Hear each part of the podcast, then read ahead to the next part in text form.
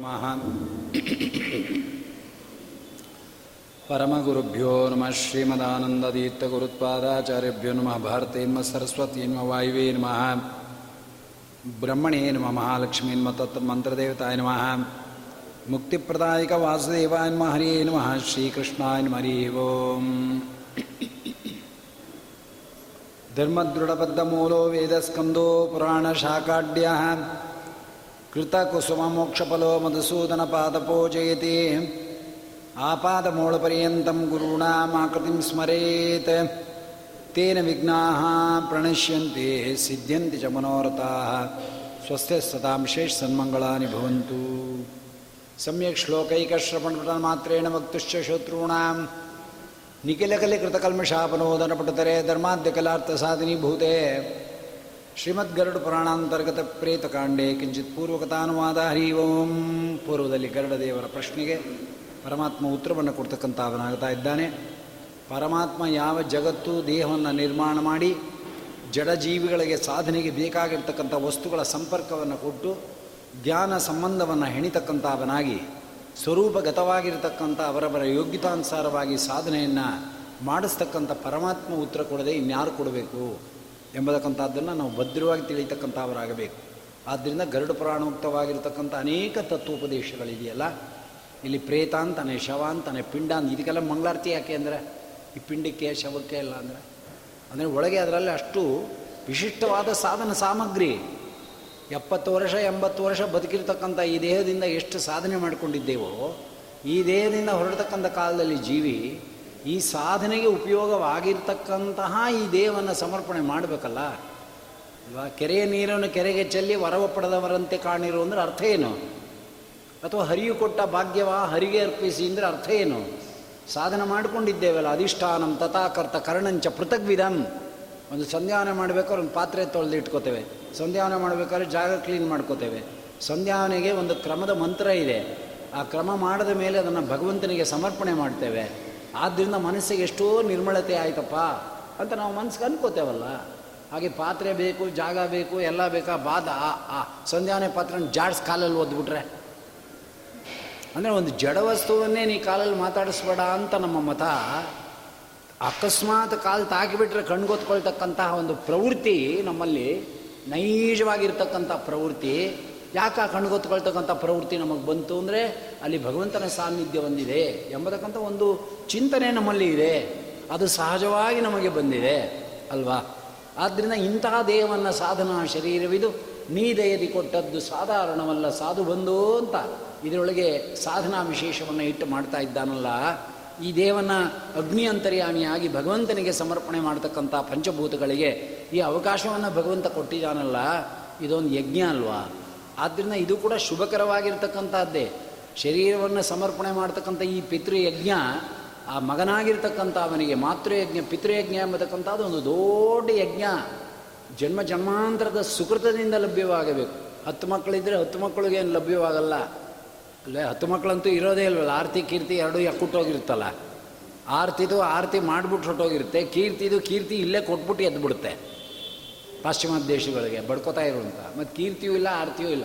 ಏ ನಿಮ್ಮ ಮಗಳ ಅಂತೆ? ಅಂದರು ಒಂದು ಕೀರ್ತಿ ಬಂತಲ್ಲ. ಅರ್ಥ ಆಯ್ತಾ? ಅದೇ ತಾನೇ. ಅನ್ಬೇಕಾದ್ರೆ ಈ ಮಾತೃಯಜ್ಞ, ಪಿತೃಯಜ್ಞ ಎಂಬತಕ್ಕಂಥ ಒಂದು ಅವಕಾಶವನ್ನು ಭಗವಂತ ಕೊಟ್ಟಾಗ ಎಷ್ಟು ಅನುಸಂಧಾನದಿಂದ ಮಾಡಿ ಅದನ್ನು ಸಮರ್ಪಣೆ ಎಂಬತಕ್ಕಂಥ ಅದು ಮಾಡತಕ್ಕಂಥ ಒಂದು ಯೋಗವನ್ನು ಭಗವಂತ ಕೊಟ್ಟಿದ್ದಾನೆ ಅಂತ ಇಟ್ಕೊಂಡೆ ಗಯಾಶ್ರಾದ್ದದ ಕೋಟಿ ಫಲ. ಪಿತೃಯಜ್ಞ ಎಂಬತಕ್ಕಂಥ ದಹನವನ್ನು ಮಾಡಿರ್ತಕ್ಕಂಥದ್ದಕ್ಕೆ ಅವನಿಗೆ ಫಲ ಬರುತ್ತೆ ಅಂತೇಳಿ ಸತ್ತೊಂದಿರಲಿ, ಆಮೇಲೆ ನೋಡೋಣ. ಮಾಡಿದವನಿಗೆ ಅಗ್ರಿಗೆ ಹಾಕಿದವನಿಗೆ ಅಂಥ ಫಲ ಅಂತ ಹೇಳ್ತಾ ಇದ್ದಾರೆ. ಇದು ಭಗವಂತ ಹೇಳಿರ್ತಕ್ಕಂಥ ಮಾತೇವಿನ? ಇದು ಯಾರು ಜನಗಳು ಹೇಳಿರ್ತಕ್ಕಂಥದ್ದು ಲೋಕದ ವಾರ್ತೆ ಅಲ್ಲ. ಆದ್ದರಿಂದ ಗರುಡ ಪುರಾಣ ಅನ್ನೋದು ಫ್ಯಾಕ್ಟ್. ಏನು ಮುಂದೆ ನಡೆಯುತ್ತೆ? ಶರೀರ ಇರೋವರೆಗೂ ಗೊತ್ತಾಗುತ್ತೆ. ಏನು ನೆನ್ನೆ ಶ್ಲೋಕಗಳು ಓದ್ನೋ, ಅದಿಷ್ಟು ಕಣ್ಣಿಗೆ ಪ್ರತ್ಯಕ್ಷ. ಅವ್ರು ನೆರಳೋದು, ಬಂಧುಗಳು ನಿಂತಿರೋದು, ಹೇಳ್ಕೊಳಕ್ಕಾಗದೇ ಇರೋದು, ಮಾತಾಡೋಕ್ಕಾಗದೇ ಇರೋದು. ಅಲ್ವೇ ಶ್ವಾಸಕಾಸಗಳು ಬಂದಿರತಕ್ಕಂಥದ್ದು, ಕಣ್ ಬಿಡೋದು, ಎಲ್ಲ ಪ್ರತ್ಯಕ್ಷ ಸಿದ್ಧ. ಇನ್ನೊಂದು ಕಡೆ ನೋಡಿರ್ತೀವಿ, ನಾಳೆ ನಾವು ಗೆಟ್ ರೆಡಿ ಇರಬೇಕು. ಆದರೆ ಈ ದೇಹ ಬಿದ್ದೋದೇಟ್ಗೆ ಜೀವ ಹೊರಟೇಟ್ಗೆ ಏನಾಗುತ್ತೆ ಅನ್ನೋದು ಏನು ಗೊತ್ತಿಲ್ವಲ್ಲ? ಆ ವಿಷಯವನ್ನು ಭಗವಂತ ಹೇಳ್ತಕ್ಕಂಥ ಅವನಾಗಿದ್ದಾನೆ ಅಧಿಕತ ಪ್ರಾರಂಭ. ಆದ್ದರಿಂದ ಹತ್ತು ದಿನದ ಗಾತ್ರದಿಂದ ನಿನ್ನೆ ನಿಲ್ಲಿಸಿದ್ದೆ. ಈ ಆವೃಕ ಅಂಗುಟ ದೇಹಕ್ಕೆ ಬೆಂಕಿ ಹಾಕ್ತಕ್ಕಂಥ ಕಾಲದಲ್ಲಿ ತತ್ತ ಆವರ್ತಯಾಮಸಿ ಕ್ಷಯಾಯ ಜೀವಸೆ. ಮನೋಜಗಾಮಾದೂರಕಂ ಕೆಲವು ಶ್ರುತಿಗಳ ವಿಭಾಗಗಳನ್ನು ಕೊಡ್ತಾರೆ. ಆ ಮಂತ್ರದಿಂದ ಆ ಜೀವಿಯನ್ನು ಇದಕ್ಕೆ ಆವಾಹನೆ ಎಂಬತಕ್ಕಂಥದ್ದನ್ನು ಮಾಡ್ತೇವೆ. ನೀ ಸುಮ್ಮನೆ ಬಂದ್ಬಿಡಿ, ಈ ಕಲ್ಲಿಗೆ ಅಂದ್ರೆ ಬಂದ್ಬಿಡಲ್ಲ, ಊಟಕ್ಕೆ ಕರೆದಂಗಲ್ಲ ಅದು. ಅರ್ಥ ಆಯ್ತು? ಅತೀಂದ್ರಿಯ ವಸ್ತುಗಳನ್ನು ಮಂತ್ರಗಳಿಂದಾನೇ ಹಿಡಿಬೇಕೇ ವಿನ, ಇಂದ್ರಿಯ ವಸ್ತುಗಳನ್ನು ಪ್ರತ್ಯಕ್ಷ ಅನುಮಾನದಿಂದ ಕರಿಬೋದು. ನಾಳೆ ಬನ್ನಿ ಸ್ವಾಮಿ ನಮಗೆ ಅಂದರೆ, ಆಯ್ತಪ್ಪ, ಬರ್ತೀನಿ ನಿಮ್ಮ ಅಪ್ಪನ ಅಂತ ಕೇಳ್ತಾನೆ. ಅಥವಾ ಆರಾಧನೆನ ಅಂತಾನೆ ಹ್ಞೂ ಅಂತೀವಿ ಆದರೆ ಈ ಜೀವಿನ ಅತೀಂದ್ರಿಯವಾದ ಜೀವಿನ ಕರೆದುಬಿಡು ಬಂದ್ಬಿಡಪ್ಪ ಈ ಕಲ್ಲಿಗೆ ಅಂದ್ರೆ ಹಂಗೆ ಬರಲ್ಲ. ಮಂತ್ರಾಧೀನಂತೂ ದೈವತಂ. ದೇವತೆಗಳು, ಇಂಥ ಅತೀಂದ್ರಿಯ ವಸ್ತುಗಳು ಮಂತ್ರಕ್ಕೆ ವಶವಾಗ್ತವೆ. ಸಿದ್ಧಿ ಇರುತ್ತೋ ಬಿಡುತ್ತೋ ಆ ಮಂತ್ರ ಮನೇಲಿ ಹೇಳಬಾರ್ದು ಅನ್ನೋದು ಅದಕ್ಕೇನೆ. ಅರ್ಥ ಆಯ್ತಾ? ಅದು ರೆಡಿಮೇಡ್ ಸಿದ್ಧಿ ಮಂತ್ರಗಳದು. ಕೆಲವು ಮಂತ್ರಗಳನ್ನು ಸಿದ್ಧಿ ಮಾಡ್ಕೋಬೇಕು. ಕೆಲವು ಮಂತ್ರಗಳನ್ನು ಸಿದ್ಧಿಗೋಸ್ಕರ ಅದನ್ನು ಆವೃತ್ತಿ ಮಾಡ್ಕೊ ಈಗ ಹೇಳಿದ ಮಂತ್ರ ಆವೃತ್ತಿ ಮಾಡೋ ಮಂತ್ರ ಅಲ್ಲ ಅದು. ಆ ಸ್ಮಶಾನದಲ್ಲೇ ಆ ಶ್ರುತಿಯನ್ನು ಹೇಳಿ ಕರಿತಕ್ಕಂಥ ಮಂತ್ರ. ಇದು ನಮ್ಮ ಜನಕ್ಕೆ ಗೊತ್ತಿಲ್ಲ. ಶ್ರುತಿ ಮಂತ್ರಗಳು, ಗಾಯತ್ರಿ ಮಂತ್ರ ಇತ್ಯಾದಿಗಳು ಮಾಡಿ ಮಾಡಿ ಸಿದ್ಧಿ ಮಾಡ್ಕೋಬೇಕು. ಕೆಲವು ಶ್ರುತಿಗಳಲ್ಲಿ ಮಂತ್ರ ರೂಪ ಆಗಿರ್ತಕ್ಕಂಥದ್ದನ್ನು ಆವೃತ್ತಿ ಮಾಡ್ಕೊಂಡು ಸಿದ್ಧಿ ಮಾಡ್ಕೊಳ್ಳೋಂಗಿಲ್ಲ. ಅದನ್ನು ಕರೆದೇಟ್ಗೆ ಆ ಕೆಲಸ ಆಗೋಗುತ್ತೆ. ಅಂಥ ಮಂತ್ರಗಳಲ್ಲಿ ಸೇರಿರೋದಿದು ಆದ್ದರಿಂದನೇ ಕೆಲವು ಮಂತ್ರಗಳನ್ನ ಇಂತಿಂಥ ಕಡೆ ಹೇಳಬೇಕು ಅಂತ ಹೇಳ್ತಾರೆ. ಹಾಗೆ ಈ ಶಿಲೆಯನ್ನು ಎದೆ ಮೇಲೆ ಇಡಬೇಕು, ಬೆಂಕಿ ಹಾಕ್ತಕ್ಕಂಥ ಕಾಲದಲ್ಲಿ. ಅಲ್ಲಿ ಅಂಗುಟ ದೇಹದಲ್ಲಿರ್ತಕ್ಕಂಥ ಅವನನ್ನು ಈ ಶಿಲೆಗೆ ಆವಾಹನೆ ಮಾಡಿಕೊಳ್ಳಿಕ್ಕೆ ಈ ವೇದ ಮಂತ್ರಗಳನ್ನು ಹೇಳ್ತಕ್ಕಂಥವರಾಗಿ, ಆ ಜೀವಿಯನ್ನು ಕರಿತಕ್ಕಂಥವರಾಗಬೇಕು. ಆ ಜೀವಿನ ಅವನೇ ಬರ್ತಾನ ಅಂದ್ರೆ ಅಸ್ವತಂತ್ರ ಅವನೇಂಗೆ ಬರ್ತಾನೆ? ಈಗ ಈ ದೇಹದಿಂದ ಹೋಗ್ಬೇಕಾದ್ರೆ ಅವನು ಸ್ವತಂತ್ರ ಇಲ್ಲ, ಮಾತೃಗರ್ಭಕ್ಕೆ ಬರಬೇಕಾದ್ರೆ ಸ್ವತಂತ್ರ ಇಲ್ಲ. ಅಲ್ಲೂ ವಾಯುದೇವರೇ, ಇಲ್ಲೂ ವಾಯುದೇವರೇ. ಜೀವಿಗಳನ್ನು ದೇಹದಿಂದ ದೇಹಗೆ ಹೊಂದಿಸ್ತಕ್ಕಂಥವು ಯಾವ ದೇವತೆಗಳಲ್ಲೂ ಸಾಧ್ಯವಿಲ್ಲ. ವಾಯುದೇವರದೇ ವ್ಯಾಪಾರ ಅದು. ಅಂತ ವಾಯುದೇವರು ಮತ್ತೆ ತಿರುಗಿ ಬರಬೇಕಲ್ವಾ? ಆದ್ದರಿಂದ ಒಳಗೆ ಇರ್ತಕ್ಕಂಥ ಅಂಗುಟ ದೇಹದಲ್ಲಿರ್ತಕ್ಕಂಥ ವಾಯುದೇವರು, ಪಾಂಚಭೌತಿಕ ದೇಹದಲ್ಲಿರ್ತಕ್ಕಂಥ ವಾಯುದೇವರು ಅಂಗುಟ ದೇಹಕ್ಕೆ ಟ್ರಾನ್ಸ್ಫರ್ ಮಾಡಿ ಈ ದೇಹದಿಂದ ಆಚೆ ಹಾಕ್ಬಿಟ್ಟು ಹೊರಟೋದ್ರು. ಯಮದೂತರುಗಳಿಗೆ ಹೇಳಿಬಿಟ್ಟು. ಅದಕ್ಕೆ ಅವರು ಪಾಶ ಹಾಕಿದ್ದಾರೆ. ಅಲ್ವೇ? ಅಂಗುಟ ದೇಹದಲ್ಲಿರ್ತಕ್ಕಂಥ ವಾಯುದೇವರಿದ್ದಾರಲ್ಲ, ಈಗ ಇನ್ನೊಂದು ದೇಹಕ್ಕೆ ಅವರು ಹಾಕ್ಬಿಟ್ಟು ಹೋಗಬೇಕು. ಅದು ಯಾವುದು ಅಂದರೆ, ನೋಡಿ ಸೂಕ್ಷ್ಮವಾದ ವಿಚಾರ, ಇದುವರೆಗೂ ಯಾರೂ ಚಿಂತೆ ಮಾಡಿರಲಿಲ್ಲ. ಪ್ರೇತ ದೇಹ ಅಲ್ಲ ಆಚಾರ್ಯ, ನಿನ್ನೆ ಹೇಳಿದ್ರೆ ಹತ್ತು ದಿನ ಮಾಡಿದ ಮೇಲೆ ಅದು ಪ್ರೇತ ದೇಹ ಫಾರ್ಮೇಷನ್ ಆಗೋದು ಅಂದರೆ ಈಗ ಪ್ರೇತ ದೇಹ ಅಂತ ಹೇಳ್ತಿದ್ದಾರಲ್ಲ ಅಂದರೆ ಆವೃಕದ ಪ್ರೇತ ದೇಹ ಆವೃಕದ ಪ್ರೇತ ದೇಹ ರೂಪಕ್ಕೆ ಕನ್ವರ್ಷನ್ ಆಗ್ತಕ್ಕಂಥದ್ದು ಪ್ರೇತ ದೇಹ ಹತ್ತು ದಿನ ಮಾಡ್ತಕ್ಕಂಥದ್ದಕ್ಕೆ ರೂಪ ಬರ್ತದೆ. ರೂಪ ಇಲ್ಲೇ ಇದ್ದಾಗ ಆವೃಕವಾಗಿ ಇರ್ತದೆ ಇದಕ್ಕೇನು ತಲೆ ಕೆಡಿಸ್ಕೋಬೇಕಾದ್ದಿಲ್ಲ. ಗರ್ಭಿಣಿ ಅಂತ ಹೇಳ್ತಾರೆ. ಎಷ್ಟು ತಿಂಗಳು ಅಂತ ಹೇಳಿದ್ರೆ. ಒಂದು ತಿಂಗಳು, ಇನ್ನೂ ಏನಿಲ್ಲ, ಒಂದು ತಿಂಗಳು. ಹಾಂ, ಆಮೇಲೆ ನಾವು ಪರೀಕ್ಷೆ ಮಾಡಿಸಿದ್ವು. ಹೌದು, ಗರ್ಭಿಣಿ ಅಂತ ಗೊತ್ತಾಯಿತು. ಹೌದಾ? ಒಂದು ತಿಂಗಳಲ್ಲಿ ಗರ್ಭ ಕಟ್ಟಿದೆ. ಜೀವ ಪ್ರವೇಶ ಆಗಿದ್ದಾನೆ. ಎಲ್ಲ ಆಕಾರ ಆಗಿಬಿಟ್ಟಿದೆಯಾ? ಅಲ್ಟ್ರಾಸೌಂಡ್ ಮಾಡಿಸ್ಬಿಟ್ರೆ? ಆದರೆ ಆಕಾರ ಬರುತ್ತಾ ಇಲ್ವಾ ಮುಂದೆ ಒಂಬತ್ತನೇ ತಿಂಗಳಿಗೆ? ಒಂಬತ್ತನೇ ತಿಂಗಳಿಗೆ ಪರ್ಫೆಕ್ಟ್ ಆಕಾರ ಬರುತ್ತಾ ಇಲ್ವಾ? ಬಂದ ಮೇಲೆ ಒಂದನೇ ತಿಂಗಳೇ ನಿಂಗೆ ಹಸುವು ನೀರಡಿಕೆ ಇರಲ್ಲ ಜೀವಿಗೆ. ಐದನೇ ತಿಂಗಳಲ್ಲಿ ಹಸುವು ನೀರಡಿಕೆ ಎಂಬತಕ್ಕಂಥದ್ದು ಅಂತ ಗರುಡ ಪುರಾಣ ಹೇಳ್ತಾ ಇದೆ. ಆ ಪುರಾಣ ಹೇಳಕ್ಕೆ ಇನ್ನೊಂದು ಸಾರಿ ಹೇಳಬೇಕು. ಅದನ್ನು ಗರುಡ ಪುರಾಣದ ಜೊತೆಲಿ ಹೇಳೋಕ್ಕಾಗಲ್ಲ. ಅದೊಂದು ಮೂರು ಅಧ್ಯಾಯ ಕೂತಿದೆ. ಮಾತೃಗರ್ಭಕ್ಕೆ ಜೀವ ಬಂದು ಹೇಗೆ ಬರ್ತಾನೆ, ಏನೇನು ಮಾಡ್ತಾನೆ, ಇಲ್ಲಿ ಏನು ಅನುಭವಿಸ್ತಾನೆ, ಇಲ್ಲಿ ಏನು ಚಿಂತನೆ ಮಾಡ್ತಾನೆ, ಯಾವ ಫಾರ್ಮೇಷನ್ಗಳಾಗುತ್ತೆ ಯಾವ ಗೈನಿಕ್ಕು ಹೇಳಲಾರ. ಗೈನಿಕ್ ಫೋಟೋ ತೆಗಿತಾನೆ. ಫೋಟೋ ನೋಡಿಬಿಟ್ಟು ಡೆವಲಪ್ಗೆ ಏನು ಏನು ರೋಗ ಬಂದಿದೆ, ಏನು ಗರ್ಭದೋಷ ಇದೆ ಅನ್ನೋದು ಹೇಳ್ತಾನೆ ಅವೇನ. ಆ ಗರ್ಭದೋಷ ಯಾಕಾಯಿತು ಅಂತ ಯಾಕೆ ಹೇಳ್ತಾನೆ? ಅದರಿಂದ ಗೈನಿಕ ಅಪ್ಪ ಇಲ್ಲಿ ಕೂತಿದೆ. ಅದೆಲ್ಲ ಈ ಪುರಾಣ ಬೇಡ, ಗರುಡ ಪುರಾಣದಲ್ಲಿ. ಅದು ಒಂದು ನರಕವೇ. ತಾಯಿಯ ಗರ್ಭದಲ್ಲಿ, ಚೀಲದಲ್ಲಿ ವಾಸ ಮಾಡತಕ್ಕಂಥದ್ದು ಇದೆಯಲ್ಲ, ಅದು ಒಂದು ನರಕದ ಅಂಗವೇ. ಇಲ್ಲೆಲ್ಲ ನರಕದಲ್ಲಿ ಏನು ಅನುಭವಿಸ್ತೇವೋ, ಮತ್ತು ತಾಯಿ ಗರ್ಭಕ್ಕೆ ಬಂದರೂ ನರಕವೇ. ಈ ದೇಹದಲ್ಲಿ ಬಂದರೂ ನರಕವೇ. ಮತ್ತು ಈ ದೇಹ ಬಿಟ್ಟು ಹೋದರೂ ನರಕವೇ. ನಿಂಗೆ ಯಾವಾಗ ನರಕ ಇಲ್ಲ ಅಂತ. ಆದರೆ ತಾಯಿ ಗರ್ಭದಲ್ಲಿ ಸುಖವೇ ಇಲ್ವಂದ್ರೆ ಎಲ್ಲಿದೆ ಸುಖ? ಒಂದು ಎರಡು ಗಂಟೆ ಶುಗರ್ ಪೇಷಂಟು ಬಲ್ತೋನು ಅರ್ಧ ಗಂಟೆ ಕೂತಿದ್ರು ಮಂಡಿ ಚಿಪ್ಪು ಹಿಡಿದು ಬಿಡುತ್ತಪ್ಪ ಒಂಬತ್ತು ತಿಂಗಳು ನರಬಳ್ಳಿಗಳಿಂದ ಹಿಂಗೆ ಕಟ್ಟಾಕಿದಾನಲ್ಲ, ನೋವೋದೇ ಇಲ್ವಾ ಅದಕ್ಕೆ? ಹುಳ ಹುಟ್ಟೆಗಳು ಕಚ್ಚೋದಿಲ್ವಾ? ಮಾಸ್ನಲ್ಲಿರ್ತಕ್ಕಂಥ ಕೆಟ್ಟ ವಾಸನೆ ಇದಕ್ಕೆ ಹೋಗಲ್ವಾ? ಹೇಳಿ ನೀವೇ, ಮಾಸು ಅಂದ್ರೆ ಏನು ಅನ್ಕೊಂಡ್ರಿ? ಹೋಗಿ ಕೇಳ್ಕೊಂಬನ್ನಿ ಗೈನಿಕ್ನ, ಅದ್ರ ಅಪ್ಪನಕ್ಕೆ ಬರ್ದಿದ್ದಾರೆ ಗರುಡ ಪುರಾಣದಲ್ಲಿ. ನಾವು ಪುರಾಣ ಅಂದರೆ ಬಂಡಲ್ಲು, ಅದೇನು ಬುರುಡಾಲಜಿ ಅಂತ ತಿಳ್ಕೊಂಬಿಟ್ಟಿದ್ದೀವಿ ಅಲ್ವೇ? ಇವನು ಹೊಟ್ಟೆಯಲ್ಲಿರೋದನ್ನು ಸೃಷ್ಟಿ ಮಾಡಿದವನು ಬರೆದಿರೋದು ಈ ಪುಸ್ತಕ. ಆ ಕೊಳತ ವಸ್ತುಗಳನ್ನೆಲ್ಲ ಗೈನಿಕ್ ಮಾತೃಗರ್ಭದಲ್ಲಿ ಇಡಲ್ಲ, ಇಟ್ಟೋನು ಇವನು. ಯಾಕೆ ಫಾರ್ಮೇಷನ್ ಆಗುತ್ತೆ ಅಂತ? ಅವನು ಹೇಳಿದ್ರಲ್ಲಿ ಯಾಕೆ ಅಪನಂಬಿಕೆ ನಿಮಗೆ? ಅರ್ಥ ಆಯ್ತಾ? ಮಾಸಲ್ಲಿ ಏನೇನಿದೆ ಅಂತ ಒಬ್ಬಳು ನರ್ಸನ್ ಕೇಳಿ ಹೇಳ್ತಾಳೆ, ಅವಳು ಏನೇನಿದೆ ಅಂತ. ನಮ್ಮ ಗುರುಗಳು ನನಗೆ ಯಾವುದೋ ಮಾತಾಡ್ತಾ ಇರೋ ಕಾಲಕ್ಕೆ ವೈತರಣಿ ಎಲ್ಲಿದೆ? ಗರುಡ ಪುರಾಣ ಹೇಳಿದೆಯಲ್ಲ ಅಂದರು. ನಮ್ಮ ಮಠದಲ್ಲಿ ಒಬ್ಬರು ಗುಂಡಮ್ಮ ಅಂತಿದ್ರು. ಅವ್ರು ಹೋದರು. ಅವರ ಅಂತ್ಯ ಸಂಸ್ಕಾರವನ್ನು ನಾವು ಮಾಡಿದೆ. ಗರುಡ ಪುರಾಣ ನಾನೇ ಹೇಳಿದೆ. ಹೇಳೋ ಕಾಲಕ್ಕೆ ಏನೇನಾಯಿತು ಇವತ್ತು ಅಂದರು, ಇಂತಿಂತಾದು ಹೇಳಿದೆ ಇಂತಿಂತಾದು ಹೇಳಿದೆ ಅಂದರೆ ವೈತರಣಿ ಪ್ರಸಂಗ ಬಂತು. ಇವತ್ತೇನಪ್ಪ ವಿಷಯ ಅಂದರು, ವೈತರಣಿಯಿಂದೆ. ನೋಡಿ ಎಷ್ಟು ಜನ ಬುದ್ಧಿ ಕಲಿಸ್ತಾರೆ. ವೈತರಣಿ ಎಲ್ಲಿದೆಯೋ ಅಂದರು. ಯಮ ಮಾರ್ಗದಲ್ಲಿದೆ ಎಂದೆ. ವೈತರಣಿ ಎಲ್ಲಿದೆಯೋ ಅಂದರು. ಯಮ ಮಾರ್ಗ ಸ್ವಾಮಿ ಹಿಂದೆ ವೈತರಣಿ ಎಲ್ಲಿದೆಯೋ ಅಂದರು. ಯಮ ಮಾರ್ಗ ಅಂದೆ.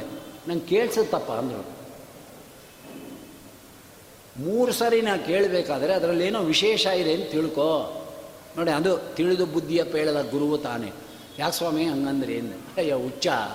ಯಾವುದೋ ಯಮ ಮಾರ್ಗದಲ್ಲಿ ಕಾಣದೇ ಇರೋದು, ಕೇಳದೇ ಇರೋದು, ನೋಡದೇ ಇರೋದು ಫೋಟೋಕ್ಕೆ ಸಿಗದೇ ಇರೋದು. ಅರ್ಥ ಆಯ್ತಾ? ಈಗ ಏನೇನೋ ರಾಕೆಟ್ಗಳು ಬಿಟ್ಟು ಇದು ಇತರೆ ಗ್ರಹಗಳಲ್ಲಿರೋದನ್ನೆಲ್ಲ ನಾಸಾ ಕಂಪ್ನಿಯವರು ಕಳಿಸ್ತಾ ಇದ್ದಾರೆ ಅಂತ ಹೇಳ್ತಾ ಇದ್ದೀವಿ ಹಾಗೆ ಅವನಾದ್ರು ಕಳಿಸ್ತಾನೇನೋ? ವೈತರಣಿದು?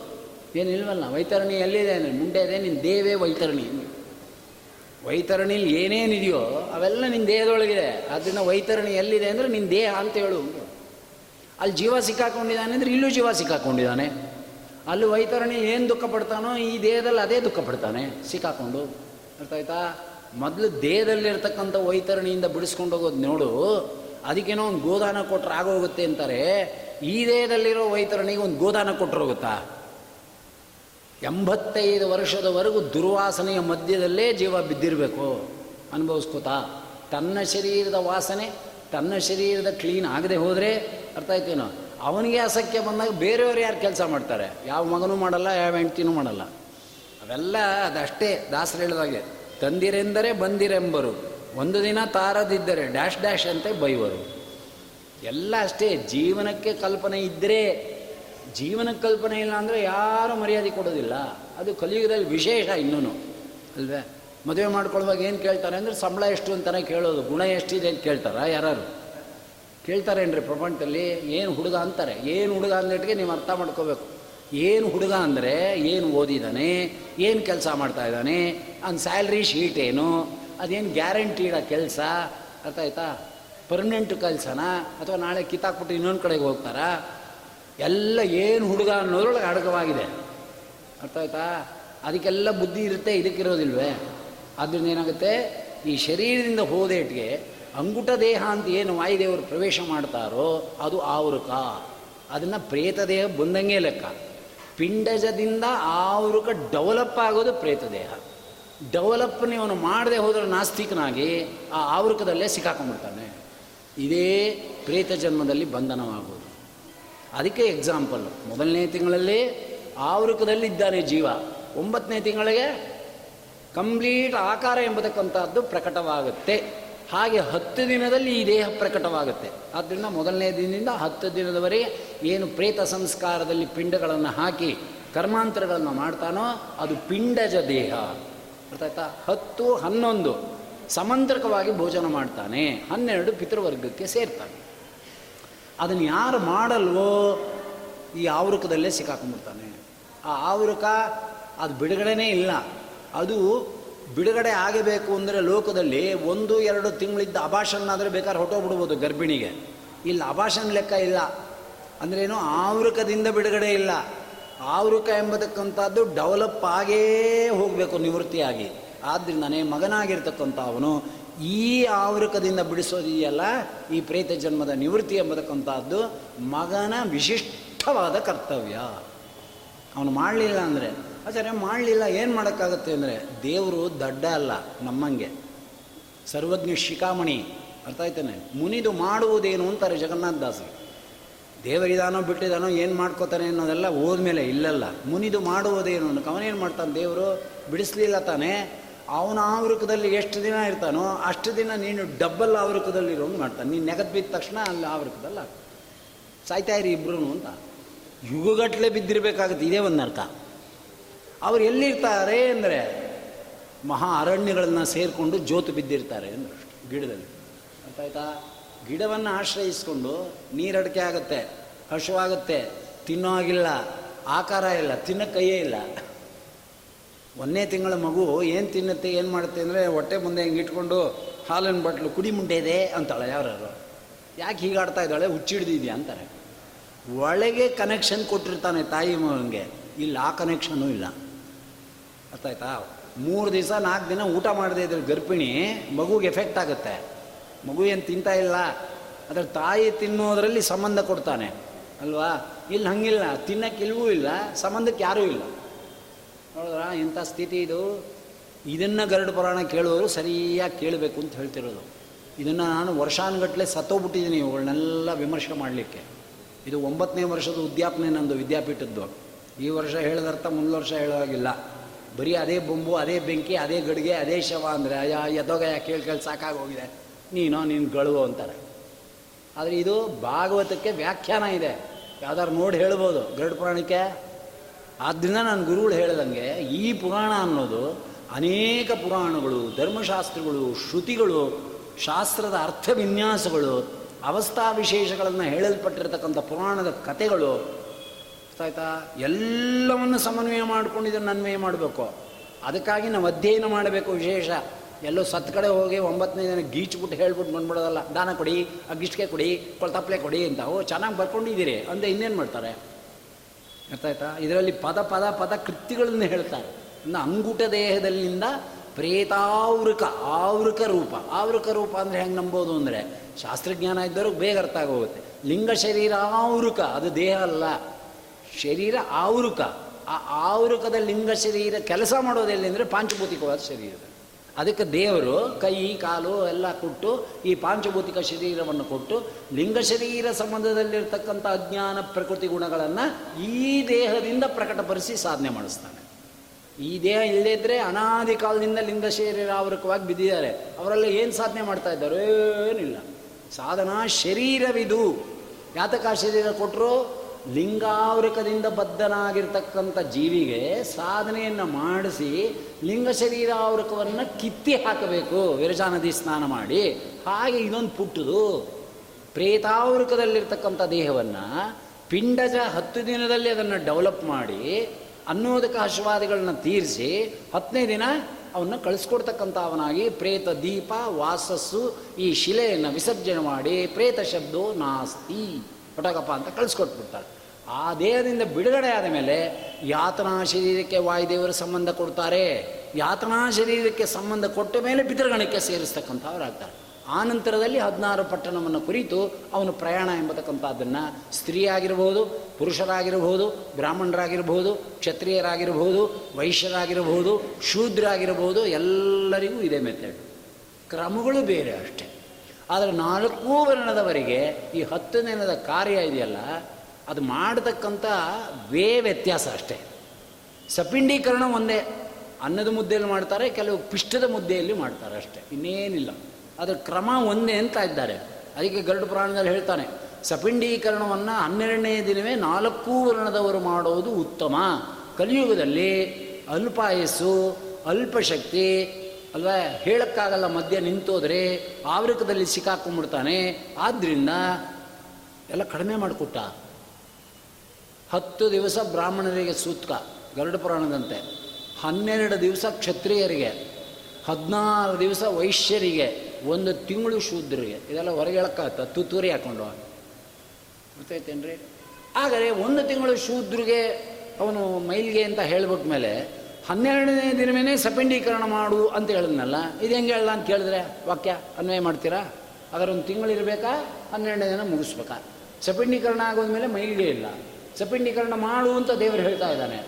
ಆದರೆ ಒಂದು ತಿಂಗಳು ಮೈಲಿಗೆ ಇರಬೇಕಾ? ಮೈಲಿಯೊಳಗೆ ಸಪಿಂಡೀಕರಣ ಮಾಡಬೇಕಾ? ಅನ್ವಯ ಮಾಡ್ತೀರಾ?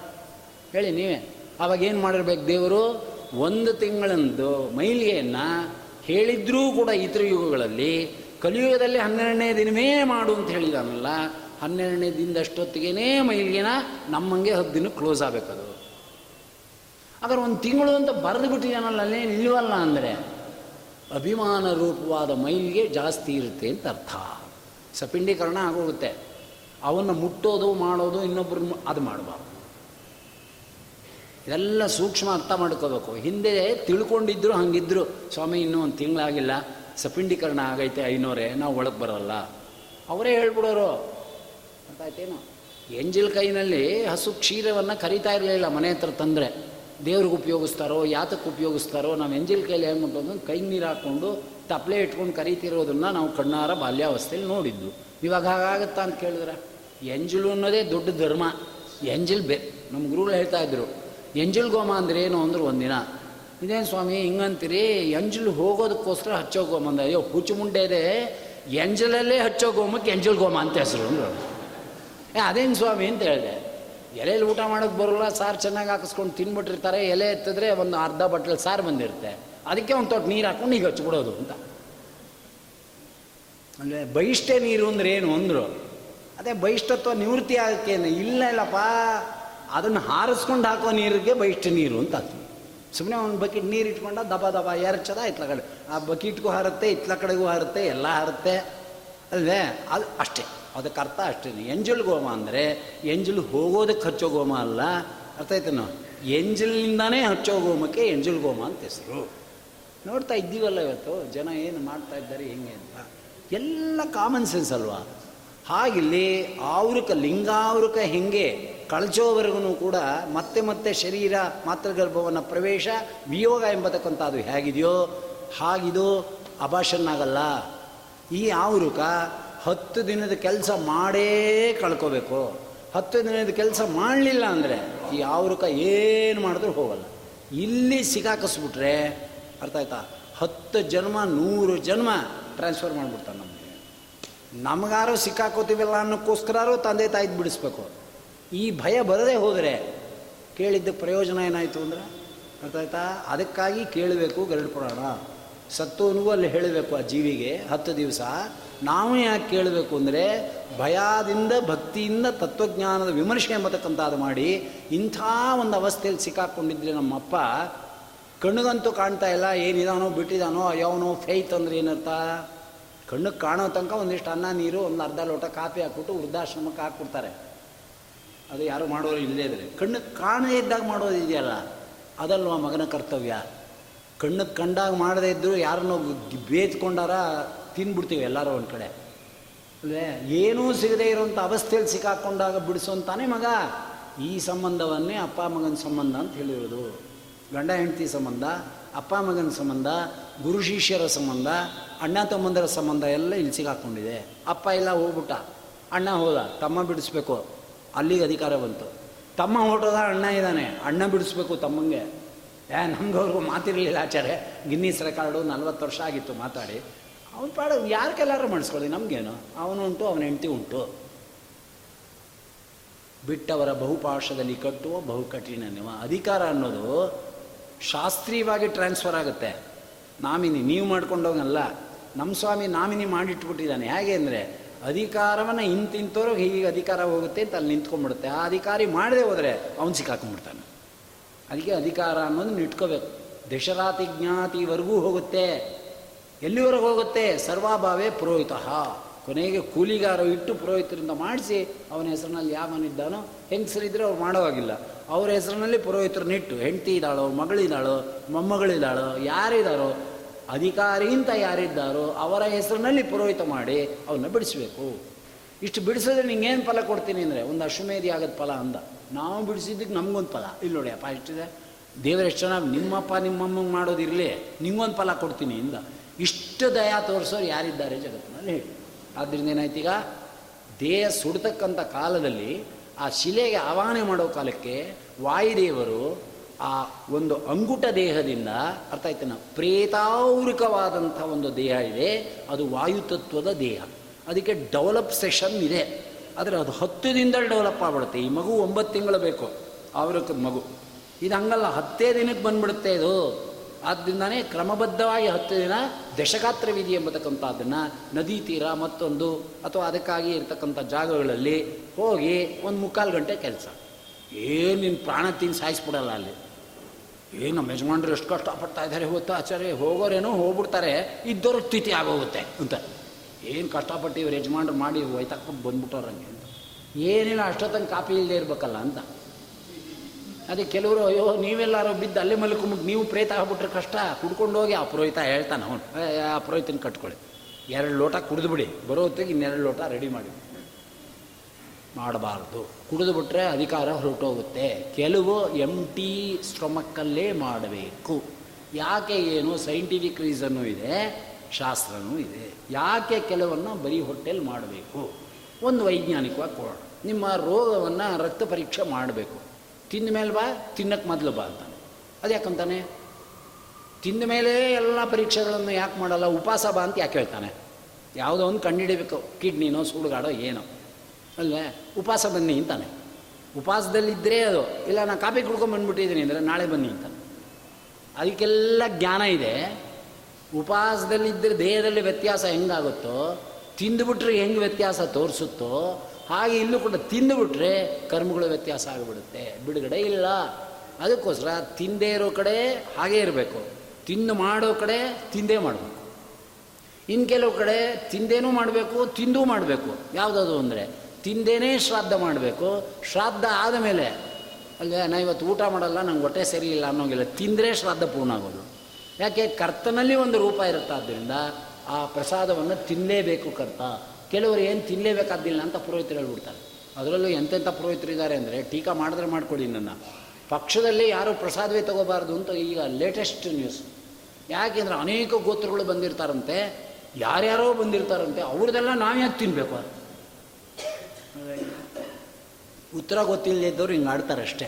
ಅಷ್ಟರ ಮಟ್ಟಿಗೆ ಅವರ ಒಂದು ಸಂಶೋಧನೆ ಇರುತ್ತೆ ಅಂತ ಅರ್ಥ. ಹಾಗಾಗಿ ಇವತ್ತು ನಮ್ಮಂಥವ್ರು ಸಾಯ್ತಿರೋದು.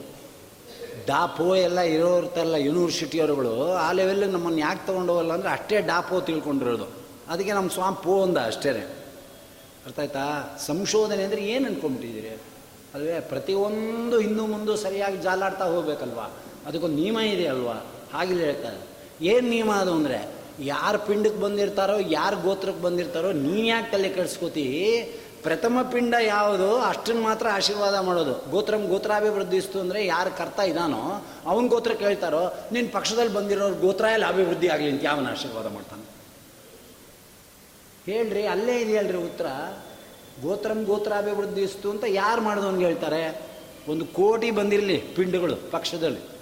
ಮೊದಲನೇ ಪಿಂಡ ಯಾರಿಗೆ ಅಧಿಕಾರ ಇದೆಯೋ, ಮೊದಲನೇ ಪಿಂಡ ಏನು ಮಾಡ್ತಾ ಇದ್ದಾನೋ ಅದಕ್ಕೆ ಪ್ರಸಾದ ಸ್ವೀಕಾರವೇ ಬೇಡವೆ ಅಂತಿದ್ರೆ ಮಾತ್ರ ಅಷ್ಟೇ ಮೊದಲನೇ ಪಿಂಡಕ್ಕೂ ನಮಗೂ ವಾವೆಲೋ ವಯಸ್ಸಿನಲ್ಲೋ ಚಿಕ್ಕೋನಾಗಿಬಿಟ್ಟ ಅಂದರೆ ಅಲ್ಲಿ ಮುತ್ತಾತ ಅಲ್ಲ, ಬ್ರಹ್ಮದೇವರು ಬಂದಿದ್ರು, ಅದು ತಿನ್ನೋಂಗಿಲ್ಲ. ಕ್ಲಾರಿಟಿ ಕೊಟ್ಟಿದ್ದಾರೆ ಶಾಸ್ತ್ರದಲ್ಲಿ. ನೀ ತಲೆ ಕೆಡಿಸ್ಕೊಂಬಿಟ್ಟು ಅಲ್ಲಿ ಅವ್ರು ಬಂದಿದ್ದಾರೆ, ಇವ್ರು ಬಂದಿದ್ದಾರೆ ಅದೇಕಾಗೋಗುತ್ತೆ ಇದೇಕಾಗೋಗುತ್ತೆ ಅದು ತಿನ್ನೋದು ಹೇಗೆ, ಇದು ತಿನ್ನೋದು ಹೇಗೆ ಅಬಾ ಬಾಬಾ ಬಾಬಾ ಏನು ನಿನ್ನ ಸಂಶೋಧನೆ ಅಂತ. ಎಲ್ಲ ಕ್ಲಿಯರ್ ಕೊಟ್ಟಿದ್ದಾರೆ ಸ್ವಾಮಿಯಲ್ಲಿ. ಯಾರದ್ದು ತಿನ್ನಬೇಕು ಯಾರದ್ದು ಬಿಡಬೇಕು ಅನ್ನೋಕ್ಕೆ. ನಿನ್ನ ಹೆಂಡತಿ ತಿಥಿ ನೀ ಮಾಡ್ತಾ ಇದೆಯಾ? ತಿಂತೀಯಾ ಪ್ರಸಾದ? ಎರಡನೇ ಪಿಂಡನೇ ನಿಮ್ಮಮ್ಮ. ಅಯ್ಯೋ, ನಮ್ಮಮ್ಮ ಬಂದಿರ್ತಾಳೆ, ತಿಂತೀನಿ ಅಂದರೆ? ತಿನ್ನೋ ಆಗಿಲ್ಲ ಹಾಗಾದ್ರೆ ಅಮ್ಮಂದು ಯಾವಾಗ ತಿನ್ನಬೇಕು ಅಂದರೆ? ನಿಮ್ಮ ಅಮ್ಮನ ತಿಥಿ ಪ್ರಥಮ ಪಿಂಡದಲ್ಲಿ ಮಾಡ್ತೀಯಲ್ಲ, ಆವಾಗ ತಾಯಿ ಪ್ರಸಾದ. ಹೆಂಡತಿನ ಮಾಡ್ತಾ ಇರೋವಾಗ ನಿಮ್ಮಮ್ಮನ ಪ್ರಸಾದ ಅಲ್ಲ ಅದು ನಿಮಗೆ ತಿಂದರೆ ನೀನು ಹೆಂಡತಿ ಪ್ರಸಾದ. ಗೊತ್ತಾಯ್ತಾ? ಏನೇ, ಚೆನ್ನಾಗಿದೆಯಾ? ತಿಂದ್ಯಾ ನೀನು ಕೇಳು, ಬೇಡ ಅಂದರು ಅದು ಈ ಪುರೋಹಿತರು ಏನು ಮಾಡ್ತಾರೆ? ನಿಮ್ಮ ಅತ್ತೆ ನಿಮ್ಮ ಅಜ್ಜಿ ಬಂದಿರ್ತಾರೆ, ಅವರ ಅಜ್ಜಿ ಬಂದಿರ್ತಾರೆ. ಇಲ್ಲಿ ನಮಸ್ಕಾರ ಇಲ್ಲದೆ ಅತ್ಲ ಕಡೆಯಿಂದ ನಮಸ್ಕಾರ ಮಾಡಿ. ಇದೆಲ್ಲಿದೆ? ಅತ್ಲ ಕಡೆಯಿಂದ ಮಾಡಿ ಅನ್ನೋದು ಆಯ್ತಾ ಶ್ರಾದ್ದ ಏನು ಕ್ರಮ ಇದೆ, ಏನು ಹೇಳುತ್ತೆ ಅನ್ನೋದನ್ನು ಸರಿಯಾಗಿ ತಿಳ್ಕೊಂಡ್ರೆ ಯಾವ ಅನುಮಾನವೂ ಉಳಿಸಲ್ಲ ದೇವರು. ಅನುಮಾನ ನಾವಾಗಿ ಕುಯುಕ್ತಿಗಳನ್ನು ಮಾಡಿಕೊಂಡು ಆಗಮ ಅನುಗ್ರಹ ಭಾವೇ ನರ್ತರ್ಕಸ್ಯ ಪ್ರತಿಷ್ಠಿತ. ಆಗಮ ಇಲ್ಲದ ಕೇವಲ ಕೂಟಿ ಯುಕ್ತಿಗಳಿಟ್ಕೊಂಡು ಇಂಥ ಪ್ರಶ್ನೆಗಳೆಲ್ಲ ಉತ್ಪತ್ತಿ ಆಗ್ತಕ್ಕಂಥದ್ದಾಗತ್ತಪ್ಪ. ಎಲ್ಲದಕ್ಕೂ ಗರುಡ ಪುರಾಣದಲ್ಲಿ ಉತ್ತರ ಕೊಟ್ಟಿದ್ದಾರೆ. ಆದ್ದರಿಂದ ಇಲ್ಲಿ ಹೇಳ್ತಕ್ಕಂಥ ಅವರಾದರೂ ಆ ಹತ್ತು ದಿನಗಳ ಕ್ರಮವನ್ನು ಮಾಡಬೇಕು. ಆಗ ಗರುಡ ಕೇಳ್ತಾನೆ, ಸ್ವಾಮಿ ದೇಹದಿಂದ ಹೊರಡ್ತು, ಹತ್ತು ದಿನದ ಕ್ರಮ ಏನೋ ಸುಲಭ. ಒಂದಿನ ಸಂಕಲ್ಪ ಮಾಡಿಬಿಟ್ರೆ ದಿನ ದಿನ ಅದೇ ಸಂಕಲ್ಪ ಚೇಂಜ್ ವಿನ ಕರ್ಮ ಏನು ಚೇಂಜ್ ಆಗಲ್ಲ. ಆದ್ದರಿಂದ ಅದಾಯಿತು. ಈ ಜೀವ ಹೋದ ಮೇಲೆ, ಈ ನಿರ್ಜೀವವಾಗಿರ್ತಕ್ಕಂಥ ದೇಹ ಶವ ಇದೆಯಲ್ಲ, ಇದನ್ನು ಯಾವ ರೀತಿ ಗೌರವದಲ್ಲಿ ನಾವು ತಗೊಂಡು ನೋಡಿ, ಕಲ್ತ್ಕೊಳ್ಳಿ ಬೇ ಬೇರೆಯವ್ರನ್ನ. ಅರ್ಥ ಆಯ್ತಾ? ಎಷ್ಟು ಗೌರವವಾಗಿ ತೊಗೊಂಡು ಹೋಗ್ತಾರೆ ಬೀದಿಲಿ ಹೋಗ್ತಾ ಇದ್ದರೆ ಅರ್ಥ ಆಯ್ತು ಹೋಗೋನೆಲ್ಲ ಭುಜ ಕೊಟ್ಬಿಡ್ತಾನೆ. ಗೌರವ ತಿಳ್ಕೊಳ್ರಿ ಅದು ಬೇಕಾ ಬೇಡವಾ ಮುಂದಿನ ಪ್ರಶ್ನೆ. ಮೈಲಿಗೆ ಇದೆಯಾ ಇಲ್ವಾ ಬೇರೆ ಪ್ರಶ್ನೆ. ತಂದೆ ಇರೋ ನೋಡ್ತಾನೋ ತಾಯಿ ಇಲ್ಲದ್ದು ನೋಡ್ತಾನೋ ಬೇಡ. ಅವನು ಅವನು ಮತದಂತೆ ಅವನು ನೋಡ್ತಾನೆ ಕೆಡ ನೋಡ್ದ ಅಂದರೆ ಭುಜ ಕೊಡಬೇಕು ಅಂತ ಒಂದು ನಿಯಮ ಇಟ್ಕೊಂಡಿದ್ದಾರೆ ಅವರು. ಅರ್ಥ ಆಯ್ತಾ? ನಮ್ಮಲ್ಲಿ ನೀವು ಭುಜನೂ ಕೊಡಬೇಡಿ, ನೀವೇನು ಮಾಡಬೇಡಿ. ಅರ್ಥ ಆಯ್ತಾ? ಮಾಡ್ತೀನೋ ಒಂದು ತಟ್ಟಿ ನೋಡಪ್ಪ, ದೊಡ್ಡ ಪಿತೃಕಾರ್ಯ ಮಾಡ್ತಾ ಇದ್ದೀ ಕಷ್ಟಪಟ್ಟು ಮಾಡು, ಒಳ್ಳೇದಾಗತ್ತೆ. ಅದು ಒಂದು ಒಳ್ಳೆ ಮಾತಾಡಬೇಡ್ವೆ ಯಾಕೋ ಮಾಡ್ತೀಯ ಒಂಬತ್ತನೇ ದಿನ ಮಾಡು, ಸಾಕು. ಏ ನಿಮ್ಮಪ್ಪ ದೊಡ್ಡ ಪಂಡಿತ. ಅಂತ ಅಂದರೆ ಪಂಡಿತರಾದರೆ ಮಾಡಬೇಕು ಇಲ್ಲೇರಿಲ್ವಾ ಅಂತ. ನೋಡಿದ್ರೆ ಆಗಿದೆ. ಪಂಡಿತ್ನಿ ಅವನೇನು ಎಲ್ಲ ಕುಡ್ಕೊಂಡು ಮಾಡಿ ಮುಗಿಸೋ ಅಂತಾರೆ ಅಕ್ಕಪಕ್ಕ. ಆದರೆ ನೀವೇನು ಮಾಡಿದ್ರಿ ಅಂತ ಕೇಳಿದ್ರೆ ನಾನೇನು ತಿತ್ತಿನೂ ಮಾಡಲಿಲ್ಲ. ಏನಾಗಿದೆ ನನಗೆ ಏನೂ ಆಗಿಲ್ಲ ಅಂದ ಏನಾಗುತ್ತೆ ಇಲ್ಲೇ? ಇಲ್ಲೇನಾಗುತ್ತೆ ಅಂದೆ ಈ ದೇಹಕ್ಕೇನೂ ಆಗಲ್ಲ. ಯಾಕಾಗಲ್ಲ ಅಂದರೆ ಈ ದೇಹದ ಸಂಬಂಧ ಅಲ್ಲಿಲ್ಲ. ಅರ್ಥ ಆಯ್ತಾ? ನೀನು ಯಾವ ಕಾರ್ಯ ಮಾಡದೆ ಬಿಟ್ಟಿದೆಯೋ ಆ ಕಾರ್ಯ ಈ ದೇಹಕ್ಕೆ ಸಂಬಂಧಪಟ್ಟಿದ್ದಲ್ಲ, ನೀನು ಆ ದೇಹದೊಳಗೆ ಹೋಗ್ತೀಯಲ್ಲ, ಆವಾಗ ಸಂಬಂಧಪಟ್ಟಿದ್ದದು. ಅಲ್ಲಿದೆ ನಿಮಗೆ ಮುದುಕಿ ಹಬ್ಬ. ಹಬ್ಬ ಮಾಡ್ತೀನಿ ಬಾರ ನಿಂಗೆ, ಸುಬ್ಬರಾಯ, ನೀನು ಕುಣಿತಾರೆ ನೋಡಿ. ಅಲ್ಲಿದೆ ನಿಂಗೆ ಸುಬ್ರಾಯಂದು ಇಲ್ಲಿದೆಯಾ ಹಬ್ಬ. ಯಾವ್ಯಾವ ಅವಸ್ಥೆಗೆ ಸಿಕ್ಕಾಕೋತೀವೋ ಆ ಅವಸ್ಥೆಗೆ ಬೇಕಾದಂಥ ಕರ್ಮ ಅಲ್ಲಿಗೆ ಬರುತ್ತೆ. ಅದಕ್ಕೆ ವೇದವ್ಯಾಸ್ತಿಯವರು ದೃಷ್ಟಾಂತ ಕೊಡ್ತಾರೆ. ಜನ್ಮಾಂತರಗಳಲ್ಲಿ ಯಾವ್ಯಾವ ಕರ್ಮ ಉಳಿಸ್ಕೊಂಡಿರ್ತೀವೋ, ಕರ್ಮದ ಫಲ ತಕ್ಷಣ ಆಗೋದಿಲ್ಲ. ಆ ಕರ್ಮಕ್ಕೆ ತಕ್ಕ ಫಲದ ಸಂಬಂಧ ದೇವರು ಕೊಟ್ಟಾಗ ಅದು ಭೋಗ. ಅದಕ್ಕೆ ದೃಷ್ಟಾಂತ ಕೊಡ್ತಾರೆ ಶ್ರೀಮದಾಚಾರ್ಯ ಎಂಥ ದೃಷ್ಟಾಂತ ಕೊಡ್ತಾರೆ? ಒಂದು ಬೈಲ್ನಲ್ಲಿ ಸಾವಿರಾರು ಹಸು ಕರುಗಳನ್ನು ಕಟ್ಟಾಕೋದು ಬಿಚ್ಚಿ ಬಿಟ್ಟುಬಿಟ್ರೆ ಅರ್ಥ ಆಯ್ತು ನಾವು ಅದಾದ್ರೆ ತಾಯಿ ಹತ್ರ ಸರಿಯಾಗಿ ಹೋಗಿ ಕರುಗಳು ನಿಂತ್ಕೋತೆ. ಹುಡುಕಲ್ಲ ಅದು ನಮ್ಮಂಗೆ. ನಾವು ಅದರ ಮಾರ್ಕೆಟಲ್ಲಿ ಹೋಗುವಾಗ ಹೆಂಡತಿಯಲ್ಲೋ ಮಿಸ್ ಆಗಿಬಿಟ್ರೆ ಎಲ್ಲೋದ್ಲಪ್ಪ ಇವಳು? ಎಲ್ಲೋದ್ಲು? ಎಲ್ಲೋದ್ಲು? ಅಂತ ಹುಡುಕ್ತೀವಿ. ಸೀರೆ ಗುರ್ತೋ ಆ ಗುರ್ತೋ ಇಟ್ಕೊಂಡು. ಅವಳು ಹೊರಟಿರೋದೇ ನಮ್ಮ ಕೈ ಕೊಡೋಕ್ಕೆ. ನೀನೇನು ಹುಡ್ಕೋದು? ಆಮೇಲೆ ಹೇಳ್ತಾಳೆ "ಅಯ್ಯ, ಇಲ್ಲೇ ನಿಂತಿದ್ದೆ ಪೆಕರು ಇಲ್ಲೇ ಇದ್ದೆ ನೋಡಿ ಏನಿಲ್ಲ ಎಲ್ಲೋ ಒಂದೇನೋ ನೋಡ್ಕೊಂಬರಕ್ಕೆ ಹೋಗಿದ್ದಾಳೆ ಗಂಡ ಬೈತಾನೆ. ಅದಕ್ಕೊಂದು ಡವ್ ಹಾಕ್ಬಿಟ್ಟು ಹೊರಟೋದು ಈತ್ಲ ಕಡೆಯಿಂದ ಬಂದು. ಇಲ್ಲೆಲ್ಲೋ ಗುಂಪಿನಲ್ಲಿ ತಪ್ಪಿಸ್ಕೊಂಡ್ರೆ ನಿನ್ನ ಹೆಂಡ್ತಿನ ಹುಡ್ಕೋದು ಕಷ್ಟ? ಜನ್ಮ ಜನ್ಮಾಂತರದ ಕರ್ಮ. ನಿನ್ನ ಹಿಂದೆ ಹೇಗೆ ಬಂದು ನಿಂತ್ಕೋತೆ ಅಂದರೆ ಈ ಹಸು ಹತ್ರ ಕರು ಯಾವತ್ತಾದರೂ ತಾಯಿಯನ್ನು ಮರೀತಾ? ಸಾವಿರಾರು ಮಂದೇ ಇರಲಿ. ತನ್ನ ತಾಯಿ ಹತ್ರಕ್ಕೆ ಸರಿಯಾಗಿ ಹೋಗಿ ಕೆಚ್ಚಲಿಗೆ ಬಾಯಾಕತ್ತೆ ಹಾಗೆ ಜನ್ಮಾಂತರದ ನಿನ್ನ ಕರ್ಮಗಳು, ಯಾವುದೇ ನೀ ಜನ್ಮದಲ್ಲಿದ್ದರೂ ಆ ಕರ್ಮದ ಫಲ ಭೋಗ ಮಾಡೋ ಕಾಲಕ್ಕೆ ಸರಿಯಾಗಿ ಬಂದು ನಿನ್ನ ಅಟ್ಕಾಯಿಸ್ಕೊತೆ ಇದು ದೇವರು ಮಾಡಿರ್ತಕ್ಕಂಥ ವ್ಯವಸ್ಥೆ. ಇದನ್ನು ಯಾರೂ ಚೇಂಜ್ ಮಾಡಲಿಕ್ಕೆ ಆಗೋದಿಲ್ಲ. ಇದನ್ನೇ ಶ್ರೀಮದಾಚಾರ್ಯ ಹೇಳಿದ್ದು, ಕಂಬ, ಗೋಡೆ, ಮರ ಪುಷ್ಪ ಅಥವಾ ಫಲಗಳಲ್ಲಿರ್ತಕ್ಕಂಥ ರಸಭೇದಗಳು ಇದನ್ನಿಟ್ಟು ಬಹುಚಿತ್ರ ಜಗತ್ ಬಹುದಾಕರಣ, ಪರಶಕ್ತಿರನಂತ ಕೊಡೆ. ಇಲ್ಲಿಗೂ ಅನ್ವಯ. ಬಹುಚಿತ್ರ ಜಗತ್ ಬಹುದಾಕರಣ ಅನ್ನೋದು ಸಿಕ್ಕಾಕೋತಿಯಲ್ಲ. ಕರ್ಮಕ್ಕೆ ಸಿಕ್ಕಾಕೊಂಡಾಗ. ಏನು ಮಾಡಿದ್ನೋ ಅಂತ ಬಡ್ಕೋತೀವಲ್ಲ. ಆಗ ಬಹುಚಿತ್ರ ನೋಡು ಅಂತ. ಯಾರಿಗೂ ಬಿಡೋದಿಲ್ಲ. ದೇವೋವ ದಾನವೋವ ನಮ್ಮ ಗುರುಗಳು ಹೇಳ್ತಾ ಇದ್ರು. ಆತ್ಮಪಿಂಡ ಹಾಕ್ಕೊಂಡು ಈ ದೇಹಕ್ಕೆ ಹಾಕ್ಕೊಂಡು ಒಂದು ಕಡೆ ಕೂತಿದ್ದೀನಿ. ಮನಸ್ಸಿಗೆ ಆತ್ಮಪಿಂಡ ಹಾಕ್ಕೊಂಡಿಲ್ಲ. ಹತ್ತಾರು ಕಡೆ ಹೋಗುತ್ತೆ ಮುಂಡೆದು ಮನಸ್ಸು ಅಂದರು. ಎಂಥ ಮಾತ್ರೆ. ಎಂಥ ಮಾತ್ರೆ? ಅದಕ್ಕೆ ಆತ್ಮಪಿಂಡ ಹಾಕ್ಕೊಳಕ್ಕಾಗುತ್ತೆ ನಾವು ಮನಸ್ಸಿಗೆ. ದೇವ್ರು ಕೊಡಬೇಕು ಅಷ್ಟೇ. ದೇಹಕ್ಕೆ ಹಾಕ್ಕೊಂಡಿದ್ದೀನಿ ರೈಲಲ್ಲಿ ಹೋಗಲ್ಲ, ಬಸ್ಸಲ್ಲಿ ಹೋಗಲ್ಲ ನನಗೇನು ದುಡ್ಡಿಲ್ಲ ನಿರ್ಕತಿಕ ಬಿಡಿಸನ್ಯಾಸಿ ಒಂದು ಕಡೆ ಕುಕ್ಕರ್ ಬಡ್ಕೊಂಡಿರ್ತೀನಿ. ಅರ್ಥ ಆಯ್ತಾ? ಪಿಂಡ ಹಾಕ್ಕೊಂಬಿಟ್ಟಿದ್ದೀನಿ ಆದರೆ ಮನಸ್ಸಿಗೇನು ಪಿಂಡ ಹಾಕಿಲ್ವಲ್ಲ, ಸುತ ಆಡ್ಕೊಂಬರುತ್ತೆ ಮುಂಡೆದು ವಾಕಿಂಗ್ ಹೋಗಿ. ಅವ್ರ ಮನೆದೇನು, ಇವ್ರ ಮನೆದೇನು. ಯಾಕೆ ಬೇಕಿತ್ತಪ್ಪ ಈ ಸನ್ಯಾಸಿಗೆ? ಅದನ್ನು ಕಂಟ್ರೋಲ್ ಮಾಡಬೇಕು, ಚಿಂತನೆ ಮಾಡೋಕ್ಕೆ ಶುರು ಮಾಡಬೇಕು. ತಿಳ್ಕೊ ಹಾಗಂದ್ಬಿಟ್ಟು ನನ್ನ ಮನಸ್ಸು ಎಲ್ಲೂ ಹೋಗ್ತಿಲ್ಲ, ನಿಂಗೆ ಎಕ್ಸಾಂಪಲ್ ಕೊಟ್ಟೆ ಅಂದರು. ಸದ್ಯ ಹಂಗೆ ತಿಳ್ಕೊಂಬಿಟ್ಟು ನಾ ಗುರುಗಳು ನಾವು ಇವ್ರು ಒಂದು ಕಡೆ ಕೂತಿರ್ತಾರೆ ಮನಸ್ಸು ಕೆಂಪೇಗೌಡ ಟಾಕೀಸ್ಗೆ ಹೋಗಿರುತ್ತೆ ಅಂದ್ಕೊಂಡ್ರೆ ಅಲ್ವಾ? ಅಂದರೆ ಮನಸ್ಸು ಅದು ನಮ್ಮ ವಶದಲ್ಲಿ ಇಲ್ಲ. ಮನಸ್ಸು ನಿಲ್ಲಿಸುವುದು ಬಹಳ ಕಷ್ಟ.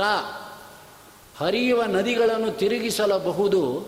ಅರ್ಥ ಮರಳನ್ನು ಅರೆದು ಎಣ್ಣೆಯ ತೆಗೆಯಬಹುದು ಅಂತ. ಮರಳಲ್ಲೆಲ್ಲರೂ ಎಣ್ಣೆ ಇರುತ್ತಾ? ನೆವರ್ ಮನಸ್ಸ ಚಿಂತನೆ ಮಾಡಲಿಕ್ಕೂ ಬರಲ್ಲ. ಆದರೆ ತೆಗಿಬೋದು ಅಂತಾರೆ ದಾಸರ ಅಂಥ ಕಷ್ಟಪಟ್ಟರು ಕೂಡ. ಆದರೆ ಮನಸ್ಸು ನಿಲ್ಲಿಸುವುದು ಬಹಳ ಕಷ್ಟ. ಹೋಗ್ತಾ ಇರುತ್ತೆ ಫ್ರೀನೆಸ್. ದೇವರು ಕೊಡಬೇಕಷ್ಟೇ ಆ ಮನಸ್ಸನ್ನು. ಮನೆಯವ ಮನುಷ್ಯಾಣ ಕಾರಣ ಬಂದ ಮೋಕ್ಷಯು. ಬಂದಕ್ಕೂ ಮನಸ್ಸೇ ಕಾರಣ, ವಿಮುಕ್ತಿಗೂ ಅದೇ ಕಾರಣ. ಬಂದಕ್ಕೂ ಕರ್ಮವೇ ಕಾರಣ, ವಿಮೋಚನೆಗೂ ಕರ್ಮವೇ ಕಾರಣ. ಅದಕ್ಕೆ ದಾಸರು ಹೇಳ್ತಾರೆ, ಕರ್ಮವೇ ತಾರಕ ಭೂ ಜೀವರಿಗೆ. ಕರ್ಮವೇ ಮೋಚಕ ಭೂ ಜೀವರಿಗೆ. ಕರ್ಮವೇ ಬಂಧಕ ಭೂ ಜೀವರಿಗೆ ಅಂಥದ್ದೆಲ್ಲ ನಾವು ಬಿಟ್ಬಿಡ್ತೀವಿ ದೇವ್ರ ನಮ್ಮನ್ನು. ನಮ್ಗೆ ಯಾವ್ದು ಬೇಕೋ ಅದು ಸೀದಾಳೆ ಯಶೋದ ಅಂದ. ಇವನ ಹೆಂಡತಿ ಯಶೋದ ಗಂಡನ್ನ ಆಡಿಸ್ತಾ ಇದ್ದಾಳೆ ಆಡಿಸಿದಳೆ ಶೋದ ಅಂದ. ಮಗು ಆಡಿಸ್ದಾಗ ಆಡಿಸ್ತಾ ಇದ್ದಾಳೆ ಗಂಡನ್ನ, ಕೂತ್ಕೊಂಡ್ರೆ ಕೂತ್ಕೋ, ಈ ಕಂಪ್ಯೂಟರ್ದು ಇದ್ದಾಗೆ. ಮೌಸ್ ಹಿಡ್ಕೋತೀವಲ್ಲ, ಹಾಗೆ ಈಗ ಅಂದ ಅಂದರೆ ಕುಣಿತೆ ತಕ ತಕ ತಕ ಆಡಿಸ್ತಾ ಇದ್ದಾಳೆ. ಇಂಥ ಹಾಡುಗಳು ಹಿಡ್ಕೋತೀರೇ ಯಾವುದು ನಮಗೆ ಜೀವಮಾನದಲ್ಲಿ ಬೇಕೋ ಅದು ಹಿಡ್ಕೊಳ್ಳಿ ನೋಡೋಣ. ಅದಿಲ್ಲ. ಹೋಗೋ ಕಾಲ ಬೊಂಬಡ ಹೊಡ್ಕೊಂಡ್ರೆ ಅದಕ್ಕೆ ಎಲ್ಲ ಸೆಟ್ರೇಟ್ ಆಗು, ಧೈರ್ಯವಾಗಿ ಹೋಗ್ಬೋದು. ಸ್ವಾಮಿ ಹೋಗಿ, ಅದಕ್ಕೆ ನೋಡಿ ಜ್ಞಾನಿಗಳು ಊರಿಗೆ ಹೋದಾಗ ಹೊರಟೋಗ್ತಾರೆ. ಸಂತೋಷ ಪಡ್ತಾರೆ ದೇವ್ರನ್ನ ಪ್ರಾರ್ಥನೆ ಮಾಡ್ಕೋತಾನೆ, ಸ್ವಾಮಿ, ಈ ಹಳೆ ಶರೀರ ತೆಗೆದುಬಿಟ್ಟು, ಅರ್ಥ ಆಯ್ತಾ, ಹೊಸ ಶರೀರ ಸಾಧ್ಯ ಕೊಡ್ತೀಯಾ? ಅಂತ ಕೇಳ್ತಾರೆ. ಹಳೆ ಅಂಗಿ ತೆಗೆದ್ರೆ ಹೆಂಗೆ ಹೊಸಂಗಿ ಹಾಕ್ಕೊಂಡಾಗ ಸುಖ ಪಡ್ತಾರೋ, ಜ್ಞಾನಿಗಳಾಗಿ ಹೋಗೋ ಕಾಲಕ್ಕೆ ಸುಖ ಪಡ್ತಾರೆ. ಯಾಕೆ ಪಡ್ತಾರೆ? ಸುಕೃತಂ ದುಷ್ಕೃತಂ ವಾಪಿ. ಯಥಾ ಪೂರ್ವಕೃತಂ ಕೃತಂ. ಅರ್ಥ ಆಯ್ತಾ? ಆದ್ದರಿಂದ ಕಶ್ಚಿದ್ ವ್ಯಾಧಿ ಪ್ರಜಾಯಿತೆ. ಮನಸ್ಸು ದೇವ್ರ ಕಡೆಗೆ ಹೋಗಂಗೆ ಮಾಡ್ಬಿಡ್ತಾನೆ. ಅದಕ್ಕೆ ದಾಸರನ್ನು ಮಾತು ಹೇಳ್ತಾರೆ. ಹುಚ್ಚು ಹಿಡಿಯಿತು ನನಗೆ ಹುಚ್ಚು ಹಿಡಿಯಿತು ಅಚ್ಚುತನ ನಾಮವೆಂಬ ಕಿಚ್ಚು ನೆತ್ತಿಗೇರಿ ಎಂದು. ಹುಚ್ಚು ಹಿಡಿಸ್ಬಿಡ್ತಾನೆ. ನಾನೊಬ್ಬ ಜ್ಞಾನಿಗಳು ನೋಡಿದ್ದೆ. ಅಂತ್ಯಕಾಲದಲ್ಲಿ ಹುಚ್ಚು ಹಿಡಿತು ಒಂದು ವರ್ಷ. ಒಂದು ಶ್ಲೋಕದ ಮೇಲೆ ಹುಚ್ಚು ಹಿಡಿದ್ಬಿಡ್ತು. ಅರ್ಥ ಆಯ್ತಾ? ಎಷ್ಟು ಸಾಧನೆ ಮಾಡಿಸ್ಬಿಟ್ಟ ದೇವರು. ಪಠಂತು ವೇದಾನ್ ಪ್ರಪಟಂತು ಚಾಗಮನ್ ವದಂತು ವಾದೇ ಪ್ರವದಂತು ಜಲ್ಪೈ ಪತಂತು ವೃಕ್ಷಾತ್ ಪ್ರಪತಂತು ಪರ್ವತಾತ್ ಹರಿಂ ದಿನ ನೈವ ತರಂತಿ ಸಂಸ್ಕೃತಿಂ ಭಗವಂತ ಬಿಟ್ಟು ಈ ಸಂಸಾರ ಚಕ್ರವನ್ನ ಜಗತ್ತಿನಲ್ಲೇ ಇನ್ಯಾರು ಬಿಡಿಸ್ಲಾರು, ಆ ಕೊನೇ ಲೈನ್ ಹುಚ್ಚಿಡ್ಕೊಂಡ್ಬಿಡ್ತು. ಹರಿಂ ವಿನಾ ನೈವ ತರಂತಿ ಸಂಸ್ಕೃತಿಂ, ಹರಿಂ ನೈವ ತರಂತಿ ಹರಿಂ ವಿನಾ ನೈವ ತರಂತಿ ಸಂಸ್ಕೃತಿಂ ಅಂತ ಕೂತಿರೋರು. ಯಾರು ಬಂದರು ಅಂದರೆ ಹರಿಮಿನಾನೈವ ತರಂತಿ ಸಂಸ್ಕೃತಿ ಅಂದರೆ, ಹೋದಲ್ವೇ? ಅಂದರೆ, ಅವ್ರಿಗೆ ಹತ್ತು ರೂಪಾಯಿ ದಕ್ಷಿಣೆ. ಇಲ್ಲ ಅಂದರೆ ಕೈಲಿದ್ರೆ ಏನು ತೊಗೊಂಡದ್ದು ಹೊಡೆದು ಬಿಡೋದು ಹರಿಂ ವಿನಾ ನೈವ ತರಂತಿ ಸಂಸ್ಕೃತಿ. ಇದೇ ಸಾಯೋ ತನಕನೂ ಅದೇನೆ. ನೋಡಿದ್ರ? ಹುಚ್ಚು ನಿಜ. ಆದರೆ ಯಾವ ವಿಷಯದಲ್ಲಿ ಹುಚ್ಚು ಹರಿಮಿನಾನೈವ ತರಂತಿ ಸಂಸ್ಕೃತಿ.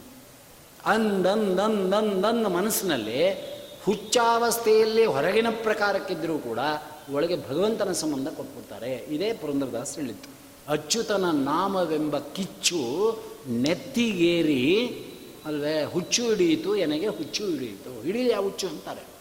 ಈ ಥರ ವ್ಯಾಧಿ ಹಿಡಿಸ್ಬಿಡ್ತಾನೆ. ಇದು ವ್ಯಾಧಿ ಅಲ್ವಾ? ಇದು ಜ್ಞಾನಿಗಳಿಗೆ ಬಂದಂಥ ಒಂದು ವ್ಯಾಧಿ. ಸಾಧನೆ ಎಷ್ಟು ನಡೀತಾ ಇದೆ ಅಂದರೆ, ಅಲ್ವೇ, ಭಗವಂತನ ನಿರಂತರ ಸಂಪರ್ಕ ಇದೆ.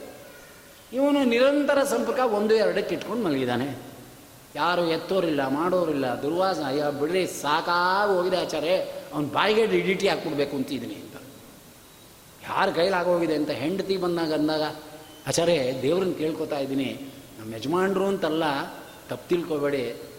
ಎಷ್ಟು ಬೇಗ ಕರ್ಕೋತಾನೋ ಅಷ್ಟು ಬೇಗ ಒಳ್ಳೆಯದು ಅಂದರೆ ನಮ್ಗೆ ಎಷ್ಟು ಸಂತೋಷ ಆಗ್ಬೋದು. ನಾಳೆ ಯಾರಿಗೆ ಆ ಥರ ಅನ್ನೋ ಸ್ಥಿತಿ ಇದೆಯೋ ಯಾರಿಗೆ ಗೊತ್ತು. ನನ್ನ ಬಿಟ್ಟು ಅಂತ ತಿಳ್ಕೊಂಬಿಡ್ಬೇಡಿ ದೇವರಾಣೆ ನನ್ನೂ ಸೇರಿಸಿ ಹೇಳ್ತಾ ಇರೋದು. ನಾಳೆ ನಮ್ಮ ಹೆಂಡ್ತಿ ಅಂದರೂ ಸಂತೋಷವೇ, ಪಡಲೇಬೇಕು. ಇದೊಂದು ತಿಳ್ಕೊಂಬಿಡಿ ನೀವು. ಪುರಾಣಿಕರೆಲ್ಲ ಏನೋ ಸತ್ಲೋಕದಿಂದ ಬಂದಿದ್ದಾರೆ ಕೇಳೋರಿಗೆ ಏನೋ ಮುತಿ ತಿಮ್ಮಿತಿರ್ತಾರೆ ಅಂತ ತಿಳ್ಕೊಬೇಡಿ. ನನ್ನ ಪುರಾಣದಲ್ಲಿ ಮೊದಲು ನಾನು ತಿಮ್ಕೊಂಡೆ ನಿಮ್ಗೆ ಹೇಳೋದು. ಏನು ನಾವೇನು ಹೊರತಾಗಿದ್ದೀವ? ಆದರೆ ಏನು ನಮಗೂ ನಿಮಗೂ ವ್ಯತ್ಯಾಸ ಅಂದರೆ, ಒಂದು ಮೆಟ್ಲು ಕೆಳಗೆ ಕೂತಿದ್ರಿ, ಒಂದು ಮೆಟ್ಲು ಮೇಲೆ ಕೂತಿದ್ದೀನಿ ಅಷ್ಟೇ.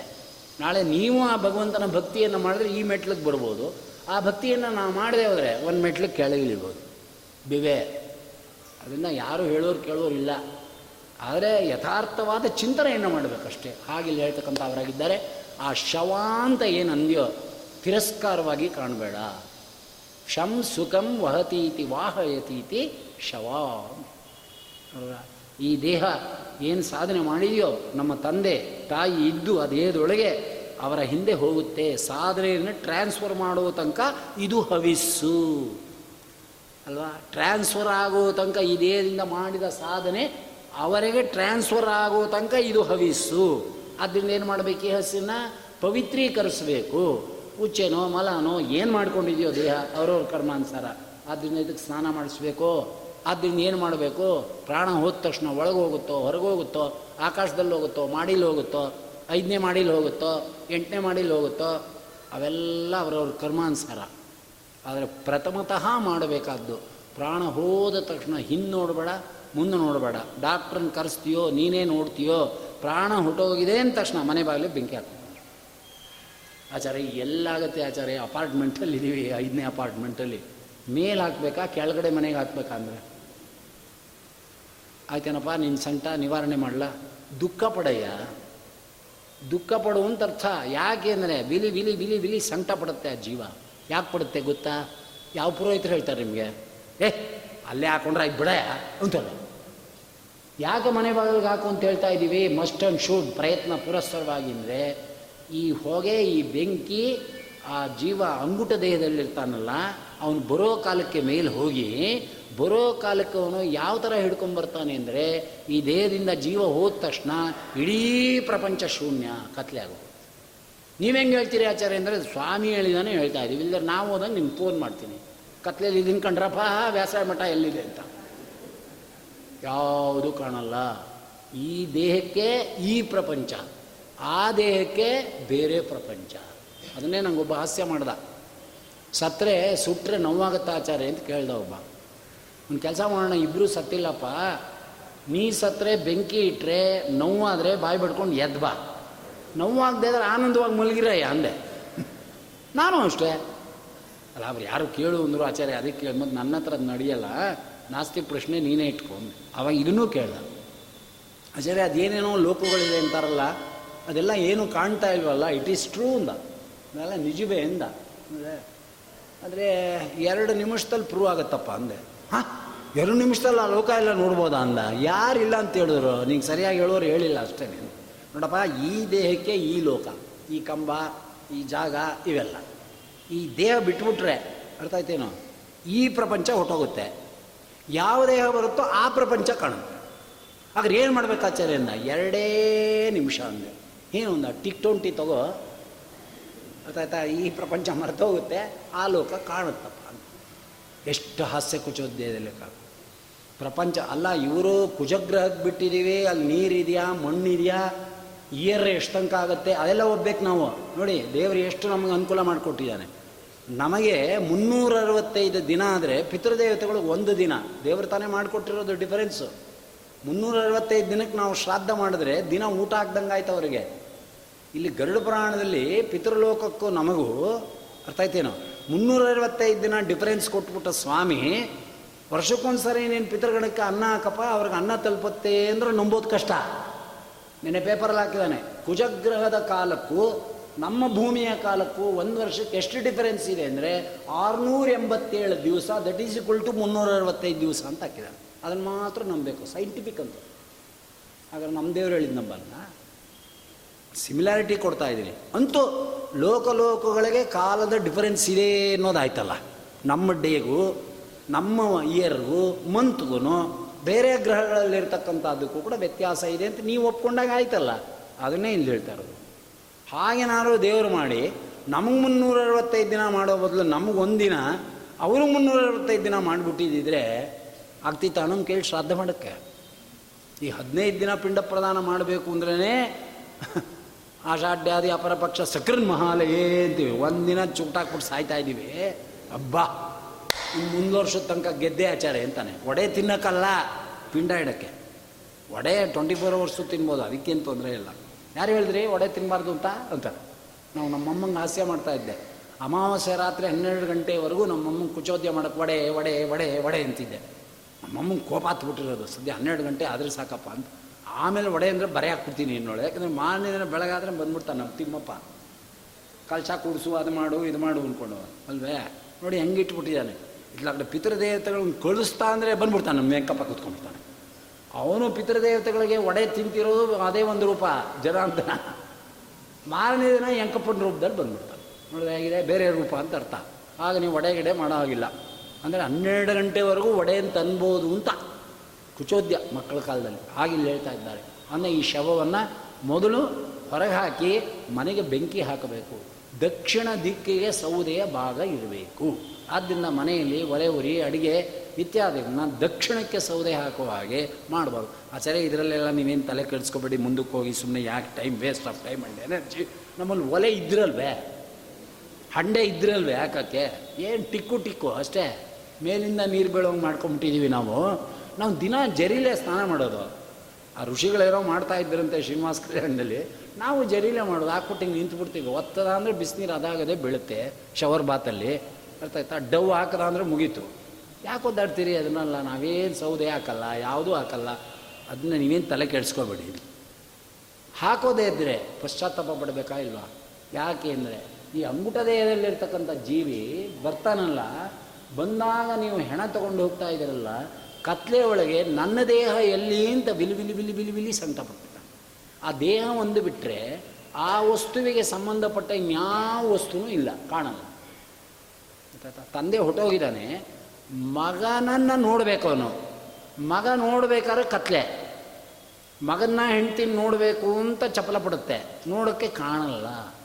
ಇಲ್ಲಿ ಕೈ ಮುಗಿದು ಒಂದು ಹೂನಾರ ಹಾಕ್ಬಿಟ್ಟು ಹೊಟ್ಟೋಗ್ಬಿಡ್ಬೋದು ರಾಜಕೀಯದವ್ರು ಬಂದು. ಹೀಗಂತಾರೋ ಹೀಗಂತಾರೋ, ಏನು ಎಲ್ರಿಗೂ ಕೈ ಮುಗಿಯೋದೆ. ಅವ್ನು ಹೆಂಗಾರ ಇರಲಿ. ದೊಡ್ಡ ಕಳ್ಳ ಆಗಿರಲಿ ಅವನು ಹೋದ ಅಂದ್ರೆ ಹೂನಾರ ಹಾಕ್ಬಿಟ್ಟು ಕೈ ಮುಗಿಬಿಡ್ತಾರೆ ಹಿರಣ್ಯ ಏನು ಹೇಳ್ತಾ ಇದ್ದ ನೋಡಿ, ಜೀವಮಾನದಲ್ಲಿ ನಂಗೆ ಎರಡೇ ಹಾರ ಬಿದ್ದಿದ್ದು ಒಂದು ಮದುವೆ ದಿನ ಒಂದು. ಇನ್ನೊಂದು ದಿನ ಬೀಳುತ್ತೆ ಅಂತ. ಆಗಿ ಇವ್ರ ಲೆಕ್ಕಾಚಾರ. ಊನಾರ ಹಾಕ್ಬಿಟ್ರು ಕ್ಲೋಸ್ ಆಯಿತು. ಆ ಮಗನ ನೋಡಬೇಕಲ್ಲ, ಅಭಿಮಾನ ಇದೆ. ಮಗನಿಗಿಂತ ಹೆಚ್ಚಿಗೆ ಅಭಿಮಾನ ಇದೆ ದೇಹದ ಮೇಲೆ. ಆ ದೇಹ ಎಲ್ಲೋಯ್ತು ಅಂತ ತವಕ ಪಡುತ್ತೆ. ಹೋಗ್ತಾ ಇದೆ ಆ ದೇಹ ಇಡಕ್ಕೆ, ಅವ್ನು ಬರೋ ಕಾಲಕ್ಕೆ. ಆ ದೇಹದಿಂದ ಹೋಗಬೇಕು ಅಭಿಮಾನದಿಂದ. ಕಾಣಿಸಲ್ವಲ್ಲ? ಅದಕ್ಕೋಸ್ಕರನೇ ಮನೆ ಹತ್ರ ಹಾಕಿ, ಯಾಕೆ ಕಾಣುತ್ತೆ ಅಂದರೆ, ಯಾವ ಪ್ರೇತ ನಿಮಿತ್ತವಾಗಿ ಬೆಂಕಿಯನ್ನು ಹಾಕ್ತೀಯೋ, ಅದಕ್ಕೆ ಪ್ರೇತಾಗ್ನಿ ಅಂತ ಕರೀತಾರೆ. ಪ್ರೇತಾಗ್ನಿಗೆ ಮಾತ್ರ ಕಾಣುತ್ತೆ ಅದು. ಅದಕ್ಕೋಸ್ಕರ ಆ ಬೆಂಕಿ ಹೊಗೆಯನ್ನು ಹಿಡ್ಕೊಂಡು ಆ ಶವದ ಹಿಂದೆ ಬರುತ್ತೆ, ಮಗನ ಹಿಂದೆ ಬರುತ್ತೆ. ಓ, ಇಲ್ಲೇ ಇದ್ದಾನೆ ನನ್ನ ಮಗ ನನ್ನ ಬಿಡಿಸ್ತಾನೆ ನನ್ನ ದೇಹ ಇಲ್ಲೇ ಇದೆ, ಎಲ್ಲೂ ಇಲ್ಲ ಅಂದ್ಕೊಂಡು ಸ್ವಲ್ಪ ಸಮಾಧಾನ ಪಟ್ಕೊತ್ತೆ. ಆ ಬೆಂಕಿಯನ್ನು ಹಿಡ್ಕೊಂಡು ಮಗ ಹೊರಡ್ತಾನೆ. ಹೊರಡೋ ಕಾಲಕ್ಕೆ ಅದನ್ನು ಫಾಲೋ ಮಾಡುತ್ತೆ. ಸ್ಮಶಾನದಲ್ಲಿ ಹೋಗಿ ಆ ಬೆಂಕಿನ ಇಟ್ಕೊಂಡು ಅದನ್ನು ಕ್ರವ್ಯಾಗ್ನಿಗೆ ಕನ್ವರ್ಷನ್ ಮಾಡ್ತಾರೆ. ಒಂದೊಂದು ಬೆಂಕಿಯಿಂದ ಒಂದೊಂದು ಸುಡಬೇಕು. ಅಲ್ವೇ? ಬೀದಿಲಿ ಹೋಗ್ತಾ ಇರ್ತೀವಿ. ಮೆಕ್ಕೆಜೋಳ ಸುಡ್ತಿರ್ತಾನೆ. ಆ ಅಗ್ನಿ ಯಾವುದಪ್ಪ ಅಂತ ಕೇಳೋಕ್ಕಾಗುತ್ತೆ ಅವನಿಗೆ? ಯಾವಾಗ ನೀನು ಸುಡ್ತಾ ಇದೆಯಪ್ಪ ಅಂದರೆ, ಏಯ್ ಹೋಗ ಗುಗ್ಗು ಅಂತ. ಅದಕ್ಕೇನ್ರಿ, ಒಂದೊಂದನ್ನು ಹುತ ಮಾಡೋದಕ್ಕೂ ಒಂದೊಂದು ಅಗ್ನಿ. ವೈಷ್ಣದೇವ ಮಾಡ್ತೀವಿ. ಅಲ್ವೇ ರುಕ್ಮನಾಮಕಾಗ್ನಿಮ್ಮಾವ ಹಯಾಮಿ ಅಂತೇವೆ. ಪಮಾನೋಮ ಮಾಡ್ತೇವೆ. ವಿಠುಪನಾಪಾಗ್ನಿಮ್ಮಾವ ಯಾಮಿ ಅಂತೇವೆ. ಅರವತ್ತು ಥರ ಅಗ್ನಿಗಳಿದ್ದಾರೆ ಒಂದೊಂದಕ್ಕೂ ಒಂದೊಂದು. ಬಲಭದ್ರನಾಮ ಅಂತಾರೆ ಇನ್ನೊಂದು ಅರವತ್ತು ವರ್ಷದಕ್ಕೆ ಉಗ್ರತ ಶಾದಿಗೆ ಬೇರೆ ಹೇಳ್ತಾರೆ. ಅಗ್ನಿಗಳೇ ವಿಚಿತ್ರವಾಗಿದೆ. ಆಯಾ ಅಗ್ನಿಯಲ್ಲೇ ಅದನ್ನು ಹವಿಸ್ಕೊಡ್ಬೇಕು ಇದು ಮಠ ನಮ್ಮದು. ಅದು ಇಲ್ಲದ್ರೆ ಹೋಗೋದಿಲ್ಲ ಅಂತ ಅರ್ಥ. ಮದುವೆ ಮನೆಗೆ ಹೋಗಿ ಲಕ್ಷ್ಮೀ ಜನಾರ್ದನ ಅಂದರೆ ಕಪಾಳ ಕುಡಿತಾರೆ. ಆಗುತ್ತಾ? ತಿಥಿಗೆ ಹೋಗ್ಬಿಟ್ಟು ಮದ್ದು ಅಲ್ಲಬ ಲಕ್ಷ್ಮೀ ನಾರಾಯಣ ಪ್ರೇರಣೆ ಪ್ರೀತ ತಿಂಗೆ ಕಲ್ತ್ಕೊಂಡ್ಬಂದಿದ್ಯಾ ಏನು ಅಂತಾರೆ. ಹೋಗಲ್ಲ ಅದು, ಮಾಡಿದ್ರು ಕೂಡ. ಆಯಾ ರೂಪದಿಂದ ಅದನ್ನು ಕಳಿಸ್ಕೊಡ್ಬೇಕಲ್ಲ? ಭಗವಂತ ಸ್ವೀಕಾರ ಮಾಡ್ತೀನಿ ಅಂತ ಅವನು ಹೇಳಿದ್ದಾನೆ ಯಾಕೆ ಹೇಳಿದ್ದೀನಿ ಏನು ಮಾಡಿದ್ದೀನಿ ಅಂದರೆ, ಅವೆಲ್ಲ ಕೇಳಕ್ಕೆ ಬರಲ್ಲ. ನಮ್ಮನ್ನು ನಿಮ್ಮನ್ನು ಕೇಳಿ ಮಾಡಲ್ಲ. ಆಗ ನಾನು ಕೇಳ್ತೀನಿ. ರಾತ್ರಿ ತನಕ ಚೆನ್ನಾಗಿದ್ದು ಮಾರನೇ ದಿನ ಯಾಕೆ ಅವ್ರು ಬರಲಿಲ್ಲ ಅಂದರೆ ವೈರಲ್ ಫೀವರ್. ವೈರಲ್ ಫೀವರ್ ಬಂದುಬಿಟ್ಟಿದೆ ಆಚಾರೇ ಅಂತಾನೆ ಏನೋ ವೈರಸ್ಸು ಬಂದು ನಿನ್ನ ಎದುರು ನಿಂತ್ಕೊಂಡು ನಾಳೆ ರಾತ್ರಿ ನೀನು ಪ್ರವೇಶ ಮಾಡ್ತೀರಿ, ನಿಂಗೆ ಜ್ವರ ಬರುತ್ತೆ, ತಿಳ್ಕೊ. ಅಂತ ಹೇಳ್ಬಿಟ್ಟು ಬರುತ್ತಾ ಯಾವ ರೋಗವೂ ಹೇಳ್ಬಿಟ್ಟು ಬರಲ್ಲ. ಮರುಕ್ಷಣದಲ್ಲೇ ವ್ಯತ್ಯಾಸ ಆಗೋಗುತ್ತಲ್ಲಪ್ಪ? ಹಾಗೆ ದೇವ್ರು ಮಾತ್ರ ನಿಂಗೆ ಹೇಳ್ಬಿಟ್ಟು ಕರ್ಕೊಂಡು ಹೋಗ್ಬೇಕಾ? ಹೇಳ್ಬಿಟ್ಟು ಮಾಡಬೇಕಾ? ವ್ಯವಸ್ಥೆ ಮಾಡಿದ್ದೀನಿ ಆ ವ್ಯವಸ್ಥೆ ಅಂತ ಮಾಡು ಆಟೋಮೆಟಿಕ್ಕಾಗಿ ಕಾರ್ಯ ನಡೀತಾ ಇರ್ತದೆ. ಬೆಂಕಿ ಹಾಕು, ಆ ಬೆಂಕಿ ನೋಡುತ್ತೆ, ನೀನು ಹಿಂದೆ ಬರುತ್ತೆ ಎಲ್ಲಿಡ್ತೀಯೋ ಅಲ್ಲಿ ಬರುತ್ತೆ, ಅಲ್ಲಿ ಒಂದು ಮರ ನೇತಾಕೋತ್ತೆ ಬೆಂಕಿ ಹಾಕೋ ತನಕ ಅಲ್ಲಿರುತ್ತೆ ದುಃಖ ಪಡುತ್ತೆ, ಅದಕ್ಕೋಸ್ಕರ ಚಡಪಡಾಯಿಸುತ್ತೆ ನಿಮಗೂ ಕತ್ಲೆಯಲ್ಲಿ ಕೂಡಾಕ್ಬಿಟ್ಟು ಒಂದು ಲೋಟ ಕಾಫಿ ಇಟ್ಬಿಡೋದು, ಕತ್ಲೆ ಮನೇಲಿ ಕಾಫಿ ಕೊಟ್ಟಿಯೇನೆ ಅಲ್ಲೇ ಬಡ್ದಿ ನೀನು, ತೊಗೊಳ್ಳಿ. ಅಂದರೆ ಇರೋ ಮುದುಕಿರು ಇರ್ತಾರೆ. ಅತ್ತೆ ಸೊಸೆಗೆ ಏನಾದ್ರು ಕಂಡ್ರಾಗದಿದ್ರೆ ಹೀಗೆ ಮಾಡೋದು. ಅತ್ತೆ ಕಣ್ ಕಾಣದೇ ಇದ್ರೆ ಕಾಫಿ ಇಟ್ಬಿಟ್ಟು, ಅಯ್ಯೋ, ನೋಡಿ, ಕಾಫಿ ಇಟ್ಬಿಟ್ಟು ತೊಗೊಳ್ಳಿ ಅಂದರು ತೊಗೊಳಲ್ಲ. ಏನೋ ಕಂಡ್ರೂ ಕಾಣಲಿಲ್ಲ ಕಾಣಲಿಲ್ಲ ಅಂತ ನಮ್ಮ ಯಜಮಾನ್ರ ಮುಂದೆ, ಮಗನ ಮುಂದೆ ಚಾಡಿ ಹೇಳ್ಕೊತ್ತೆ ಮುಂಡೆದು ಅಂತ. ಅದು ಹೀಗಂತ ಇರುತ್ತೆ ಇರುತ್ತೆ ಎಲ್ಲಿಟ್ಟಿದೆಯಾ ಅಲ್ಲೇ ಇದೆ, ತೊಗೊಳ್ಳಿ. ಇದನ್ನೇ ತಾಯಿ ತಂದೆಯರ ನೋಯಿಸಿದಾತಗೆ ಅಂತ ದಾಸ್ ಹೇಳಿ ನಾಳೆ ನಮಗೆ ಆ ಸ್ಥಿತಿ ಬಂದಾಗಲ್ವ ಗೊತ್ತಾಗೋದು? ಒಂದು ತಿಳ್ಕೊಳ್ಳಿ. ಇನ್ನೊಂದು, ಯಾರೇ ತಪ್ಪು ಮಾಡಿರಲಿ, ಏನೇ ಮಾಡಿರಲಿ, ಅಧಿಷ್ಠಾನ ನಮಗಿಂತ ದೊಡ್ಡದು ಅಂತಿದ್ರೆ ಯಾವ ತಪ್ಪನ್ನು ನಿಂಗೆಣಿಸಕ್ಕೆ ಯೋಗ್ಯತೆ ಇಲ್ಲ. ಆದಿಷ್ಟಾನಕ್ಕೆ ಒಬಿಡಿಯಂಟಾಗಿ ಒಬಿಡಿಯಂಟಾಗಿ ನಡ್ಕೋಬೇಕಷ್ಟೆ ಇದು ನಮ್ಮ ಮತ ಒಪ್ಪೋದಾದರೆ ಒಪ್ಪೋದಾದರೆ ಅಂತ ಅಷ್ಟು ಗೊತ್ತಾಯ್ತಾ? ಎರಡು ದೃಷ್ಟಾಂತ ಕೊಡಲ. ಓತ್ ಮಾಡಿ ನಡ್ಕೊಂಡವ್ರು ಒಬ್ಬರು ನ್ಯಾಚುರಲ್ ಆಗಿ ನಡ್ಕೊಂಡವ್ರು ಒಬ್ಬರು ನಮ್ಮ ಧರ್ಮರಾಜರು ಏನು ಹೇಳ್ತಾರೆ? ಅದು ಒಬಿಡಿಯಂಟ್ ಆಗಿತ್ತು ಐದು ಜನನ್ನಿಟ್ಟು ಜೂಜಲ್ಲಿ ಇಟ್ಬಿಟ್ಟು ಆಡಿ ಸೋತ್ಬಿಟ್ಟ ಅಂದರೆ ಜಗಳಕ್ಕಾದ್ರ ಹಿಂಸನ್ ದೇವರು. ಅಲ್ಲ ಯಾ ನಿಂಗೆ ಹೋಗ್ತಾ ಇಲ್ಲದೆ ಇದ್ರೆ ಬೇಡ, ನಂಗೆ ಹೇಳ್ಬೇಕಾಗಿತ್ತಯ್ಯ ನೀನು. ನೀನೇನೋ ಕೃಷ್ಣ ಅನ್ಲಿಲ್ಲಪ್ಪ, ನಾನು ಕೃಷ್ಣ ಅಂತ ಕರೀತಾ ಇದ್ದೆ. ಅರ್ಥ ಆಯ್ತಾ? ಕೃಷ್ಣ ಕೇಳ್ತಾನೆ, ಆ ಶಕನಿ ಹಾಕಿದಾಗ ನಾಲ್ಕು ಎಂಟು ಒಂದೆಟ್ಗೆ ಬೀಳ್ತಿತ್ತಲ್ಲ ಮೂಳೆ ಇದರಲ್ಲಿ, ದಾಳದಲ್ಲಿ, ನಾನು ಇರಲಿಲ್ವಾ? ಕೃಷ್ಣ ಎಂಟು ಬೇಕು ಅಂದಿದ್ರೆ ನಾನು ಕೊಡ್ತಾ ಇದ್ದೆ, ನೀ ಕೂಗಲಿಲ್ಲ, ಸ್ಮರಣೆ ಮಾಡಲಿಲ್ಲ, ನಾನು ಬರಲಿಲ್ಲ ಅಂದ. ವಿಸ್ಮೃತಿ. ಯಾಕೆ ಬಂತು? ನಡಿಬೇಕಾಗಿದೆ ಮುಂದೆ, ಮಹಾಭಾರತ. ಎಂಟು ಅಂತ ಇವನಿಗೆ ಎಂಟು ಬಂದ್ಬಿಟ್ಟಿದ್ರೆ ಇನ್ನೇನ ಇವರು? ರಾಜ್ಯ ಅಪಾರ ಮಾಡೋದು. ಭಗವಂತನ ಚಿತ್ತಾನ ಧರ್ಮರಾಜರದ. ಹೆಂಡತಿಯಿಂದ ಹಿಡಿದು ತಮ್ಮಂದ್ರವರೆಗೂ ಕೂಡ ಅರ್ಥ ಆಯ್ತೇನು ಜೂಜನಲ್ಲಿ ಪಣಕ್ಕಿಟ್ಟು ಸೋತ್ನೆಲ್ಲ ಭೀಮಸೇನ್ ದೇವರ ಶಕ್ತಿ ಇದ್ದವರಲ್ಲ ನಿಷ್ಠುರವಾದ ಮಾತುಗಳು, ಸ್ವಧರ್ಮ ವಿಹಿತವಾದ ಧರ್ಮ, ವಿಷ್ಣು ಧರ್ಮದಲ್ಲಿ ನಿಷ್ಠತ್ವ ಇದ್ದವರು ಒಂದು ಮಾತಾಡಿದಾರಾ? ಯಾಕೆಂದರೆ ಅಣ್ಣ ಅಧಿಷ್ಠಾನ ಅಷ್ಟೇ. ನಡ್ಕೋಬೇಕು ಅಂತಿದ್ರೆ. ಇದು ಸಹಜವಾಗಿ ನಡ್ಕೊಂಡಿರೋದು. ಅಧಿಷ್ಠಾನದಲ್ಲಿ ಹೋಲ್ಸಕ್ಕೆ ಬರಲ್ಲ. ಒಬ್ಬರು ರುಜು, ಒಬ್ಬ ಯಮ. ಇನ್ನೊಂದು ಬಾಯಲ್ಲಿ ಆಡ್ಬಿಟ್ರೆ ಅಂದರು ನಮ್ಮ ಭೀಷ್ಮರು, ಯಾರು ಹಸ್ತಿನಾವತಿಯ ಸಿಂಹಾಸನದ ಛತ್ರದಡಿ ಕೂತಿರ್ತಾರೋ, ಅವನ ದಾಸ ನಾನು. ಅವನು ಹೇಳ್ದಂಗೆ ನಾನು ಕೇಳ್ತೀನಿ ವಿನಃ, ಕೋಟಿ ನನ್ನೆದುರು ನಡೀತಾ ಇದ್ರೂ ಕೂಡ ನನಗೂ ಅದಕ್ಕೂ ಸಂಬಂಧ ಇಲ್ಲ. ಇದೆಲ್ಲ ಏನು ಅಂದ್ಕೊಂಡ್ರಿ ಮಹಾಭಾರತ ರಾಮಾಯಣ ಅಂತ ಅನುಭವಿಸಿ ನಾವು ತಗೊಳ್ಳುವಂಥದ್ದು. ಇನ್ನೊಬ್ಬರು ಉಪದೇಶ ಮಾಡಿದ್ರು ಒಳಗೆ ಹೋಗಲ್ಲ, ಅವನಿಗೇನು ಗೊತ್ತು? ಗೂಬೆ ಅಂತಾರೆ. ಅರ್ಥ ಆಯ್ತಾ? ನಮ್ಮ ಮನೆಯದು ಅವ್ರಿಗೇನ್ರಿ ಗೊತ್ತು? ಅವ್ರ ಮನೆ ನಮಗೇನ್ರಿ ಗೊತ್ತು? ಅವರವ್ರದ್ದು ಅವರವ್ರಿಗೆ ಇದೇ ಎಲ್ಲರ ಮನಲ್ಲೂ ಇರೋದು. ನಿಮ್ಮನೆ ನಮ್ಮನೆ ಅಂತಲ್ಲ ನಮ್ಮನಲ್ಲೂ ಅದೇ ಇದೆ ನಿಮ್ಮನಲ್ಲೂ ಅದೇ ಇದೆ. ಗೊತ್ತಾಯ್ತಾನ ಹೆಂಡತಿ ಗಂಡಂಗೆ ನಿಮಗೆ ಗೊತ್ತಾಗಲ್ಲ ಸುಮ್ಮನಿದ್ರೆ ನಾ ಹೇಳ್ದಂಗೆ ನೀವು ಕೇಳ್ರಿ ಅಂತಾಳೆ. ಹ್ಞೂ ಬೇಕಾಗುತ್ತೆ. ಅಲ್ವೇ? ಹೂಂದೇ ಇದ್ದರೆ ಮನೇಲಿ ಇರೋಕ್ಕಾಗಲ್ಲ. ಇಲ್ವಾ ಎಲ್ಲರ ಮನಲು? ಎದೆ ತಟ್ಕೊಂಡು ಹೇಳಿ. ಶ್ರೀನಿವಾಸ ದೇವರ ಎದುರು ಒಪ್ಕೊಳ್ಳಿ. ಚೆನ್ನಾಗಿದ್ದು ಅಂದರೆ, ಆಚಾರ್ಯ, ನಾವು ಆಗಿಲ್ಲ, ಚೆನ್ನಾಗಿದ್ದೀವಿ ಅಂದರೆ ದೇವರು ನಿಮ್ಮನ್ನು ಚೆನ್ನಾಗಿಟ್ಟಿರಲಿ ಇನ್ನೇನಪ್ಪ? ಸಂಗಟಗಳು ಅಷ್ಟು ಸುಲಭ ಅಲ್ಲ. ಕಷ್ಟದ ಕಾರ್ಪಣ್ಯಗಳ ಅವಸ್ಥೆಗಳು ಬಂದಾಗ ಪರಾವರಿ ನಡೀತು. ಆಗ ಅಧಿಷ್ಠಾನದ ಗೌರವವನ್ನು ಉಳಿಸ್ಕೋತೀವಲ್ಲ, ಅದು ಪತಿವ್ರತೆ ಅಂತ ಕರೆಯೋದು. ಚೆನ್ನಾಗಿದ್ದಾಗ ಹೇಳ್ದಾಗ ಕೇಳ್ಬಿಡೋದು, ಆಮೇಲೆ ಕಾಪಿ ಅಲ್ಲೇ ಬಡ್ದು ತೊಗೊಳ್ಳಿ ಅಂತ ಕಣ್ ಕಾಣ್ದಿದ್ದಾಗ ಹೇಳ್ತಾರಲ್ಲ, ಆ ಕೈ ಕೊಡಬೇಕಾ? ಕೆಳಗಿಟ್ಟು ಕಾಪಿ ತೊಗೊಳ್ಳಿ ಅಂತ ಹೇಳ್ಬೇಕು. ನಮ್ಮಮ್ಮನ ಕಣ್ ಕಾಣ್ತಿರಲಿಲ್ಲ ಯಾರೋ ಒಬ್ಬರು ಮನೇಲಿ ಬಾಡಿಗೆಗಿದ್ದೆ. ನಾನು ಈ ಕಡೆ ಪುರಾಣಕ್ಕೆ ಬಂದರೆ ಅವ್ರಿಗೆ ಆಗ್ತಿರ್ಲಿಲ್ಲ ಅವ್ರಿಗೆ. ಗೊತ್ತಾಯ್ತೇನು ಅವ್ರವ್ರಿಗೇನೋ ಮಾತು ಹಳೆ ಕಾಲದವರು ಸ್ವಲ್ಪ ವ್ಯತ್ಯಾಸ. ಕಾಫಿ ಇಟ್ಬಿಡೋರು, ಅಲ್ಲಿ ಇಟ್ಟಿದ್ದೀನಿ ತೊಗೊಳೆ ಅನ್ನೋರಂತೆ. ಬಂದ ತಕ್ಷಣ ಹೇಳೋರು, ಕಣ್ ಕಾಣಲ್ಲ ಕಣೋ, ಈಗ ಅಂತೀನಿ ಅಂತ. ಈಗ ಅನ್ನಕ್ಕೆ ಹೋದಾಗ ಎಲ್ಲಾರ ಲೋಟ ಬಿದ್ದರೆ ಉರುಟ್ಕೊಂಬಿಡೋದು. ಬಂದ ತಕ್ಷಣ ಚಾಡಿ. ಗೊತ್ತಾಯ್ತಾ ಇಟ್ಟು ಕಾಪಿನೆಲ್ಲ ಉರುಟ್ತಾರೆ ನಿಮ್ಮಮ್ಮ ಇಟ್ಟು ಕಾಪಿನೆಲ್ಲ ಉರುಟ್ತಾರೆ ದಿನಕ್ಕೆ ಎಂಟು ಲೋಟ ಕೊಡ್ತೀನಿ ಅಂತ. ಅರ್ಥ ಆಯ್ತಾ ಇದು ಯಾರ ಮನೆಗೆ ಹೋದರೂ ಅಷ್ಟೇ. ಏನು ಹೇಳ್ಬೇಕು ಇದಕ್ಕೆ? ತಾಯಿಗೆ ಸಮಾಧಾನ ಮಾಡಬೇಕಾ? ನಾ ಪುರಾಣಕ್ಕೆ ಬರ್ತೀನಿ, ಯಾರೂ ಗತಿ ಇಲ್ಲ ಅಂತ ಇಟ್ಕೊಂಡಿರೋರ್ಗೆ ಹೇಳಬೇಕಾ? ಅವ್ರ ಮಾತು ನಂಬಬೇಕಾ? ಅರ್ಥ ಆಯ್ತು? ಇಲ್ಲಿ ವೇದವ್ಯಾಸ್ತಿಯ ಪೀಠದ ಮೇಲೆ ಹೇಳ್ತಾ ಇದ್ದೇನೆ. ಹದಿಮೂರು ಮಕ್ಕಳಿದ್ದರೂ ನಮ್ಮಮ್ಮಂಗೆ ತಪ್ಪಲಿಲ್ಲ ಕಾಟ. ಇನ್ನು ಒಬ್ಬರಿದ್ದವ್ರು ಏನು ಮಾಡ್ತಾರೆ ಹೇಳಿ? ಅವರು ಬಂತು ಅಂದರೆ ಹೊಟ್ಟೋಗ್ತಿರ್ತಾರೆ ನಮ್ಮ ಗುರುಗಳು ಹೇಳ್ತಿದ್ರು. ಭಾಳ ಚೆನ್ನಾಗಿ ಹೇಳೋರು ಅವರು. ಲೋ, ಜೋಗಪಾತಕ್ಕೆ ಏನೋ ಹೆಸರು ಅಂದರು. Raja Rocket Roarer, Raja Rani Rocket Roarer ಅಂದೆ. ಅದೇ ಅಲ್ವೇನೋ ನಮ್ಮ ಸಂಸಾರ ಅಂದರು ಯಾರ ಮನೆಗೆ ಹೋಗಿ ರಾಜ, ರಾಣಿ, ಗಂಡ, ಹೆಂಡ್ತಿ, ರಾಕೆಟು ಅಮೇರಿಕಾಕ್ಕೆ, ರೋರರು,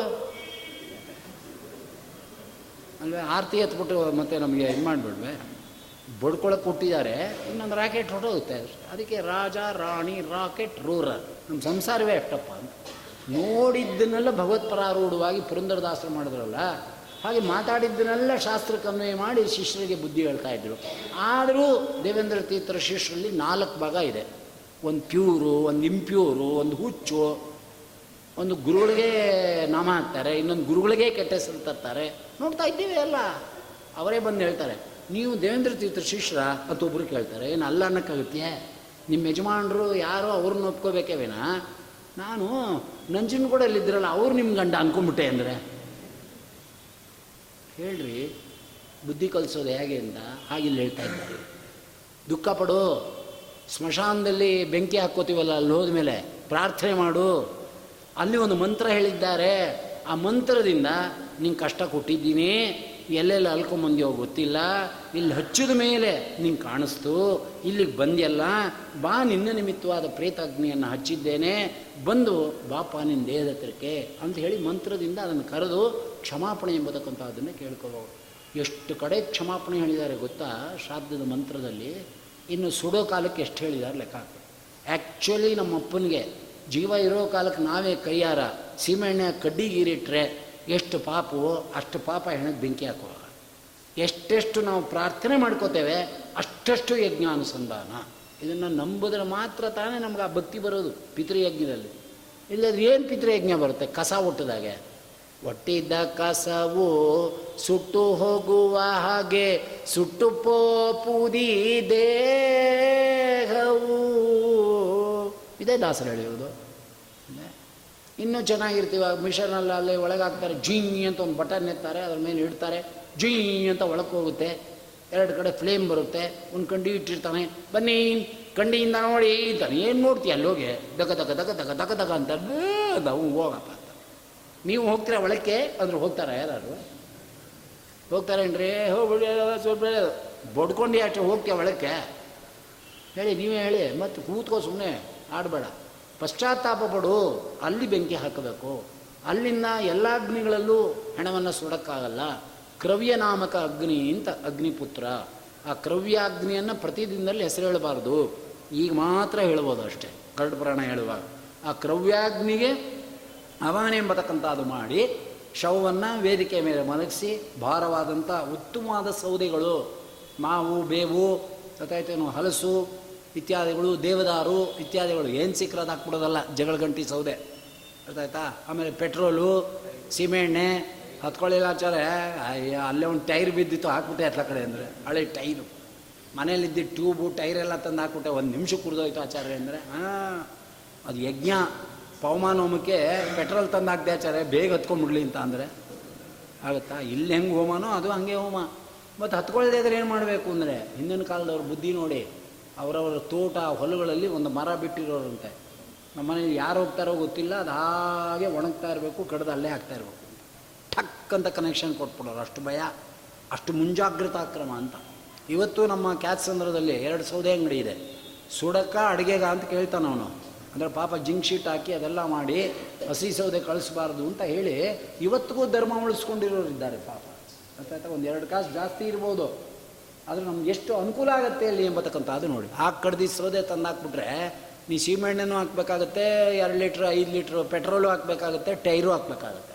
ಹತ್ತಲ್ಲ ಅದು. ಅರೆ ಬರೆ ಆಗಿಬಿಟ್ರೆ.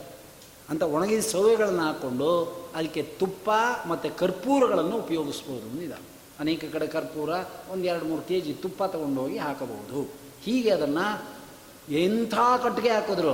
ಅದು ಯಜ್ಞ ಆಗಲ್ಲ. ಯಜ್ಞ ಆಗಬೇಕಾದ್ರೆ ಇಷ್ಟೇ ಉದ್ದ ತುಳಸಿ ಕಾಷ್ಟ.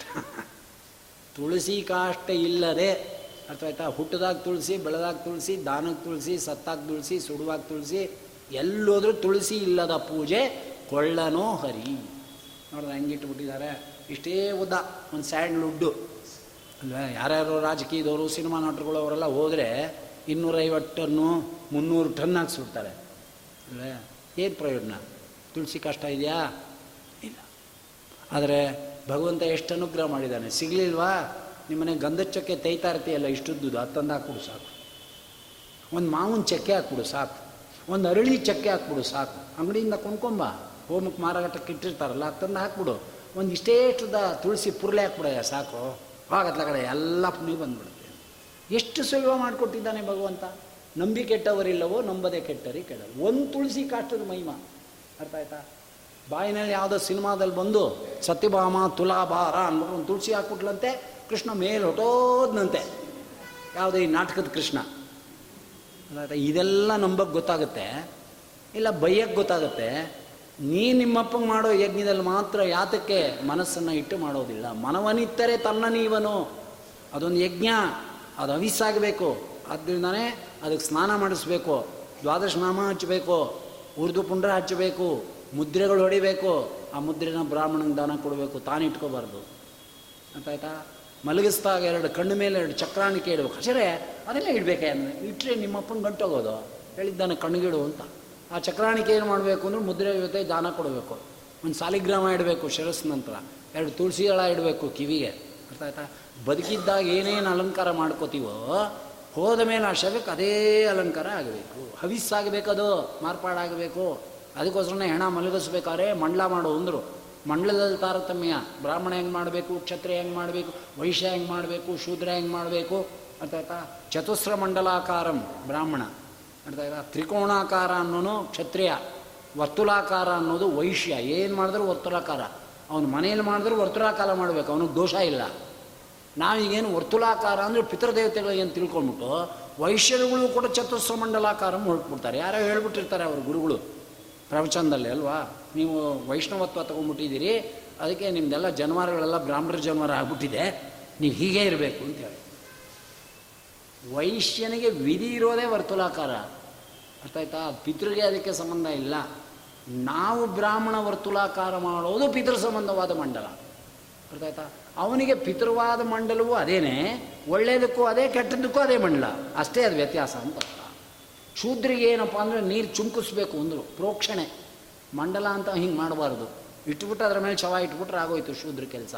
ಆದ್ದರಿಂದ ಮಂಡಲವನ್ನು ಮಾಡಿ ಈ ಶವವನ್ನು ಮಲಗಿಸಿ ದಕ್ಷಿಣ ದಿಕ್ಕಿಗೆ ತಲೆಯನ್ನು ಹಾಕಿ ಇಲ್ಲೇ ಮನೆ ಹತ್ರನೇ ಸ್ನಾನ ಮಾಡಿಸೋದಾದ್ರೆ ನೀರು ಹಾಕಿ ನೂತನ ವಸ್ತ್ರವನ್ನು ಹಾಕಿ ಅದಕ್ಕೆ ಹಾಕಬೇಕು ಅಂದರೆ. ನೋಡಿದ್ರೆ ಚೆನ್ನಾಗಿದೆ ಯುಕ್ತಿ. ಹವಿಸ್ಸಾಗಿ ಮಾರ್ಪಾಡು ಮಾಡ್ತಾ ಇರೋದು. ಅನ್ನ ಇದೆ ನೈವೇದ್ಯಕ್ಕೆ ಇಡ್ತೀವಿ. ಅನ್ನ ಆಯಿತು. ಪ್ರಾಣದೇವರಿಗೆ ನೈವೇದ್ಯ ಮಾಡಬೇಕು. ತೀರ್ಥ ಹಾಕ್ಬೇಕಾ ತೀರ್ಥ ಹಾಕ್ಬಾರ್ದ ಅಂದರೆ. ಅನ್ನಕ್ಕೆ ಏನ್ರಿ ತೀರ್ಥ ಹಾಕೋದು ಅಂದ್ರೆ? ಇಲ್ಲ ಪ್ರಾಣದೇವ್ರು ಬಂದು ಆ ಅಂತ ಕೂತಿರ್ತಾನೆ ನೀನು ನೈವೇದ್ಯಕ್ಕೆ. ಅನ್ನಕ್ಕೆ ನೈವೇದ್ಯ ಆಗದೆ ಇದ್ರೆ ಅದು ಪ್ರಾಣದೇವ್ರು ಮುಟ್ಟಲ್ಲ. ಅದಾದಮೇಲೆ ನೀವು ಹಾಕದೇ ಇದ್ರೆ ಗರುಡಶೇಷರು ಮುಟ್ಟಲ್ಲ. ಅದೆಲ್ಲ ಆದಮೇಲೆ ವೈಷ್ಣದೇವ ಮಾಡದೇ ಇದ್ರೆ ಗುರುಗಳು ಮುಟ್ಟಲ್ಲ. ಗುರುಗಳು ತೀರ್ಥ ಕೊಡದೇ ಇದ್ರೆ ವೈಷ್ಣದೇವರನ್ನ ಮುಟ್ಟಲ್ಲ. ಅಲ್ವೇ? ಮತ್ತು ಎಲ್ಲದಕ್ಕೂ ತೀರ್ಥ ಹಾಕ್ಲೇಬೇಕಲ್ಲ, ಕೊಡಲೇಬೇಕಲ್ಲ. ಅಷ್ಟು ಜನಕ್ಕೆ ತೀರ್ಥ ಕೊಡಬೇಕು ಕೊಡಬೇಕು, ಎಲ್ಲ ಮಾಡಬೇಕು, ತೆಗಿಬೇಕು ಅಂತ ಏನು ಇಟ್ಕೊಂಡಿದೆಯೋ ಹಾಗೆ ಇಲ್ಲೂ ಅಷ್ಟೇ. ಇಲ್ಲಾಂದ್ರೆ ಹೋಗ್ಬಿಡುತ್ತೆ. ಆದ್ದರಿಂದ ತೀರ್ಥ ಹಾಕಬೇಕು, ಗಂಗೆ ಹಾಕಬೇಕು, ಬಾಯಿನಲ್ಲಿ ನವರತ್ನ ಹಾಕ್ಬೇಕು. ಆಚಾರೆ ನವರತ್ನದ ಉಂಗುರ ಹಾಕ್ಬಿಡೋಕ್ಕಾಗತ್ಯೆ?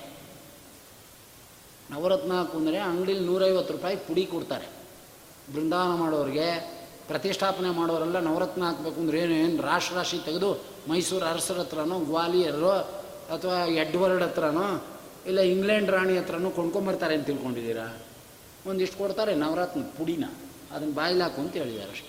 ಒಂದು ಬಂಗಾರದ ಯಾವುದಾದ್ರು ಹೂವು ಹಾಕಬೇಕು ಅಂದಿದ್ದಾರೆ. ಬಂಗಾರದ ತುಕಡ ಹೆಣದ ಬಾಯಿಗೆ.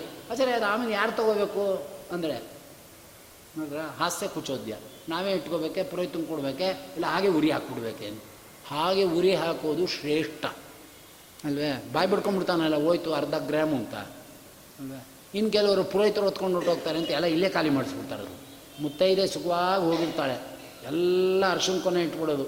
ಸಮ ಚಿಪ್ಪಾಗಿರುತ್ತಾ ಕಾಲುಂಗ್ರ ಅದೇನು ಸಾಯ್ತಾರೋ ಅದಕ್ಕೆ ಗೊತ್ತಿಲ್ಲ. ಕಾಲುಂಗ್ರ ತೆಗೆದುಬಿಡಿ ಪುರೋಹಿತರು ತಗೊಂಡ್ಬಿಡ್ತಾರೆ ಅಂತಾಳೆ. ಆಗ್ಬೋದು ಅದಕ್ಕೆ ನಿಮ್ಮ ಪುರೋಹಿತರು ಬಿಚ್ಚುವಾಗಲೇ ಹೇಳ್ತಾರೆ, ಎರಡು, ಒಂದು ಲಕ್ಷ ಇದ್ದರೆ ಕಾಂಟ್ರಾಕ್ಟು ಇಲ್ಲದ್ರೆ ಶರ್ಟ್ ಹಾಕೊಂಡು ಹಾಗೆ ಹೋಗ್ತೀನಿ ಅಂತಾರೆ ಅವ್ರು.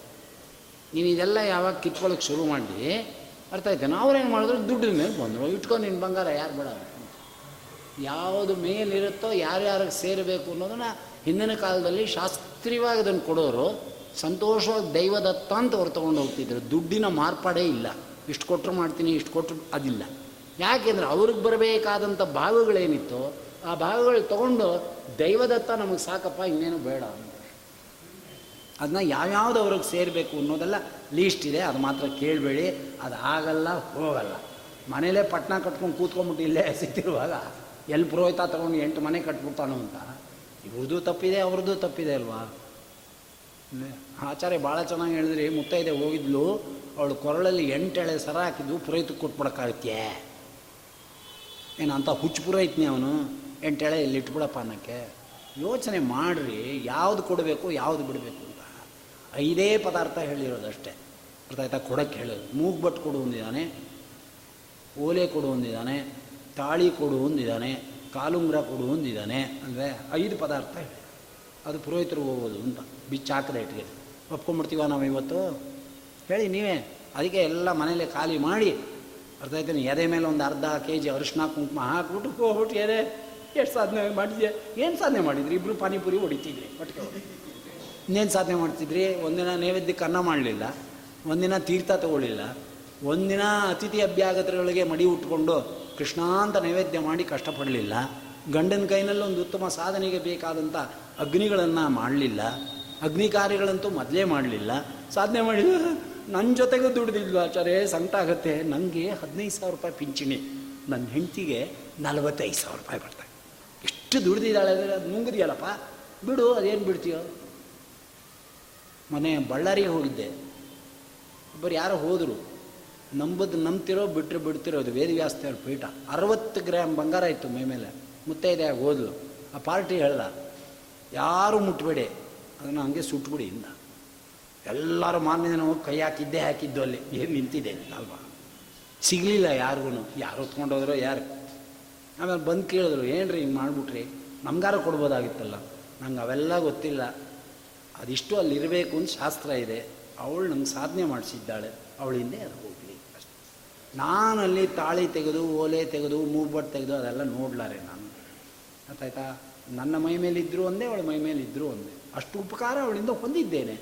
ಅದನ್ನು ನಾನು ಬಿಟ್ಟಿದ್ದೇನೆ. ಅಂದರು ಯಾರು ಎತ್ತಿದ್ರೋ, ಪುರೋಹಿತ ಎತ್ತಿದ್ರೋ, ಅಥವಾ ಅವರೆಲ್ಲ ಒಟ್ಟದ ಮೇಲೆ ಇವರೇ ಎತ್ಬಿಟ್ರು ಅಲ್ಲಿರೋರು? ಮುಂದೊಂದು ನಂಗೆ ಗೊತ್ತಿಲ್ಲ. ಅಂತೂ ಅದಿಷ್ಟ ಪುಣ್ಯಾತ್ಮ ಹಾಗೆ ಹೇಳ್ದ. ಯಾಕೆಂದರೆ ಮಾಡುವಂಥ ಪುಣ್ಯಾತ್ಮರು ಎಲ್ಲ ಕಾಲದಲ್ಲೂ ಇರ್ತಾರೆ. ಯಾರು ಬೋರ್ಡ್ ಹಾಕ್ಕೊಳ್ಳಲ್ಲ ಅವರವರ ಸ್ವಂತ ವಿಚಾರ ಅದು. ಅದಕ್ಕೆ ಇನ್ನೊಬ್ಬರು ಪ್ರವೇಶ ಮಾಡಬಾರ್ದು. ಒಬ್ಬರು ಮಾಡಿದ್ರು ಅಂತ ಇನ್ನೊಬ್ಬರನ್ನ ಮಾಡು ಅಂತಲೂ ಹೇಳಬಾರ್ದು. ಅವ್ರು ನೋಡಿ ಕಲೀರಿ ಅಂತಲೂ ಹೇಳಬಾರದು ಅಂತ ಕಾಲ ಇದು. ನಮ್ಮ ನಮ್ಮನ್ನು ನಾವು ಸೆಟ್ರೈಟ್ ಮಾಡಿಕೊಂಡ್ರೆ ಸಾಕಾಗಿದೆ. ತಿಳ್ಕೊಂಡು ಹಾಗೆ ಇಲ್ಲಿ ಹೇಳ್ತಕ್ಕಂಥವರಾಗಿದ್ದಾರೆ. ಅದನ್ನ ಶೃಂಗಾರವನ್ನು ಮಾಡಬೇಕು ಅದಕ್ಕೆ. ಹೊಸ ಬಟ್ಟೆಯನ್ನು ಹಾಕಿ ಅದನ್ನು ಮನೆಯಿಂದ ಹೋಗುವಾಗ ದಕ್ಷಿಣ ದಿಕ್ಕಿಗೆ ತಲೆಯನ್ನು ತಗೊಂಡು ಊರಿಗೆ ಕಾಲ ಹಾಕಬೇಕು ಅಲ್ಲಿ ಹೋಗಿ ಮಲಗಿಸುವಾಗ ಉತ್ತರ ದಿಕ್ಕಿಗೆ ತಲೆ ಇಡಬೇಕು ಅಂತ ಇಲ್ಲಿ ಗರುಡ ಪುರಾಣದಲ್ಲಿ ಸ್ಪಷ್ಟ ಹೇಳಿದ್ದಾರೆ. ಜನಕ್ಕೆ ಗೊತ್ತಿಲ್ಲ. ಗೊತ್ತಾಯ್ತಾ? ಅಲ್ಲೂ ದಕ್ಷಿಣಕ್ಕೆ ಮಲಗಿಸ್ತಾರೆ. ಆಚಾರ ಹೇಳಿದ್ರೆ ಆಚಾರ ಬಂದ್ ಮಾಡಿಸ್ತಾರೇನ್ರಿ ಅಂತಾರೆ ಕೃಷ್ಣಾಚಾರ ಬಂದ್ ಮಾಡಿಸ್ತಾರೇನ್ರಿ ಅಂತ. ಅರ್ಥ ಆಯ್ತಾ ಕಲ್ತಿದ್ರೆ ಅದು ಮಾಡಿಸ್ತಾ ಇದ್ದೆ. ನಾ ಹೇಳೋದು ಕಲ್ತ್ಕೊಂಡಿದ್ದೇನೆ. ಮಾಡೋದು ಕಲ್ತ್ಕೊಂಡಿಲ್ಲ. ಅಲ್ವೇ? ಮಾಡೋದು ಕಲ್ತ್ಕೊಂಡಿಲ್ಲ ಅಂತ ನೀವು ಹೇಳಿದ್ದೆಲ್ಲ ಕೇಳೋ ತಯಾರು ನಾನಿಲ್ಲ. ನೀವೇನು ತಪ್ಪು ಮಾಡ್ತೀರಿ ಅನ್ನೋದು ನಾವು ತಿಳ್ಕೊಂಡು ನಾವು ರಿಪೇರಿ ಮಾಡ್ಕೋತೀವಿ ನಮ್ಮಮ್ಮನ್ನ ನಾ ಮಾಡ್ಕೊಂಡಾಗ ರಿಪೇರಿ ಮಾಡಿಕೊಂಡೆ. ಪುರೋಹಿತ ಏನಾರ ಹೇಳಿ, ನಾನೇನೇನು ಗರುಡ ಪುರಾಣದಲ್ಲಿ ಸಂಶೋಧನೆ ಮಾಡಿದ್ದೀನೋ ಸೂಕ್ಷ್ಮವಾಗಿ ನನ್ನ ಕೆಲಸ ನಾ ಮಾಡ್ಕೋತೀನಿ. ಪುರೋಹಿತರನ್ನ ಅವಮಾನ ಮಾಡಲಿಲ್ಲ. ಅರ್ಥ ಆಯ್ತಾ? ಉತ್ತರ ದಿಕ್ಕಿಗೆ ತಲೆ ಇಡಬೇಕು ಅಂತ ಸ್ಪಷ್ಟ ಇಲ್ಲಿ ವಾಕ್ಯ ಇದೆ. ಅದನ್ನ ಉತ್ತರ ದಿಕ್ಕಿಗೆ ಇಡಬೇಕು. ಆದರೆ ಉತ್ತರ ದಕ್ಷಿಣ ಅಂತಿದೆಯಲ್ಲ ಅಂದರೆ ತರುವಾಗ ದಕ್ಷಿಣ ಇಡುವಾಗ ಉತ್ತರ ಅಂತ ಸಮನ್ವಯ ಎಂಬತಕ್ಕಂಥದ್ದನ್ನು ಮಾಡ್ಕೋಬೇಕು ಎಂಬುದಾಗಿ ಇಲ್ಲಿ ಹೇಳ್ತಾ ಇದ್ದಾರೆ. ಅದರ ಮೇಲೆ ಶ್ರೀಗಂಧ ಹಾಕಬೇಕು, ಭೃಂಗರಾಜ ಪತ್ರಗಳನ್ನು ಹಾಕಬೇಕು, ತುಳಸಿ ದಳಗಳನ್ನು ಹಾಕಬೇಕು, ಹರಿ ನಿರ್ಮಾಲ್ಯ ತುಳಸಿ, ಅಲ್ಲೆಲ್ಲೋ ತುಳಸಿ ಕಿತ್ಕೊಂಬಂದ್ಬಿಟ್ಟು ಹಾಕ್ಕೊಡೋದಲ್ಲ ಗೊತ್ತಾಯ್ತಾ ಅನೇಕ ವಿಧಗಳನ್ನು ತೆಂಗಿನ ಹೂವು ಇತ್ಯಾದಿಗಳು ಅಲ್ಲಿ ಪೂಜಾ ವಿಧಾನಗಳನ್ನ ಹತ್ತು ದಿವಸ ಹೇಳ್ತಾರೆ. ಅದನ್ನು ಮಾಡಿ ಮೂರನೇ ದಿವಸ, ಮೊದಲನೇ ದಿವಸ ಸುಟ್ಟು ಮುಕ್ಕಾಲಾಗುವವರೆಗೂ ಅಲ್ಲೇ ಇರಬೇಕು ಕರ್ತ ಅಂತ ಹೇಳ್ತಾರೆ. ಯಾಕೆ ಹೇಳ್ತಾರೆ ಅಂದರೆ ಗೊತ್ತಾಯ್ತಾ ಮುಕ್ಕಾಲಾದ ಮೇಲೆ ಈ ದೇಹ ಸಂಪೂರ್ಣ ಭಸ್ಮೀಭೂತವಾಗ್ತಾ ಇದೆ ಎನ್ನುವಾಗ ಒಂದು ಮಂತ್ರ ಹೇಳಬೇಕು. ಮಂತ್ರ ಹೇಳಿ, ಈ ದೇಹದಿಂದ ಏನೇನು ಸಾಧನೆ ಮಾಡಿರ್ತಾನೋ ಅದಿಷ್ಟನ್ನು ಕೂಡ ಅರ್ಥ ಆಯ್ತಾ? ಪ್ರೇತಾವೃಕ ರೂಪದಲ್ಲಿ ಶಿಲೆಯಲ್ಲಿ ಕೂತಿರ್ತಾನಲ್ಲ, ಅವನಿಗೆ ಟ್ರಾನ್ಸ್ಫರ್ ಕೊಡಬೇಕು. ನೀ ಪ್ರಾರ್ಥನೆ ಮಾಡಿದ್ರೆ ಟ್ರಾನ್ಸ್ಫರ್ ಆಗೋದು. ನೀ ಟ್ರಾನ್ಸ್ಫರ್ ಮಾಡದೆ ಹೋದರೆ ಅದು ಟ್ರಾನ್ಸ್ಫರ್ ಆಗಲ್ಲ. ಇದು ದೇಹದ ಜೊತೆನೇ ಭಸ್ಮ ಆಗೋಗುತ್ತೆ ಅಂದರು ಅದಕ್ಕೋಸ್ಕರನೇ ಪೂರ್ವಿಕರು ಏನು ಮಾಡಿದ್ಯೋ, ಏನು ಬಿಟ್ಟಿದ್ಯೋ, ಹುಚ್ಚ ನಿಮ್ಮ ದೇಹದ ಜೊತೆನೇ ಎಲ್ಲ ಭಸ್ಮ ಆಗೋಗುತ್ತೆ ಅಂದರು. ಈಗ ಲೌಕಿಕ ವಿದ್ಯೆ ಓದಿರ್ತೀವಿ. ಎಂ ಎಸ್ ಓ ಸರ್ಜನ್ನೋ ಮತ್ತೊಂದೆಲ್ಲ. ದೇಹದ ಜೊತೆ ಹೊರಟೋಗುತ್ತೆ. ತಿರ್ಗಾ ಹುಡ್ತು ಅಂದರೆ ಈ ಕನ್ನಡದ ಅಕ್ಷರಮಾಲೆ ತಿರ್ಗಾ ಬರಲೇಬೇಕು. A for apple B for bell ಅಂತ.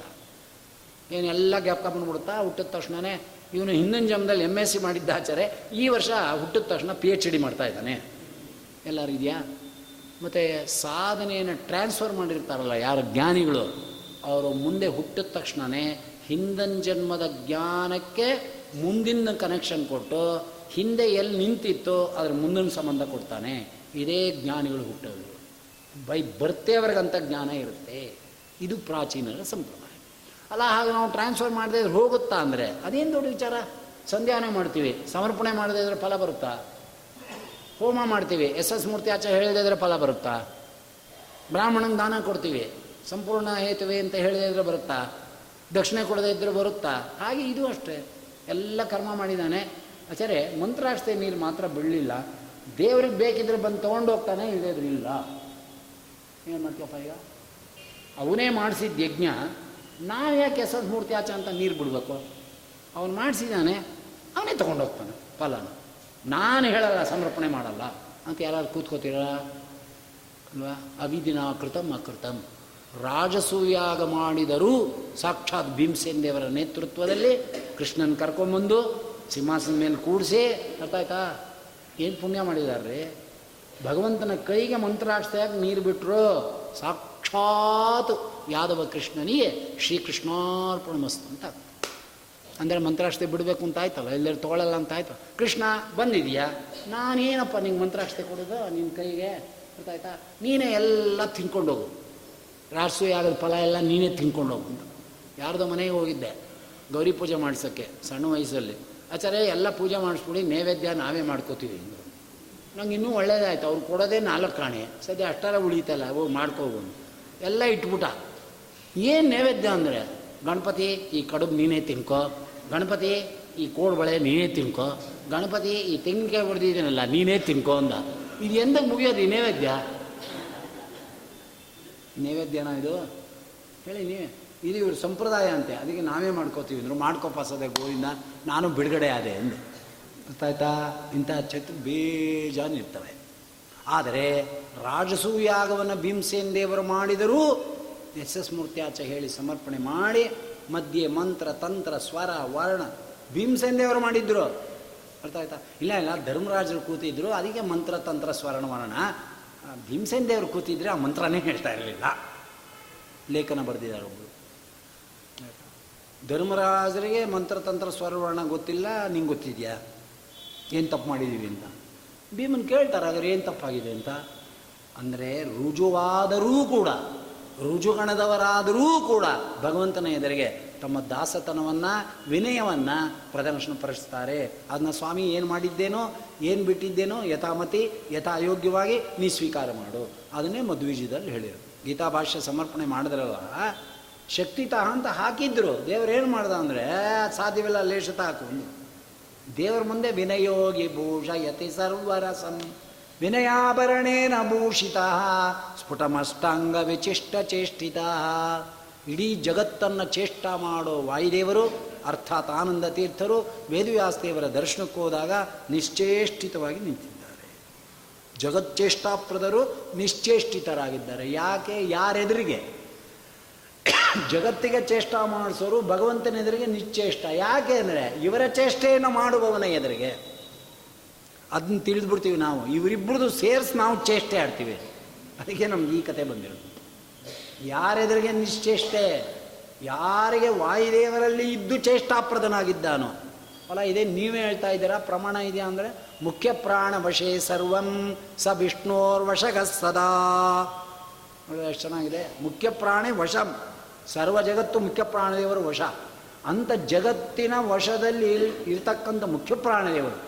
ಜಗತ್ತನ್ನು ವಶ ಮಾಡಿಕೊಂಡಿರ್ತಕ್ಕಂಥ ಮುಖ್ಯ ಪ್ರಾಣದೇವರು. ಮುಖ್ಯ ಪ್ರಾಣದೇವರ ವಶದಲ್ಲಿರ್ತಕ್ಕಂಥ ಚರಾಚರಾತ್ಮಕವಾದಂಥ ಯಾವುದು ಗರುಡ, ಶೇಷ, ರುದ್ರಾದಿಗಳ ಸಹಿತವಾದಂಥ ಜಗತ್ತು ವಿಷ್ಣುವಿನ ವಶವಾಗಿ ಬಿದ್ದಿದೆ.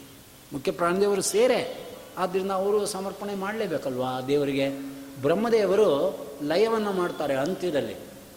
ಆಗ ಎಸ್ ಎಸ್ ಮೂರ್ತಿ ಆಚೆ ಮಾಡ್ತಾರಾ, ಇಲ್ವಾ ಅಂತ ಕೇಳಿದ್ರೆ ಮಾಡ್ತಾರೆ ಅಂತಿದೆಯಲ್ಲ ಭಾಗವತದಲ್ಲಿ. ಲಯ ಚಿಂತನೆಯನ್ನು ಮಾಡಿ ಭಗವಂತನಿಗೆ ಸಮರ್ಪಣೆ ಮಾಡ್ತಾರೆ. ಮಾಡೋದೇ ನಾನು ಇನ್ನೇನು ಸಮರ್ಪಣೆ ಮಾಡೋದು ಅಂದರೆ? ಸಮರ್ಪಣೆ ಇಲ್ಲದೆ ಇಲ್ಲೇ ಇಲ್ಲ. ಆದ್ದರಿಂದ ಯಾರು ಆ ಸಮರ್ಪಣೆಯನ್ನು ಯಾವಾಗ ಮಾಡ್ತಾರೋ ಈ ದೇಹದಲ್ಲಿ ಮಾಡಿರ್ತಕ್ಕಂಥ ಸಾಧನೆ ಆ ಪಾರ್ಟಿಗೆ ಆ ಆವೃಕದಲ್ಲಿರ್ತಕ್ಕಂಥ ರೂಪಕ್ಕೆ ಹೋಗುತ್ತೆ. ಇಲ್ಲದೆ ಹೋದರೆ ದೇಹದ ಜೊತೆನೇ ಸುಟ್ಟೋಗುತ್ತೆ. ಅದಕ್ಕೋಸ್ಕರನೇ ಕೆಟ್ಟ ಜ್ಞಾನ, ಒಳ್ಳೆ ಜ್ಞಾನ ಟ್ರಾನ್ಸ್ಫರ್ ಆಗುತ್ತೆ. ಸಣ್ಣ ಪುಟ್ಟದ್ದೆಲ್ಲ ದೇಹದ ಜೊತೆನೇ ಹೊರಟೋಗುತ್ತೆ ಲೋಕದ ವಿದ್ಯೆ ದೇಹದ ಜೊತೆ ಸುಟ್ಟೋಗುತ್ತೆ. ಭಗವಂತನಿಗೆ ಸಂಬಂಧಪಟ್ಟ ವಿದ್ಯೆ ದೇಹ ಸುಟ್ಟರೂ ಕೂಡ ಮುಂದಿನ ದೇಹಕ್ಕೆ ಸಂಬಂಧ ತಗುತ್ತೆ. ಅರ್ಥ ಆಯ್ತಾ? ಇದನ್ನೇ ದಾಸರ ಹೇಳ್ತಾರೆ. ಶತ್ರು ದ್ವೇಷವನ್ನು ಮಾಡ್ತಾರೆ ಕೆಟ್ಟವರು. ಧರ್ಮೋತ್ಸವದ ದಿನ ದ್ವೇಷ ಕ್ಲೋಸ್ ಮಾಡಿಬಿಡ್ತಾರೆ ಜ್ಞಾನಿಗಳು. ಆಗೋಯ್ತು, ಅದು ಕೊಟ್ಬಿಟ್ರೆ. ಪುಣ್ಯನೂ ಕೊಡ್ತಾರೆ. ಈ ಜನ್ಮದ ಋಣಾಂಶವನ್ನು ಬಗೆಹರಿತು ಅಂತೇಳಿ ಯಾವ ದ್ವೇಷ ಅಸೂಯೆ ಏನಿತ್ತೋ ಎಲ್ಲ ಬಿಟ್ಬಿಡ್ತಾರೆ ಅದನ್ನು ಧರ್ಮೋದಕ ಅಂತ ಹೇಳಿರೋದು. ಧರ್ಮ ಇವನೇ ಮುದ್ಕ ಬಿಡೋದು ಧರ್ಮೋದಕ. ಆಯ್ತಾ? ಅದು ಹೇಳ್ಬಿಡ್ತೀನಿ ಮತ್ತೇನೆ. ಆದ್ದರಿಂದ ಏನಾಯಿತು? ಟ್ರಾನ್ಸ್ಫರ್ ಮಾಡಬೇಕಾದ್ರೆ ಮುಕ್ಕಾಲು ಭಾಗ ಉರಿಬೇಕು. ಮುಕ್ಕಾಲು ಭಾಗ ಉರಿಯೋದು ಅಂದರೂ ಒಂದೇ ತಲೆ ಚಿಪ್ಪು ಉರಿಯೋದು ಅಂದರೂ ಒಂದೇ. ಆ ತಲೆ ಚಿಪ್ಪು ಉರಿದು ಉಳಿದ ಮೇಲೆ ತುಪ್ಪದಿಂದ ಒಂದು ವೇದ ಮಂತ್ರವನ್ನು ಹೇಳಿ ಒಂದು ಅರ್ಗಿಟ್ ಟೈಪಲ್ಲಿ ತುಪ್ಪದ ದಾರವನ್ನು ಕೊಡ್ತಕ್ಕಂಥವರಾಗ್ತಾರೆ ಎರಡು ಟೈಮ್ ಕೊಡ್ತಾರೆ ಅದನ್ನು. ಇದು ಎರಡನೇ ಟೈಮ್ ಅದು ಕೊಟ್ಬಿಟ್ಟು ಮನೆಗೆ ಬರಬೇಕು. ಎಲ್ಲ ಆಯ್ತಲ್ಲ, ಈ ಸರಿ ಹೋಗೇ ಅಂದ್ಬಿಡ್ತಾನೆ ಅವನು. ಹಾಗೆ ಬರಬಾರ್ದು. ಆ ಮೊದಲು ಯಾಕೆ ಟ್ರಾನ್ಸ್ಫರ್ ಮಾಡಬಾರ್ದು ಅಂದರೆ, ಆ ಮಂತ್ರ ಹೇಳಿದಾಗ ಅದು ಟ್ರಾನ್ಸ್ಫರ್ ಆಗೋದು. ಮಂತ್ರಾಧೀನಂತೂ ದೈವ. ಸುಮ್ಮ ಸುಮ್ಮನೆ ಅಲ್ಲ. ಈಗ ಗೋಪಾಲದಾಸರಿಗೆ, ವಿಜಯದಾಸರಿಗೆ ಕೇಳಿದರು. ಶ್ರೀನಿವಾಸಾಚಾರ್ಯ ಆಯಸ್ಸು ಆಗೋಗಿದೆ, ಪರಿಣಾಮಶೂಲೆ ಆಗೋಗಿದೆ. ಆಯಸ್ಸೇ ಇಲ್ಲ ಅವರಿಗೆ. ಗೋಪಾಲ ನಲವತ್ತು ವರ್ಷ ಆಯಸ್ ದಾನ ಮಾಡ್ಬಿಡು ಅಂತ ಹೇಳಿದರು.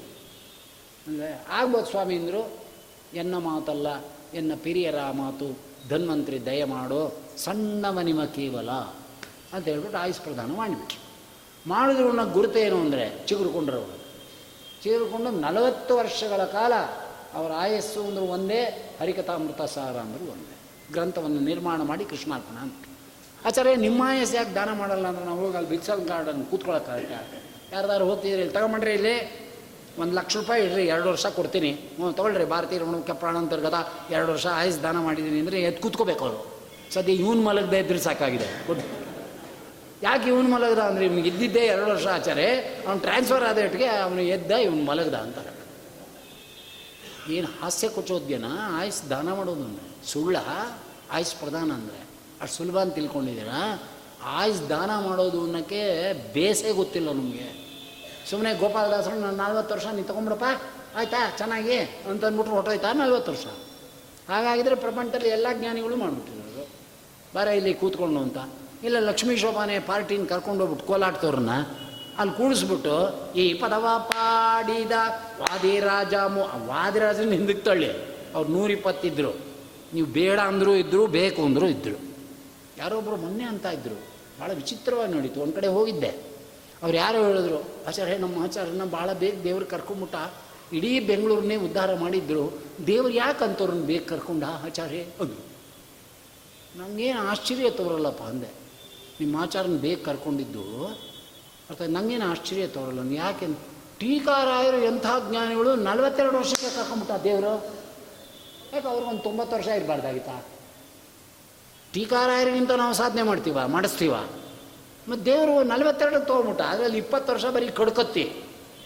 ಇಪ್ಪತ್ತು ವರ್ಷದ ತನಕನೂ ರಾವುತರಾಗಿದ್ದ ಜಯತೀರ್ಥರ ಕಂಡೆ. ಡ್ಯೂಕ್ ಪಾಳೆಗಾರರು ಅದಕ್ಕೆ ಇಪ್ಪತ್ತು ವರ್ಷ ಬಿಟ್ಬಿಡಿ. ಇನ್ನು ಅವ್ರದ್ದು ಆ್ಯಕ್ಚುಲಿ ನಾವು ತೊಗೋಬೇಕಾದ್ದು ಇಪ್ಪತ್ತೆರಡು ವರ್ಷ. ಇಪ್ಪತ್ತೆರಡು ವರ್ಷಕ್ಕೆ ಏನು ಎಂಥ ಅದ್ಭುತ ವ್ಯಾಪಾರ ಮಾಡಿಬಿಟ್ಟು. ಯಾಕೆ ತೊಗೊಂಡ ದೇವರು? ಇನ್ನೊಂದು ಐವತ್ತು ವರ್ಷ ಕೊಡಬಾರ್ದಾಗಿದೆ ವಾದರಾಜರಿಗೆ ನೂರಿಪ್ಪತ್ತು ವರ್ಷ ಕೊಟ್ಟ, ಇವರಿಗೆ ನಲ್ವತ್ತೆರಡು ವರ್ಷ ತೊಗೊಂಡ್ಬಿಟ್ಟ, ಏನು ಮಾಡೋದು? ಇದೆಲ್ಲ ದೇವ್ರ ಕೆಲಸ ಅಂದರೆ. ನೊಟ್ಟಿಗೆ ಮುರಿದ್ರಾಗುತ್ತಾ? ಎಷ್ಟೋ ಜನ ಎಂಬತ್ತು, ತೊಂಬತ್ತು, ಶ್ರೀಮದಾಚಾರ್ಯ ಎಂಬತ್ತು ವರ್ಷ ಇದ್ದರಪ್ಪ ಅಷ್ಟೇ, ನೂರಿಪ್ಪತ್ತು ಇರಲಿಲ್ಲ. ಭಾವಿ ಸಮೀರರು ನೂರಿಪ್ಪತ್ತು, ಸಮೀರರು ಎಂಬತ್ತು. ಸರಿ ಇವ್ರ ಕೆಲಸನೆಲ್ಲ ಅವ್ರಿಗೆ ಟ್ರಾನ್ಸ್ಫರ್ ಮಾಡಿಬಿಟ್ಟು ಹೊರೋದ್ರು ಅವರು. ಸಾಕಪ್ಪ ನಿಮ್ಮ ಸಾವಾಸ ಅಂತ. ಮುಂದೆ ವಾದರಾಜರು ಬರ್ತಾರೆ. ಅವ್ರು ಭಾವಿ ಸಮೀರರು ಅವರೆಲ್ಲ ನೋಡ್ಕೋತಾರೆ. ಅದಕ್ಕೆ ನನ್ನ ಹೆಸರು ಅವ್ರಿಗೆ ಕೊಟ್ಟಿದ್ದೀನಿ ಅಂತ ಅರ್ಥನ. ಅದ್ಯಾಕೆ ಸಮೀರ್ ಎಂಬತ್ತು ಭಾವಿ ಸಮೀರರು ನೂರಿಪ್ಪತ್ತು? ಕುಚೋದ್ಯ ಮಾಡ್ತೀರಾ? ಹಾಸ್ಯ ಮಾಡ್ತೀರಾ? ಆಗುತ್ತಾ ಅಳಿಯೋಕ್ಕೆ ಮೊದಲ ಬುದ್ಧಿನ ಬಿಡಿ. ಹಾಸ್ಯ ಕುಚೋದ್ಯ ಮಾಡೋ ಪ್ರವೃತ್ತಿಯನ್ನು ಸಾಧನ ವಿಷಯದಲ್ಲಿ ಭಕ್ತಿ ಇರೋರು, ಮನಸ್ಸಿರೋರು ಬಿಡಬೇಕು ಮೊದಲು ಅದನ್ನು. ಯಾಕೆ? ತನ್ನ ತಾನರಿಯದ ಜ್ಞಾನವೇನು? ನಮ್ಮ ಸಾಧನೆಯ ಬಗ್ಗೆ ನಾವು ನೋಡ್ಕೋಬೇಕೇ ವಿನ. ಅಕ್ಕಪಕ್ಕದವ್ರು ಯಾರೂ ನಮ್ಮಿಂದೆ ಬರುವುದಿಲ್ಲ. ಮನೆ ಎಂಬುದೇ ಸುಳ್ಳು, ಮಕ್ಕಳೆಂಬುದೇ ಬಂಧನೆ. ಹಣವೆಂಬುದು ಬಹುಬೇನೆ ಹಾರಿ ಹೋಗುವುದು ತಾನೇ ಅಂದರು ನಮ್ಮ ಗುರುಗಳು ಹೇಳ್ತಾ ಇದ್ರು, ಹಣ ಇಲ್ಲ ನೀ ಬಿಟ್ಬಿಟ್ಟು ಹೋಗಬೇಕು, ಇಲ್ಲ ನಿನ್ನ ಹಣ ಬಿಟ್ಬಿಟ್ಟು ಹೋಗಬೇಕು ಅಂತ. ನನ್ನ ಹಣ ಹೆಂಗೆ ಬಿಟ್ಟು ಹೋಗುತ್ತೆ ಅಂದರೆ ದರೋಡೆ ಅಂತ ಅರ್ಥ. ರಾತ್ರಿ ಮಲಗಿದ್ದೆ, ಆಚಾರ್ಯ ಬೆಳಗಾಗ ಅದ್ಯಾಕೆ ಅಷ್ಟು ನಿಮಗೆ ಅಂದರೆ ಕಳ್ಕೊಂಡು ಕೂತಿದ್ದೀನಲ್ಲ ನಾನು? ಎಲ್ಲ ಅನುಭವವೂ ಇದೆ ಪುಷ್ಕರಾಚಾರ್ಯಗೆ. ಗೊತ್ತಾಯ್ತೇನೋ? ಆ ಕಾಲಕ್ಕೆ ಎಪ್ಪತ್ತು ಸಾವಿರ ರೂಪಾಯಿ ದರೋಡೆ ಆಗೋಯ್ತು. ಇಡೀ ಮನೆ. ಸ್ವಾಮಿಗಳು ಬಂದು ಚಾತುರ್ಮಾಸಕ್ಕೆ ಕೂತಿದ್ದಾರೆ. ಅಲ್ಲಿ ಬೋರ್ ಕೆಟ್ಟೋಗಿತ್ತು. ಆ ಬೋರ್ನ ರಿಪೇರಿ ಮಾಡಿಸೋಣ ಅಂತ ನಿಂತ್ಕೊಂಡೆ. ಇತ್ಲ ಕಡೆ ಬಾಗಿಲು ತೆಗೆದು ಪಕ್ಕಕ್ಕೆ ಇಟ್ಟರು ಹೊಡೋಗ್ತಿತ್ತು ನಮ್ಮ ಸ್ವಾಮಿಗಳ ಹತ್ರ ಬಂದೆ, ಸ್ವಾಮಿ, ಎಲ್ಲ ಅಂದೆ. ಏನು? ಅಂದರು. ಐದು ತಮ್ಮಿಗೆ ಇಪ್ಪತ್ತು ಲೋಟ. ಯಾಕೆ ಅಂದರೆ ಎಲ್ಲ ಅಲಂಕಾರದಲ್ಲಿ ಬಂದಿದ್ದು ಅಷ್ಟೇ. ನೀನು ನಾನೇನು ದುಡ್ಡು ಕೊಟ್ಟು ಕೊಂಡ್ಕೊಂಡಿದ್ದಲ್ಲ ರಾಯರು ಕೊಟ್ಟಿದ್ದು ಶುದ್ಧ ಸಂಪಾದನೆ ಯಾಕೆ ಕೊಟ್ಟೋಯ್ತು ಸ್ವಾಮಿ? ಅವ್ರು ಹೇಳಿದ್ದು ಒಂದೇ ಮಾತು. ವೈಕುಂಠದಲ್ಲಿ ನಾರಾಯಣ ಮಲಗಿದ್ದ, ಅವನ ತಲೆ ಮೇಲೆ ಒಂದು ನವರತ್ನ ಕಿರೀಟ ಇಟ್ಕೊಂಡಿದ್ದ, ಬಲ್ಚಕ್ರವರ್ತಿ ಸೀದಾ ಬಂದು ಎತ್ಕೊಂಡು ಹೊರಟದ ಆವಾಗ ವೈಕುಂಠ ಲೋಕದಲ್ಲಿ ಸೆಕ್ಯೂರಿಟಿ ಗಾರ್ಡ್ ಇರಲಿಲ್ವಾ ಅಂತ ಕೇಳಿ ಅಥವಾ ಕೂ ಸೈರನ್ ಯಾಕೆ ಇರಲಿಲ್ಲ? ಬ್ಯಾಂಕಲ್ಲಿ ಇಡ್ತಾರಲ್ಲ ಹಾಗೆ. ಅಥವಾ ಯಾಕೆ ಸಿ ಟಿ ಇದನ್ನು ಹಾಕಿಲ್ಲ? C C camera. ಹೇಳಪ್ಪ ಅಂದರೆ ವೈಕುಂಠ ಲೋಕದಲ್ಲಿ ಕಳ್ತನ ಆಗ್ಬೋದು ನಿಮ್ಮ ಮನೇಲಿ ಕಳ್ತನ ಆಗಬಾರ್ದು ಅಂದರು. ಇದು ಒಂಥರ ಚೆನ್ನಾಗಿದೆ ಅಂದ್ಕೊಂಡೆ ಏನು ಬೇಜಾರು ಮಾಡ್ಕೋಬೇಡ. ಯಾವ್ಯಾವ ವಸ್ತು, ಯಾವ ಕಾಲದಲ್ಲಿ, ಯಾರ ಹೆಸರಿನಲ್ಲಿ, ಯಾರ ಹತ್ರ ಇರಬೇಕೋ, ಹೊಟ್ಟೋಗ್ತಾ ಇರುತ್ತೆ, ಅದು ಭಗವತ್ ಸಂಕಲ್ಪ. ಯೋಚನೆ ಮಾಡಬೇಡ. ಅದಕ್ಕೆ ಯೋಚನೆ ಮಾಡಲಿಲ್ಲ ಆಚಾರ್ಯ, ರಾಯರು ಕೊಟ್ಟಿದ್ದು ಹೆಂಗೋಯ್ತು? ಅಂತ. ನಕ್ಬಿಟ್ರು ಸ್ವಾಮಿಗಳು. ರಾಯರು ಯಾಕೋ ಕೊಡ್ತಾರೆ ನಿಂಗೆ? ಅಂದ್ರು ಅಲಂಕಾರ ಕೂತಿದ್ದೆ ಸ್ವಾಮಿ ರಾಯರು ನಾಮನೆ ಮಾಡಿದ್ರು ರಾಯರು ಕೊಟ್ಟಿದ್ದಲ್ವೇ ಅನ್ನೆ ರಾಯರು ಖಂಡಿತ ಕೊಟ್ಟಿದ್ದಲ್ಲ ಅದು ಸ್ಪಾನ್ಸರ್ ಕೊಟ್ಟಿದ್ದು ಅವನು ಯಾವ ಅಂಗಡಿ ಇಟ್ಟಿದ್ನೋ ಸ್ಪಾನ್ಸರ್ ಕೊಟ್ಟಿದ್ದ ಅದಕ್ಕೆ ಹೋಯ್ತು. ನೋಡಿದ್ರ ಎಷ್ಟು ಧೈರ್ಯ ನಿಜ ಅಂದ್ಕೊಂಡೆ ಸ್ಪಾನ್ಸರ್ಗಳು ಕೊಟ್ಟಿರ್ತಾರಲ್ಲ ಶಂಕವಾದ್ಯ ಹೊಡ್ಕೊಂಡೇ ಕೊಟ್ಟಿರ್ತಾರೋ ಬೇರೆ ಬೇರೆ ಕಾರ್ಯ. ಪ್ರತಿ ವರ್ಷ ಆ ಮಠದವ್ರು ಬಂದು ಬಡ್ಕೋತಾರೆ ಬೆಳ್ಳಿ ಲೋಟ ಕೊಡಿ ಬೆಳ್ಳಿ ಲೋಟ ಕೊಡಿ. ತೂಚು ಆತ ಕಡೆ. ಅಂತ ಕೊಟ್ಟಿದ್ರೆ ಏನು ಮಾಡ್ತೀವಿ ಯಾರಿಗೆ ಗೊತ್ತು? ಪರಬುದ್ಧಿ ಅಪ್ರತ್ಯಕ್ಷತ್ವ. ಒಂದು ಸಾರಿ ನಾವು ಕೊಟ್ಟು ಅಭ್ಯಾಸ ಮಾಡಿಬಿಟ್ರೆ, ಎರಡನೇ ಸಾರಿ ಬಂದು ನಿಂತು ನಿಂತ್ಕೋತಾರೆ. ಅಲ್ಲಿಗೆ ಆಚಾರೆ ಯಾರಿಗೂ ಒಂದು ದಮಡಿ ಕೊಡಲ್ಲ ನಾವು. ಯಾಕಂದರೆ ಮುಂದೆ ವರ್ಷ ಬಂದು ನಿಂತ್ಕೊಂಡ್ಬಿಡ್ತಾರೆ. ಕುಡಿ ಅಂತ. ನೋಡಿದ್ರೆ ಇದೆ ಕೊಟ್ರೊಂದು ಸಂಕಟ, ಕೊಡದೆ ಇದ್ರೊಂದು ಸಂಕಟ. ನಿಂತ ಸಂಕಟದ ಮಧ್ಯದಲ್ಲಿ ಏನು ಗೊತ್ತಾಗುತ್ತೆ? ತಣ್ಣಗಾಗುತ್ತೆ ಯಾಕೆ ಇಟ್ಟಿದ್ದೀಯ ಅದನ್ನು ಇಪ್ಪತ್ತೆರಡು ಲೋಟ ಅಂದರು. ನಮ್ಗುಗಳೇನು ಕಡಿಮೆ ಇರೋಲ್ಲ ಸ್ವಾಮಿ ನಮ್ಮ ಅಮ್ಮನಿಗೆ ಶ್ರವಣಕರ್ಮ ಮಾಡೋಣ ಅಂತ ಗರುಡ ಪುರಾಣದಲ್ಲಿ ಓದಿದ್ದೆ. ಅರ್ಥ ಆಯ್ತಾ? ಇಪ್ಪತ್ತೊಂದು ಜನ ಶ್ರವಣಕರ ಒಂದು ಗುಂಪಿದೆ. ಆ ಗುಂಪಿಗೆ ಒಂದು ಲೋಟ, ಒಂದು ಪಂಚೆ, ಒಂದು ಉದ್ಧರಣೆ, ಒಂದು ತಮ್ಗೆ ಒಂದು ದೀಪ ಕೊಟ್ಟುಬಿಟ್ಟು ಗೋವಿಂದ ಅನ್ನೋಣ ಅಂತ ಇಟ್ಕೊಂಡಿದ್ದೆ. ಅಷ್ಟರೊಳಗೆ ಹೊಟ್ಟೋಯ್ತು ನಾನೊಂದು ಮೂರ್ನಾಲ್ಕು ತಿಂಗಳಿಗೆ ಇಪ್ಪತ್ತು ಜನಕ್ಕೆ ಹೇಳೋಣ ಅಂತಿದ್ದೆ. ಅದೇ ನಿಂದ ಅಡ್ತನ ಅಲ್ವೋ? ಒಟ್ಟಿಗೆ ಇಪ್ಪತ್ತೊಂದು ಜನ ಕರೆದು ಯಾಕೋ ನೀನು ಹೆಸರು ಹಾಕೋಬೇಕಾಗಿತ್ತು ಒಂದು ಲೋಟ, ಒಂದು ಇದು ಕಂಬ ಒಂದು ತೊಮ್ಗೆ ಬಂತೋ ಇಲ್ಲಪ್ಪ? ಒಬ್ಬ ಬ್ರಾಹ್ಮಣ ಕರಿ, ಶ್ರವಣಕರ ನಾಮಾನೆ ಮಾಡು ಕೃಷ್ಣಾರ್ಪಣ ಕೊಟ್ಟು ಕಳಿಸ್ಬಿಡ್ಬೇಕಾಗಿತ್ತು. ಅದೇ ನೀವು ಮಾಡಿದ ತಪ್ಪು. ಎಂಥ ಉಪದೇಶ? ಬಂದು ಬಂದಿದ್ದಂಗೆ ಕೊಡಬೇಕಾಗಿತ್ತೆ ವಿನ? ಒಟ್ಟಿಗೆ ಇಪ್ಪತ್ತು ಕರಿಬೇಕು, ಒಟ್ಟಿಗೆ ಇಪ್ಪತ್ತು ಜನ ಕೂಡಿಸ್ಬೇಕು. ನಿಮಗೆ ಲೋಕೇಶನ? ನಿಂಗೆ ಹುಡುಗ ಗೊತ್ತಿಲ್ಲ? ಇಪ್ಪತ್ತು ಜನನ ಒಟ್ಟು ಕರೆದು ಬೆಳ್ಳಿ ಲೋಟ ಕೊಟ್ಟರೆ ಹೋ ಶ್ರವಣಕನ್ ಮಾಡಿದ್ರು ಅಂತ ನಿಂಗೆ ಬೇಕಿದೆ, ಅದಕ್ಕೆ ಸ್ವಾಮಿ ವರದ ಅಂದರು ದೇವರಾಣೆ ಇವತ್ತು. ಯಾವುದು ಬಂದರೆ ಅವತ್ತವತ್ತು ಬ್ರಾಹ್ಮಣನ ಕೊಟ್ಟು ಕೃಷ್ಣಾರ್ಪಣ ಅದು ತಿಳಿದು ಬುದ್ಧಿಯ ಪೇಳದ ಗುರುವು ತಾನೈತೆ ಗುರುಗಳು ಹಾಗಿರಬೇಕು ಅಂತ ಅದೇನು ಒಟ್ಟಿಗೆ ಕೊಡಬೇಕು ಅಂತೇನು? ಡೇಟ್ ಫಿಕ್ಸ್ ಮಾಡಬೇಕು ಅಂತ ಏನು ಶ್ರವಣಕರಿಗೆ? ಯಾವತ್ತು ಆಹ್ವಾನ ಮಾಡಿದ್ರು ಬರ್ತಾರೆ? ಯಾವತ್ತು ಸ್ವಾಮಿ, ತುಂಬ ದಿನ ಹೇಳ್ಬೇಡಿ ನನ್ನ ಬಾಡಿಗೆ ಮನೆ ನಾಳೆ ಕರೆಂಟ್ ಹೊಟ್ಟೋಗುತ್ತೆ ನೀರು ಹೊಟ್ಟೋಗುತ್ತೆ ತಾವು ಹೊರಟುಬಿಡಿ ಅಂದರು ಹೊರಟುಬಿಡ್ತಾರೆ. ಹಸ್ತೋದಕಕ್ಕೆ ಬೃಂದಾವನದ ಹತ್ರ ಹೋಗಿ ಅಂತೀವಿ, ಏನು ಗುರುಗಳು ಈಚೆ ಬಂದು ತೀರ್ಥ ತಗೊಂಡು ಗೊತ್ತಾಯ್ತಾ ನೀ ಕೊಟ್ಟಿದ್ದೆಲ್ಲ ತಿಂದು ಟಂಕ್ ಕ್ಲೀನರ್ ಹಾಕಿ ಅಷ್ಟೋದಕ ತಗೋಬಾರ್ದು ಆಚಾರೆ ಎಂಜುಳೋದು ಅಂದ್ರೆ ಏನು ಟಂಕ್ ಕ್ಲೀನರ್ ಹಾಕಿ ಎಳ್ದಿಟ್ಟಿರ್ತಾರ ಗುರುಗಳು? ಸುಮ್ಮನೆ ಹಿಂಗೆ ಅಂದ್ರು ಅಂದ್ರೆ ಅಷ್ಟೇ, ಬರ್ತಾ ಇರಬೇಕು, ತಿಂತಾ ಇರಬೇಕು, ಹೋಗ್ತಾ ಇರಬೇಕು ಅಂದರೆ ನಿನ್ನ ಮನೆಗೆ ಯಾಕೆ ಬರ್ತಾರೆ? ಬರೋದು ಇಲ್ಲ, ತಿನ್ನೋದು ಇಲ್ಲ, ಹೋಗೋದು ಇಲ್ಲ. ಇಂಥ ಮಾಡೋರು ಇರ್ತಾರೆ. ಹಾಗಿಲ್ಲ ಹೇಳ್ತಾ ಇದ್ದಾರೆ. ಟ್ರಾನ್ಸ್ಫರ್ ಮಾಡಿದ್ರೆ ಹೋಗುತ್ತೆ ಇಲ್ಲೇ ಇಲ್ಲ ಇದೊಂದು ದೊಡ್ಡ ಪ್ರಮೇಯ. ಇದು ಗೊತ್ತೇ ಇಲ್ಲ ನಮ್ಮ ಜನಕ್ಕೆ. ಆದ್ದರಿಂದಾನೇ ಯಾರು ತಂದೆ ತಾಯಿಗಳು ಅವ್ರು ಏನು ಸಾಧನೆ ಮಾಡಿ, ಏನು ಮಾಡದೇ ಇದ್ರು ಬೇಡ. ನಿಂಗೆ ಜನ್ಮ ಕೊಟ್ಟಿದ್ದಾರಾ ಇಲ್ವಾ? ನಿನ್ನ ಜೀವನ ಕಲ್ಪನೆ ಮಾಡಿದ್ದಾರಾ ಇಲ್ವಾ? ನಿಮಗೆ ವಿದ್ಯಾಭ್ಯಾಸ ಕೊಟ್ಟಿದ್ದಾರಾ ಇಲ್ವಾ? ನಿಂಗೆ ಮದುವೆ ಮಾಡಿದ್ದಾರಾ ಇಲ್ವಾ? ಮಾಡಿದ್ರೆ, ನಮ್ಮಪ್ಪ ಏನು ಮಾಡಲಿಲ್ಲ ಆಚಾರ್ಯ ಎಂಟು ವರ್ಷಕ್ಕೆ ಸತ್ತದ, ಎಲ್ಲ ನಾನೇ ಮಾಡಿಕೊಂಡೆ. ಅಂಥದ್ದು ರೇರ್ ಕೇಸ್ ಒಂದು ಕಡೆ ಇಡಿ. ಆದರೂ ಅವನ ಆಶೀರ್ವಾದದಿಂದ ತಾನೇ ನಿಂಗೆಲ್ಲ ನಡೀತಿರೋದು ಅನ್ನೋ ನಂಬಿಕೆ ಇದೆ ತಾನೇ, ಜನ್ಮ ಕೊಟ್ಟೊಂದು ಅನ್ನೋದು. ಯಾಕೆ ಜನ್ಮ ಕೊಟ್ಟವನಿದೆ ಅಂದರೆ ಆತ್ಮಾವೈ ಪುತ್ರ ನಾಮಾಸಿ ಯಾವ ದೇಹದ ಪಾರ್ಟಿಕಲ್ಲು ನಿನ್ನ ದೇಹ ಹೇಗೆ ಬಂದಿದೆಯೋ ಆ ದೇಹನ ನೀನು ಇವತ್ತು ಜ್ಞಾಪಿಸ್ಕೊಂಡು ಸಾಧನೆ ಮಾಡಬೇಕು. ಆದ್ದರಿಂದ ಇರ್ತಕ್ಕಂಥ ಗುಣವನ್ನು ಟ್ರಾನ್ಸ್ಫರ್ ಸಾಧ್ಯವನ್ನು ಮಾಡಬೇಕು. ಹಾಗೆ ಗಂಡನ ಮಾಡಬೇಕು ಹೆಂಡತಿ. ಆದ್ದರಿಂದ ಮೊದಲನೇ ದಿನ ಹೆಂಡ್ತಿನೂ ಸ್ಮಶಾನಕ್ಕೆ ಹೋಗಬೇಕು. ಗೊತ್ತಿಲ್ಲ. ಗಂಡ ಹೋಗಿದ್ದಾನೆ.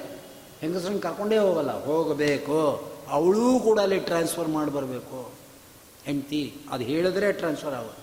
ಆದ್ದರಿಂದಾನೆ ಸತಿ ಧರ್ಮ ಏನು? ಗಂಡ ಸತ್ತಾಗ. ಹೆಂಡ್ತಿ ಸತ್ತಾಗ, ಗಂಡನ ಧರ್ಮ ಏನು? ಅಪ್ಪ, ಅಮ್ಮ ಸತ್ತಾಗ, ಮಕ್ಕಳ ಧರ್ಮ ಏನು? ಅರ್ಥ ಆಯ್ತಾ? ಯಾರೂ ಮಾಡಲಿಲ್ಲ, ಪುರೋಹಿತ ಮಾಡ್ತಾನಲ್ಲ, ಪುರೋಹಿತ ತಿಳ್ಕೋಬೇಕು. ಅವನ ಕಡೆಯೋರ್ತಾರ ಏನಿವರು ಯಾರು? ಏನು? ಅಂದ, ಹೋದ ಎತ್ತಾಗ್ತಾ ಅಂದ, ಮಾಡೋ ಹಾಗಿಲ್ಲ. ಯಾರಿವನು ಈಗ ಒಬ್ಬ ಜ್ಞಾನಿಗಳಿಗೆ ಯಾರೂ ಇಲ್ಲ ಅಂತ ಆಯ್ತಪ್ಪ. ಪುರೋಹಿತ ಮಾಡೋ ಸ್ಥಿತಿ ಬಂತು. ಅವ್ರು ಯಾರು, ಏನು ಅಂತ ನೀವು ತಿಳ್ಕೊಂಡ್ರು ತಾನೇ. ಏನಿಲ್ಲದೆ ಇದ್ರು, ಸ್ವಾಮಿ ಅವ್ರನ್ನ ಉದ್ಧಾರ ಮಾಡಪ್ಪ ಅಂತವ್ರು ಕೇಳ್ಕೊಂಡಾರು ಟ್ರಾನ್ಸ್ಫರ್ ಮಾಡಬೇಕಾ ಇಲ್ವಾ? ಒಂದು ಪಾರಾಯಣ ಮಾಡ್ತಿರ್ಬೋದು, ಒಂದು ದಾನ ಮಾಡಿರ್ಬೋದು, ಅತಿಥಿ ಅಭ್ಯಾಗತರ ಸೇವೆ ಮಾಡಿರ್ಬೋದು, ನಿರಂತರ ದೇವ್ರ ನಾಮ ಹೇಳ್ಕೊಳ್ಳೋರು ಇದ್ದಾರೆ. ಅದು ಕೆಲವರು ಸ್ವಭಾವ. ಹೇಗೆ ಗಂಡಸರು ಪಾರಾಯಣ ಮಾಡ್ಕೋತಾರೋ, ಹಾಗೆ ಹೆಂಗಸುಗಳು ನಿರಂತರ ದೇವರ ನಾಮ ದೇವರ ನಾ- ನಾಮಗಳನ್ನು, ಸ್ಮರಣೆಗಳನ್ನು ಮಾಡುವಂಥ ಹೆಂಗಸರು ಕೂಡ ಪುಣ್ಯಾತ್ಮರಿದ್ದಾರೆ.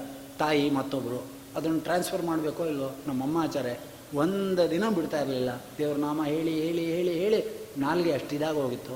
ಅವಳಿಗೆ ಜ್ಞಾನ ಇಲ್ಲದರೂ ಪಿಟಿ ಪಿಟಿ ಅಂತ ಬರ್ತಾ ಇತ್ತು. ಆ ಮಟ್ಟಕ್ಕೆ ಅಭ್ಯಾಸ ಆಗೋಗಿರುತ್ತೆ ಅರ್ಥ ಇಲ್ಲಿ ಇಸ್ಕಾನ್ನವ್ರು ಇರ್ತಾರೆ. ಚೀಲ ಮುಸ್ಕಾಕ್ಬಿಟ್ಟಿ ಅಂತ ಇರ್ತಾರೆ ಅವ್ರಿಗೆ ಅಭ್ಯಾಸ ಆಗಿಬಿಟ್ರೆ ಭಕ್ತಿ ಇದೆಯಲ್ಲೋ ಗೊತ್ತಿಲ್ಲ, ಕೈಗೆ ಅಂತ ಇರ್ತಾರೆ. ಯಾಕೆಂದ್ರೆ ಮಾಡಭ್ಯಾಸ ಅಂತ. ಇನ್ನು ಕೆಲವರು ಕೆಲವು ಚೇಷ್ಟೆಗಳು ಮಾಡ್ಕೊಂಡಿರ್ತಾರೆ. ಅಂತ ಮಾಡ್ಕೊಂಬಿಟ್ಮೇಲೆ ಬಿಡಕ್ಕೆ ಬರಲ್ಲ. ಅದಕ್ಕೆ ನಮ್ಮ ಗುರುಗಳು ಹೇಳಿದ್ರು, ಅಂತ ಚೇಷ್ಟೆ ಯಾಕೆ ಕೊಡ್ತಾನೆ ಗೊತ್ತೇನೋ ದೇವರು? ಅಂದರು. ನೋಡಿ, ಇದೆಲ್ಲ ಗರುಡ್ ಪುರಾಣದಲ್ಲಿ ಹೇಳ್ತಾರಲಿ ಹಲ್ಲು ಪ್ರಮೇಯ ಹೇಳಿದ್ರು ಅವ್ರು ನಮ್ಮ ಗುರುಗಳು. ಯಾಕಿಂತ ಚೇಷ್ಟೆ ಕೊಡ್ತಾನೇನೋ? ಪ್ರಾಣ ಹೋಗಿದೆ ಅಂದರೆ ಆ ಚೇಷ್ಟೆ ನಿಂತಿದ್ದರೆ ಹೋಗಿದೆ ಅಂತ ಅರ್ಥ. ಇಲ್ಲದೆ ಇದ್ದರೆ ಕುಟುಕ್ ಜೀವ ಇದ್ರು ಕೂಡ ಹೀಗಂತ ಇರ್ತಾರೆ. ಅದು ನಿಂತಿದೆ ಅಂದರೆ, ಓ, ಇವನು ಹೋಗಿದ್ದಾನೆ ಅಂತ ಅರ್ಥ. ಕೆಲವರು ಕಾಪಿ ಕಾಪಿ ಕಾಪಿ ಕಾಪಿ ಬಡ್ಕೋತಾರೆ. ಕಾಪಿ ತಗೊಂಡು ಕಾಪಿ ಅಂದ್ರೂ ಅವನು ಎತ್ತು ಕೂತ್ಕೊಳ್ದೇ ಇದ್ರೆ ಹೋಗಿದ್ದಾನೆ ಅಂತ. ಅಷ್ಟು ಹೊಟ್ಟೋಗ್ಬಿಟ್ಟಿರ್ತಾರೆ ಆಚಾರೆ ನಂಗೆ ಕಾಪಿ ಹಾಕಿದ್ರೆ ಪ್ರಾಣ ಹೋಗೋದು. ಅವರೇ ಹೇಳಿರ್ತಾರೆ ಬದುಕಿರುವಾಗ, ಏನು ಮಾಡೋದು? ಇನ್ನು ಕೆಲವರು ತೀರ್ಥ ಹಾಕಿದ್ರೆ ಹೋಗೋದು ಅಂತಾರೆ. ಎಲ್ಲ ಥರ ಜೀವರು ಇರ್ತಾರೆ, ಸಾತ್ವಿಕ, ರಾಜಸ, ತಾಮಸ. ಅದರಲ್ಲಿ ಯಾವ ಗುಂಪಿಗೆ ಸೇರಿದ್ವೋ ನಮಗೇನು ಗೊತ್ತು. ಹೋಗೋ ಕಾಲಕ್ಕೆ ಗೊತ್ತಾಗುತ್ತೆ ಅಷ್ಟೇ. ಯಾರೋ ತಿಳ್ಕೊಂಡ್ರೆ ಏನು ಗೊತ್ತಾಯ್ತು? ಹೋಗೋರು ನಾವು ತಿಳ್ಕೊಬೇಕಲ್ಲ, ಅದಕ್ಕೇನು ಮಾಡಬೇಕು? ಅರ್ಥ ಆಯ್ತಾ? ಆದ್ದರಿಂದ ಇದು ಇನ್ನೊಬ್ಬರು ಚಿಂತನೆ ಮಾಡೋದು. ಇಲ್ಲಿ ಏತನ್ ಮಧ್ಯೆ ಒಂದು ಪ್ರಶ್ನೆ. ಯಾರೂ ಚಿಂತೆ ಮಾಡೋರಿಲ್ಲ. ನಾವೇ ನಮ್ಮ ಸಾಧನೆಯನ್ನು ಟ್ರಾನ್ಸ್ಫರ್ ಮಾಡ್ಕೊಳ್ಳೋಕೆ ಏನು ಮಾಡಬೇಕು ಅಂತ ವಿದ್ಯಾಪೀಠದಲ್ಲೇ ಉತ್ತರ ಕೊಟ್ಟಿರಲಿಲ್ಲ. ಇಲ್ಲಿ ಉತ್ತರ ಕೊಡ್ತಾ ಇದ್ದೀನಿ. ಯಾರೋ ಪ್ರಶ್ನೆ ಮಾಡಿದ್ರು, ಅವ್ರಿಗೂ ಉತ್ತರ ಆಗತ್ತೆ ಅಂತ ಕೊಡ್ತಾ ಇದ್ದೀನಿ. ಯಾರೋ ಮಾಡಿದ್ರೆ ಇಲ್ಲಿ ಕೊಡ್ತೀರಾ ಹಾಗಾರೆ ಅಂತ ಕೇಳಬೇಡಿ. ಅವರವ್ರ ಸ್ವಂತ ವಿಚಾರಗಳನ್ನ ಅವರವ್ರು ದುಃಖಪಟ್ಟು ಅವರವ್ರು ಕೇಳ್ಕೊಳ್ಳೋರು ಇರ್ತಾರೆ. ಅದಕ್ಕೆ ನಮಗೆ ತಿಳಿದಿದ್ದನ್ನು ಯಥಾಮತಿ ನಾವು ಹೇಳಬೇಕಾಗುತ್ತೆ. ಹೇಳದೇ ಇದ್ದರೆ ದ್ರೋಹ ಆಗುತ್ತೆ. ತಿಳಿದು ಬುದ್ಧಿಯಪ್ಪ ಹೇಳಿದ ಗುರುವತ್ ನಾವೇನು ಗುರುಗಳಲ್ಲ. ಆದರೆ ವೇದವ್ಯಾಸ್ತೇರ್ ಪೀಠದ ಮೇಲೆ ಕೂತ್ಕೊಂಡಾಗ ಇಲ್ಲಿ ನಾನು ಸುಳ್ಳು ಹೇಳೋಕ್ಕಾಗಲ್ಲ. ಇಳಿದ ಮೇಲೆ ಸುಳ್ಳು ಹೇಳ್ತೀರ ಆಚಾರ್ಯ ಅಂದರೆ ಹೇಳ್ಬೋದೇನೋ, ಕರ್ಮ, ಗೊತ್ತಿಲ್ಲ. ಇಲ್ಲಿದ್ದಾಗ ಹೇಳ್ಬೇಡ ಅಷ್ಟೊತ್ತು ಕಾಪಾಡು ನಾವೇನು ನಾವೇ ಟ್ರಾನ್ಸ್ಫರ್ ಮಾಡ್ಕೊಳ್ಳೋದು ಹೇಗೆ ಅಂತಂದರೆ, ಅರ್ಥ ಆಯ್ತಾ? ಆ ಅಂಗುಟ ದೇಹದಿಂದ ಅಥವಾ ಶರೀರದಿಂದ ಈಚೆ ಬರುವಾಗ ಆವೃಕಕ್ಕೆ ಹಾಕೋತಾನಲ್ಲ ಜ್ಞಾನಿಗಳು ಆವೃಕ ಹಾಕ್ಕೊಳ್ಳೋ ಕಾಲಕ್ಕೇ ತಮ್ಮ ಸಾಧನೆಯ ಆವೃಕವನ್ನು ಹಾಕೊಂಡು ಕೂತ್ಕೊಂಡ್ಬಿಡ್ತಾರೆ. ಯಾರು ಚಿಂತನೆ ಮಾಡೋರು ಇಲ್ಲದೆ ಹೋದರೆ, ಅಂದರೆ ಅಷ್ಟು ಚಿಂತನೆ ಆ ಕಾಲದಲ್ಲೂ ನಡೆದಿರಬೇಕು ಅಂತ ಅರ್ಥ. ದೇಹ ನನಗೆ ಟ್ರಾನ್ಸ್ಫರ್ ಆಗ್ತಾ ಇದೆ ಚೇಂಜ್ ಆಗ್ತಾ ಇದೆ ಅನ್ನೋ ಅನುಭವ ಜೀವಿಗೆ ಬರಲ್ವಾ? ಜೀವಿಗೆ ಬರುತ್ತಾ ಬರಲ್ವಾ? ಬರಲೇಬೇಕಷ್ಟೇ ನಮ್ಗೆ ಯಾವ ದೇಹ ಆವೃಕ ಬಂದಿದೆ ಅನ್ನೋದು. ಈಗ ಆಸ್ಪತ್ರೆಗೆ ಹೋಗ್ತೀವಿ, ನಮ್ಗೇನು ರೋಗ ಅನ್ನೋದು ನಮಗೆ ಗೊತ್ತಿಲ್ಲ. ಡಾಕ್ಟ್ರ್ ಹೇಳಿದ ಮೇಲೆ ಎಕ್ಸ್ರೇ ತೆಗೆದ ಮೇಲೆ ಈಗ ಇಲ್ಲಿ ಮಾಂಸ ಸಂದೋಗಿದೆ ನನಗಿಲ್ಲಿ ಈ ಮೂಳೆ ಚೂಪಾಗಿದೆ. ರಾತ್ರಿ ಮಲ್ಕೊಳ್ಳುವಾಗಲೂ ಪುರಾಣದಲ್ಲಿ ಈಗ ಅನ್ನುವಾಗಿದ್ರೆ ಸೂಜಿ ದಬಳ ಚುಚ್ಚಿದಾಗ ಆಗುತ್ತೆ ಇದಕ್ಕೆ ಔಷಧಿ ಇಲ್ಲ ಅಂದ್ಬಿಟ್ರು. ಗೊತ್ತಾಯ್ತಾ ಸುಮಾರಿಗೆ ಒಂದು ವರ್ಷದಿಂದ ಅನುಭವಿಸ್ತಾ ಇದ್ದೇನೆ. ಒಂದೊಂದು ಸಾರಿ ತಿಮಿತು ಅಂದರೆ ಒಳಗಡೆ ಆ ಚೂಪು ಮೂಳೆ ಇಲ್ಲಿಗೆ ಪ್ರಾಣ ಹೋದಷ್ಟು ಇದು ನಮಗೆ ಮೊದಲು ಗೊತ್ತಿರಲಿಲ್ಲ. ಎಲ್ಲೋ ಬಿದ್ದನೋ ಎದ್ನೋ ಅಂದ್ಕೊಂಡಿದ್ದೆ. ಎಕ್ಸ್ರೇ ತೆಗೆದ್ರು, ಡಾಕ್ಟ್ರ್ ಹತ್ರ ಹೋದ ಮೇಲೆ ಇಲ್ಲ, ಶುಗರ್ಗೆ ಮಾಂಸ ಸಂಪೂರ್ಣ ನಿರ್ಜೀವ ಆಗಿಬಿಟ್ಟಿದೆ ಅಂದರೆ ಅದರ ಸ್ಟ್ರೆಸ್ನೆಸ್ ಅನ್ನೋದು ಕಳ್ಕೊಂಬಿಟ್ಟಿದೆ. ಅದರಿಂದ ಏನಾಗಿದೆ? ಹತ್ತಿ ಆದಾಗ ಆಗಿಬಿಟ್ಟಿದೆ ಇಲ್ಲಿ. ಆದ್ದರಿಂದ ಮೂಳೆ ತಿಮಿತ್ತೆ ಇಲ್ಲ ಔಷಧಿ ಹಿಂದೆ ಔಷಧಿ ಇಲ್ಲ. ಮತ್ತು ಏನು ಮಾಡೋದು ಡಾಕ್ಟ್ರ್ ಅಂದರೆ ಪೇಯ್ನ್ ಕಿಲ್ಲರ್ ಕೊಡ್ತೀನಿ, ಬೇಕಾದ್ರೆ ತೊಗೊಳ್ಳಿ ಅಂದರು. ಪೇಯ್ನ್ ಕಿಲ್ಲರ್ ತೊಗೊಳೋಕ್ಕೆ ಕೊಡ್ತೀನಿ ಅಂತಾರೆ, ಪೈನ್ ಕಿಲ್ಲರ್ ತೊಗೊಂಡ್ರೆ ಕಿಡ್ನಿ ಮೇಲೆ ಎಫೆಕ್ಟ್ ಅಂತಾರೆ. ಅದು ಹೇಳ್ದೆ ತೊಗೊಳ್ಳಿ ಅಂದರು ಅಂತಾರೆ. ಕಿಡ್ನಿ ಮೇಲೆ ಎಫೆಕ್ಟು ನೀವು ತೊಗೊಂಡ್ರೆ ಅಂದರೆ ಹೆಂಗೆ ತೊಗೊಳಕ್ಕೆ ಮನಸ್ಸು ಬರುತ್ತೆ? ಬಿಟ್ಬಿಟ್ಟೆ. ಸ್ವಾಮಿ, ಈ ದೇಹ ಇಷ್ಟೇ ಆಯಿತು, ಯಾತನೆ ಅನುಭವಿಸೋಕೆ ರೆಡಿ ಕಮಾಂಡೋ ಟ್ರೈನಿಂಗ್ ಅಂತ ಅಂದ್ಕೊಂಡೆ ನಮ್ಮ ಗುರುಗಳಿಗೂ ಹಾಗೆ ಮೂರ್ನಾಲ್ಕು ಆಗಿತ್ತು. ಅವರಿಗೆಲ್ಲ ಹಾಸ್ಯ ಕುಚೋದ್ಯ ಮಾಡಿದ್ದೆ. ಅದಕ್ಕೆ ಯಥಾಪ್ರಥಮಿಕ ಶ್ರೀ ನಮಗೆ ಬರಬಾರ್ದಾ? ಯಾರಿಗೇನು ಅಂದಿರ್ತೀವಿ ಒಂದು ಜ್ಞಾಪಿಸ್ಕೊಳ್ಳಿ. ದಿನ ಹೇಳ್ಕೊತೀವಲ್ಲ ಅಂದ ವಚನವ ಮನಕ್ಕೆ ತಂದು ಕೊಡುವನೋ ಅಂದ ವಚನವ ಮನಕ್ಕೆ ತಂದು ಕೊಡುವನೋ? ಒಂದು ವಾಕ್ಯ ಅಲ್ವಾ? ಇವರ ನಂಬಿದ ಜನಕ್ಕೆ ಭಯ ಒಂದೆಂಬುದು ಅವನ ಬಾಬುದೋ ನಮ್ಮವರ ಮತವಿದು? ಇನ್ನೊಂದು ವಾಕ್ಯ ಇದೆ. ಅಲ್ವಾ? ವಿಜಯರಾಯರು ಹೇಗಿದ್ರು ಏನಿದ್ರು ನಮಗೆ ಗೊತ್ತಿಲ್ಲ. ಚಿಂತನೆ ಮಾಡಬೇಕು. ಗೊತ್ತಿಲ್ಲದೆ ಹೋದರೆ ಅಲ್ವೇ? ಹಾಸ್ಯ ಕುಚೋದಕ್ಕೆ ಹೋಗಬಾರ್ದು. ಹಾಸ್ಯ ಕುಚೋದಕ್ಕೆ ಹೋದರೆ ಏನಾಗುತ್ತೆ? ಭವದ ಬಂದ ತಪ್ಪದು ಅಂದ್ಬಿಟ್ಟು ಯಾರಂತಾರೆ? ಭವದ ಬಂದ ತಪ್ಪದು. ಕುಚೋದ್ಯನ ದೊಡ್ಡವ್ರ ತಂಟೆ ಹೋಗಬಾರ್ದು. ಹಾಗೆ ತಿಳ್ಕೊಂಡಾಗ ಏನಾಗಿತ್ತು ಆ ಯಾತನೆ ಡಾಕ್ಟ್ರ್ ಏನಾಗಿದೆ ಅಂತ ಹೇಳಿದ ಮೇಲೂ ಕೂಡ ಚಿಂತನೆ ಬರಲ್ವ ನಮಗೆ? ಹಾಗೆ ಈ ದೇಹದಿಂದ ನಾವು ಟ್ರಾನ್ಸ್ಫರ್ ತಗೊಳ್ಳುವಾಗ ಈ ದೇಹದಲ್ಲಿ ನಾನು ಏನೇನು ಮಾಡಿಕೊಂಡಿದ್ದೆ, ಏನು ಮಾಡಿದ್ದೀನಿ, ಏನು ಪಶ್ಚಾತ್ತಾಪ ಪಟ್ಟಿದ್ದೀನಿ, ಏನೇನು ಮಾಡಿದ್ದೀನಿ ಅನ್ನೋದನ್ನೆಲ್ಲ ಲೀಸ್ಟ್ ಇಟ್ಕೊಂಡಿರಬೇಕು. ಆ ಲೀಸ್ಟ್ ಇಟ್ಕೊಳ್ಳೋ ಅಭ್ಯಾಸ ಮಾಡಬೇಕು. ಅಭ್ಯಾಸನೇ ಮಾಡಿದ್ರೆ ನಾನು ಸಾಚ ಅಂತ ಇಟ್ಕೊಂಡ್ಬಿಟ್ರೆ ಅದಕ್ಕೆ ಸಂಧ್ಯಾವನೆ ಒಳಗೆ ಒಂದು ಮಂತ್ರ ಇದೆ. ನೀರನ್ನು ಕೈಗೆ ಹಾಕ್ಕೊಂಡು ಬೆಳಗ್ಗೆಯಿಂದ ಮತ್ತೆ ಸಾಯಂಕಾಲ, ಸಾಯಂಕಾಲದಿಂದ ರಾತ್ರಿವರೆಗೆ ಯದ್ರಾತ್ರಾತ್ ಪಾಪಂ ಕಾರಿಷಂ, ತದ್ರಾತ್ರಾತ್ ಪ್ರಮುಂಚತೆ ಏನೇನೋ ಹಸ್ತಾಭ್ಯ, ಪದಾಭ್ಯಾಂ, ಉದುರೇಣ, ಶಿಷ್ಣ. ಕೆಟ್ಟ ಪದ ಹಾಕಿದಾರಲ್ಲ ಅಲ್ಲಿ, ಲಿಂಗ ಹಾಕಿದಾರಲ್ಲ ಅಂದರೆ ಸೂಕ್ಷ್ಮವಾದ ಪಾಪ ನಡೀತಿರುತ್ತೆ ಅಂತ ಅರ್ಥ ತಾನೇ ಅದಕ್ಕೆ? ಗಂಡಸರಿಗಾಯಿತು, ಹೆಂಗಸರಿಗೆ ಏನಂದ್ರೆ ಅವ್ರಿಗೊಂದು ಸಂಧ್ಯಾವನ ಹೇಳಿದ್ದಾರೆ. ಅಲ್ಲಿ ಚಿಂತೆ ಮಾಡ್ಬೇಕು ಅವರು. ಆಚಾರೆ ಹೆಂಗಸರ ಸಂಧ್ಯಾವನ ಗರುಡ ಪುರಾಣದಲ್ಲಿ ಹೇಳಿಲ್ಲ. ಉದುರೇಣ, ಹೊಟ್ಟೆಯಿಂದ ಏನು ಪಾಪ ಮಾಡಿದ್ದೀನಿ? ಹಸ್ತಾಭ್ಯಾಮ್ ಕೈಯಿಂದ ಏನು ಮಾಡಿದ್ದೀನಿ? ಪದಾಭ್ಯಾಮ್ ಪಾದದಿಂದ ಏನು ಮಾಡಿದ್ದೀನಿ? ಕಣ್ಣಿಂದ ಏನು ಮಾಡಿದ್ದೀನಿ? ಉಪಲಕ್ಷಣ, ಸಕಲ ಇಂದ್ರಿಯಗಳಿಂದ ಏನು ಮಾಡಿದ್ದೀನಿ? ಅದರಲ್ಲಿ ಉಚ್ಚ ನೀಚವನ್ನು ಹೇಳ್ತಾ, ನೀಚಾವಯವ ಅಂತಕ್ಕಂಥ ಶಿಷ್ಣ ಅಂದರು ಏನೇನು ನಡೆದಿದೆಯೋ ಅದಿಷ್ಟನ್ನು ಕೂಡ ಸೂರ್ಯೋ ಜ್ಯೋತಿಷೋ ಜ್ಯೋ ವಿಶ್ವಾಹ ಕುಡಿದ್ಬಿಟ್ಟ.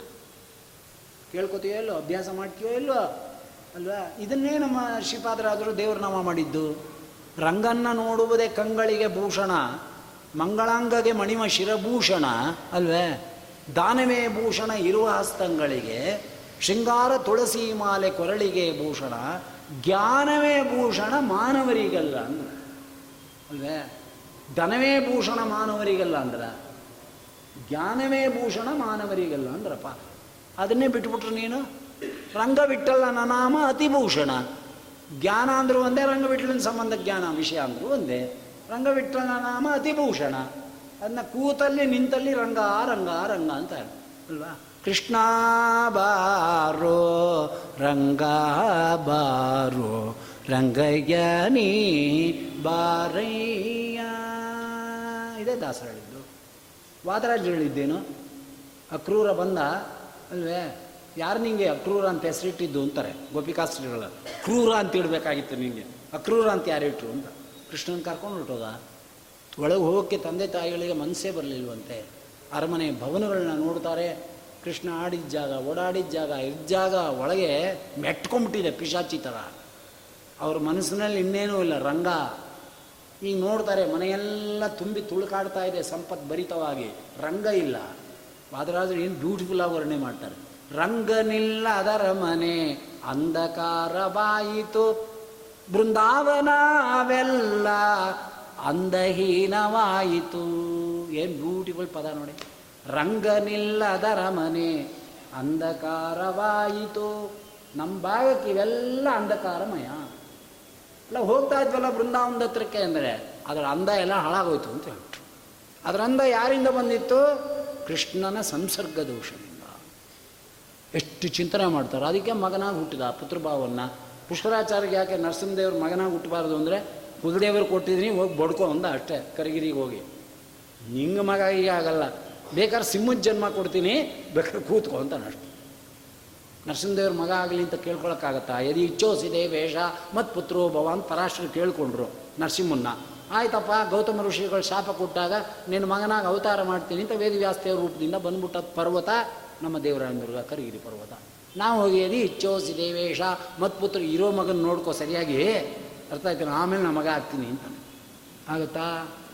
ಹೇಳ್ಬಿಟ್ಟ ಆ ಕ್ಷಣಕ್ಕೆ ದೇವ್ರು ಬಗ್ಬಿಡ್ತಾನ? ಹಾಗಿಲ್ಲಿ ಟ್ರಾನ್ಸ್ಫರ್ ಹೆಂಗೆ ಮಾಡ್ಕೋಬೇಕು?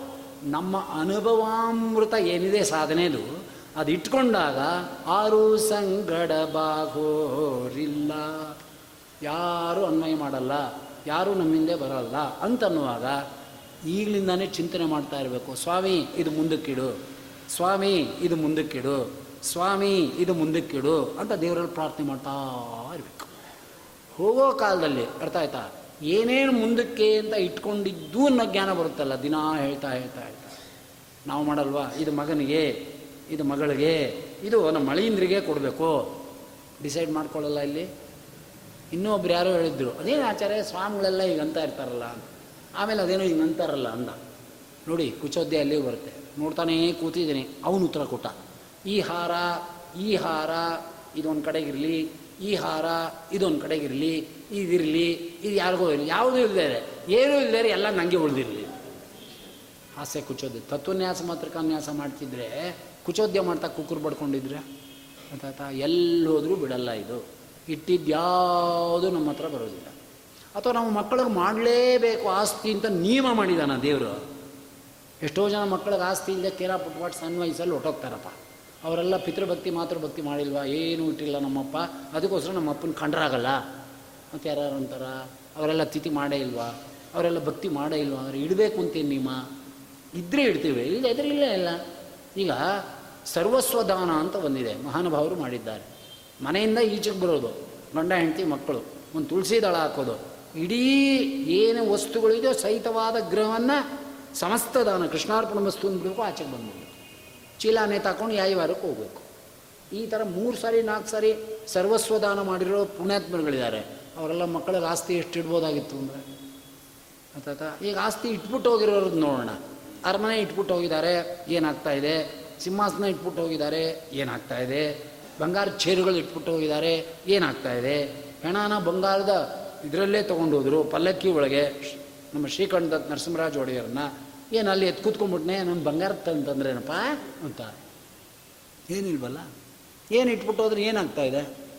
ಎಂತೆಂಥವರೆಲ್ಲ ಬಿಟ್ಬಿಟ್ಟು ಹೋಗ್ತಾ ಇದ್ದಾರಲ್ಲ, ಏನು ಮಾಡ್ತಿ? ಅದಕ್ಕೆ ಮತ್ತೆ ಶಾಸ್ತ್ರ ಹೇಳ್ತಿರೋದು, ಧನಾನಿ ಭೂಮೋ ಮಕ್ಕಳಿಗೆ ಅಂತ ಹೇಳ್ತಾ.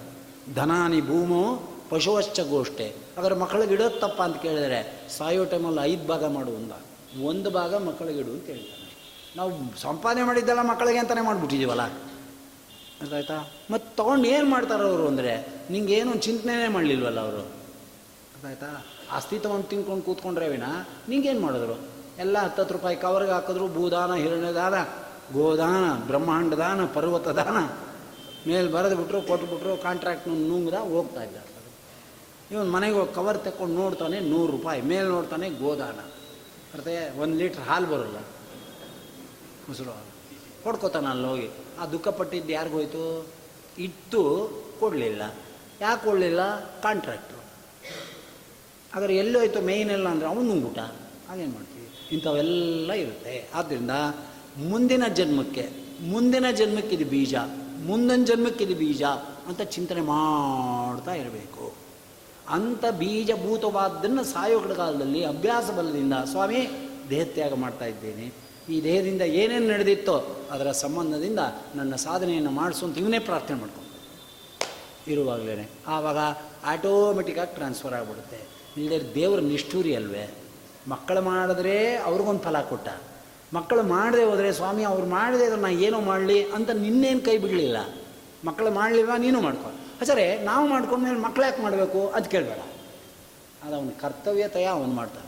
ಅವನು ಬಚಾವಾಗಬೇಕಾದ್ರೆ ಅವನಿಗುತ್ತಮ ಗತಿ ಆಗಬೇಕಾದ್ರೆ ಮಾಡಬೇಕು. ನಾವು ಮಾಡ್ಕೊಂಡು ಅವನು ಮಾಡಿದ್ರೆ ತಪ್ಪೇ?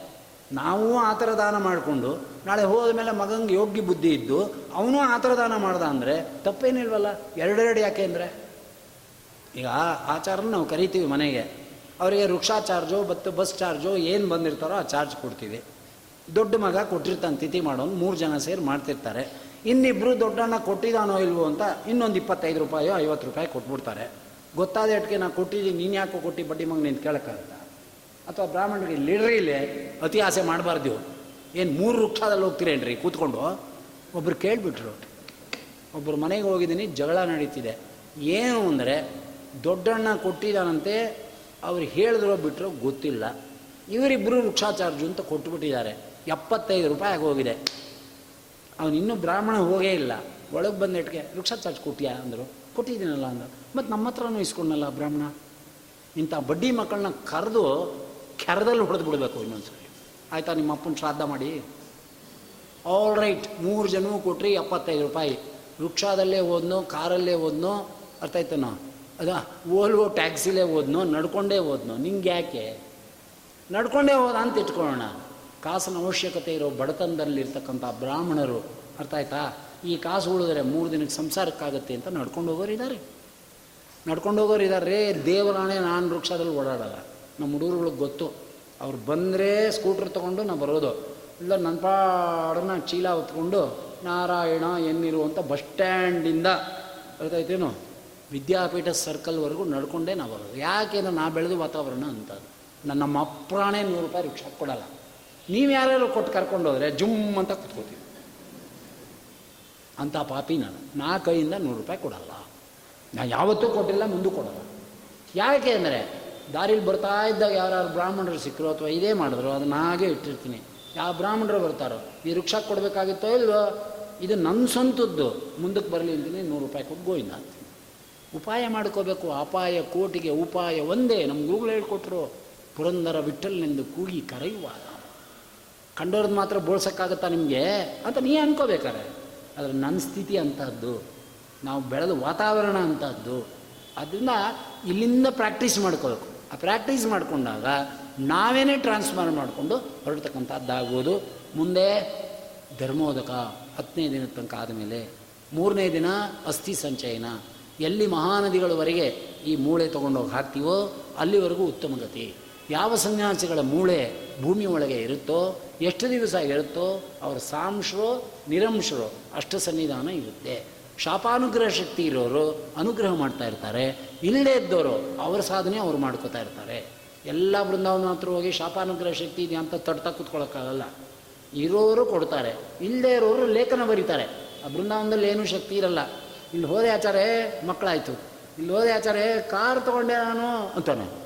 ಕಾರ್ಗೂ ಸ್ವಾಮಿಗಳಿಗೂ ಏನು ಸಂಬಂಧ? ಸ್ವಾಮಿಗಳು ನಿಂಗೆ ಕಾರ್ ಬರಲಿ ಅಂತ ಯಾರೂ ಆಶೀರ್ವಾದ ಮಾಡಲ್ಲ. ಅಲ್ವೇ ಈಗ ಬೇಡಿದ ಇಷ್ಟಾರ್ಥಗಳೆಲ್ಲ ರಾಯರು ಕೊಡ್ತಾರೆ ಅಂದರೆ ರಾಯರ ಬೃಂದಾವನೆ ನಿಂತ್ಕೊಂಡು, ಕಾಂಟ ಕಾರ್ ಕೊಡಿ, ಕಾಂಟ ಕಾರ್ ಕೊಡಿ ಅಂದ್ರೆ ಅವ್ರೇಂತಾರೆ ರಾಯರು? ಅಲ್ಲ ಬೇಡಿದ ಇಷ್ಟಾರ್ಥ ಕೊಡ್ತಾರಲ್ಲ ಅಂದರೆ ಡೈರೆಕ್ಟ್ ಅಲ್ಲ.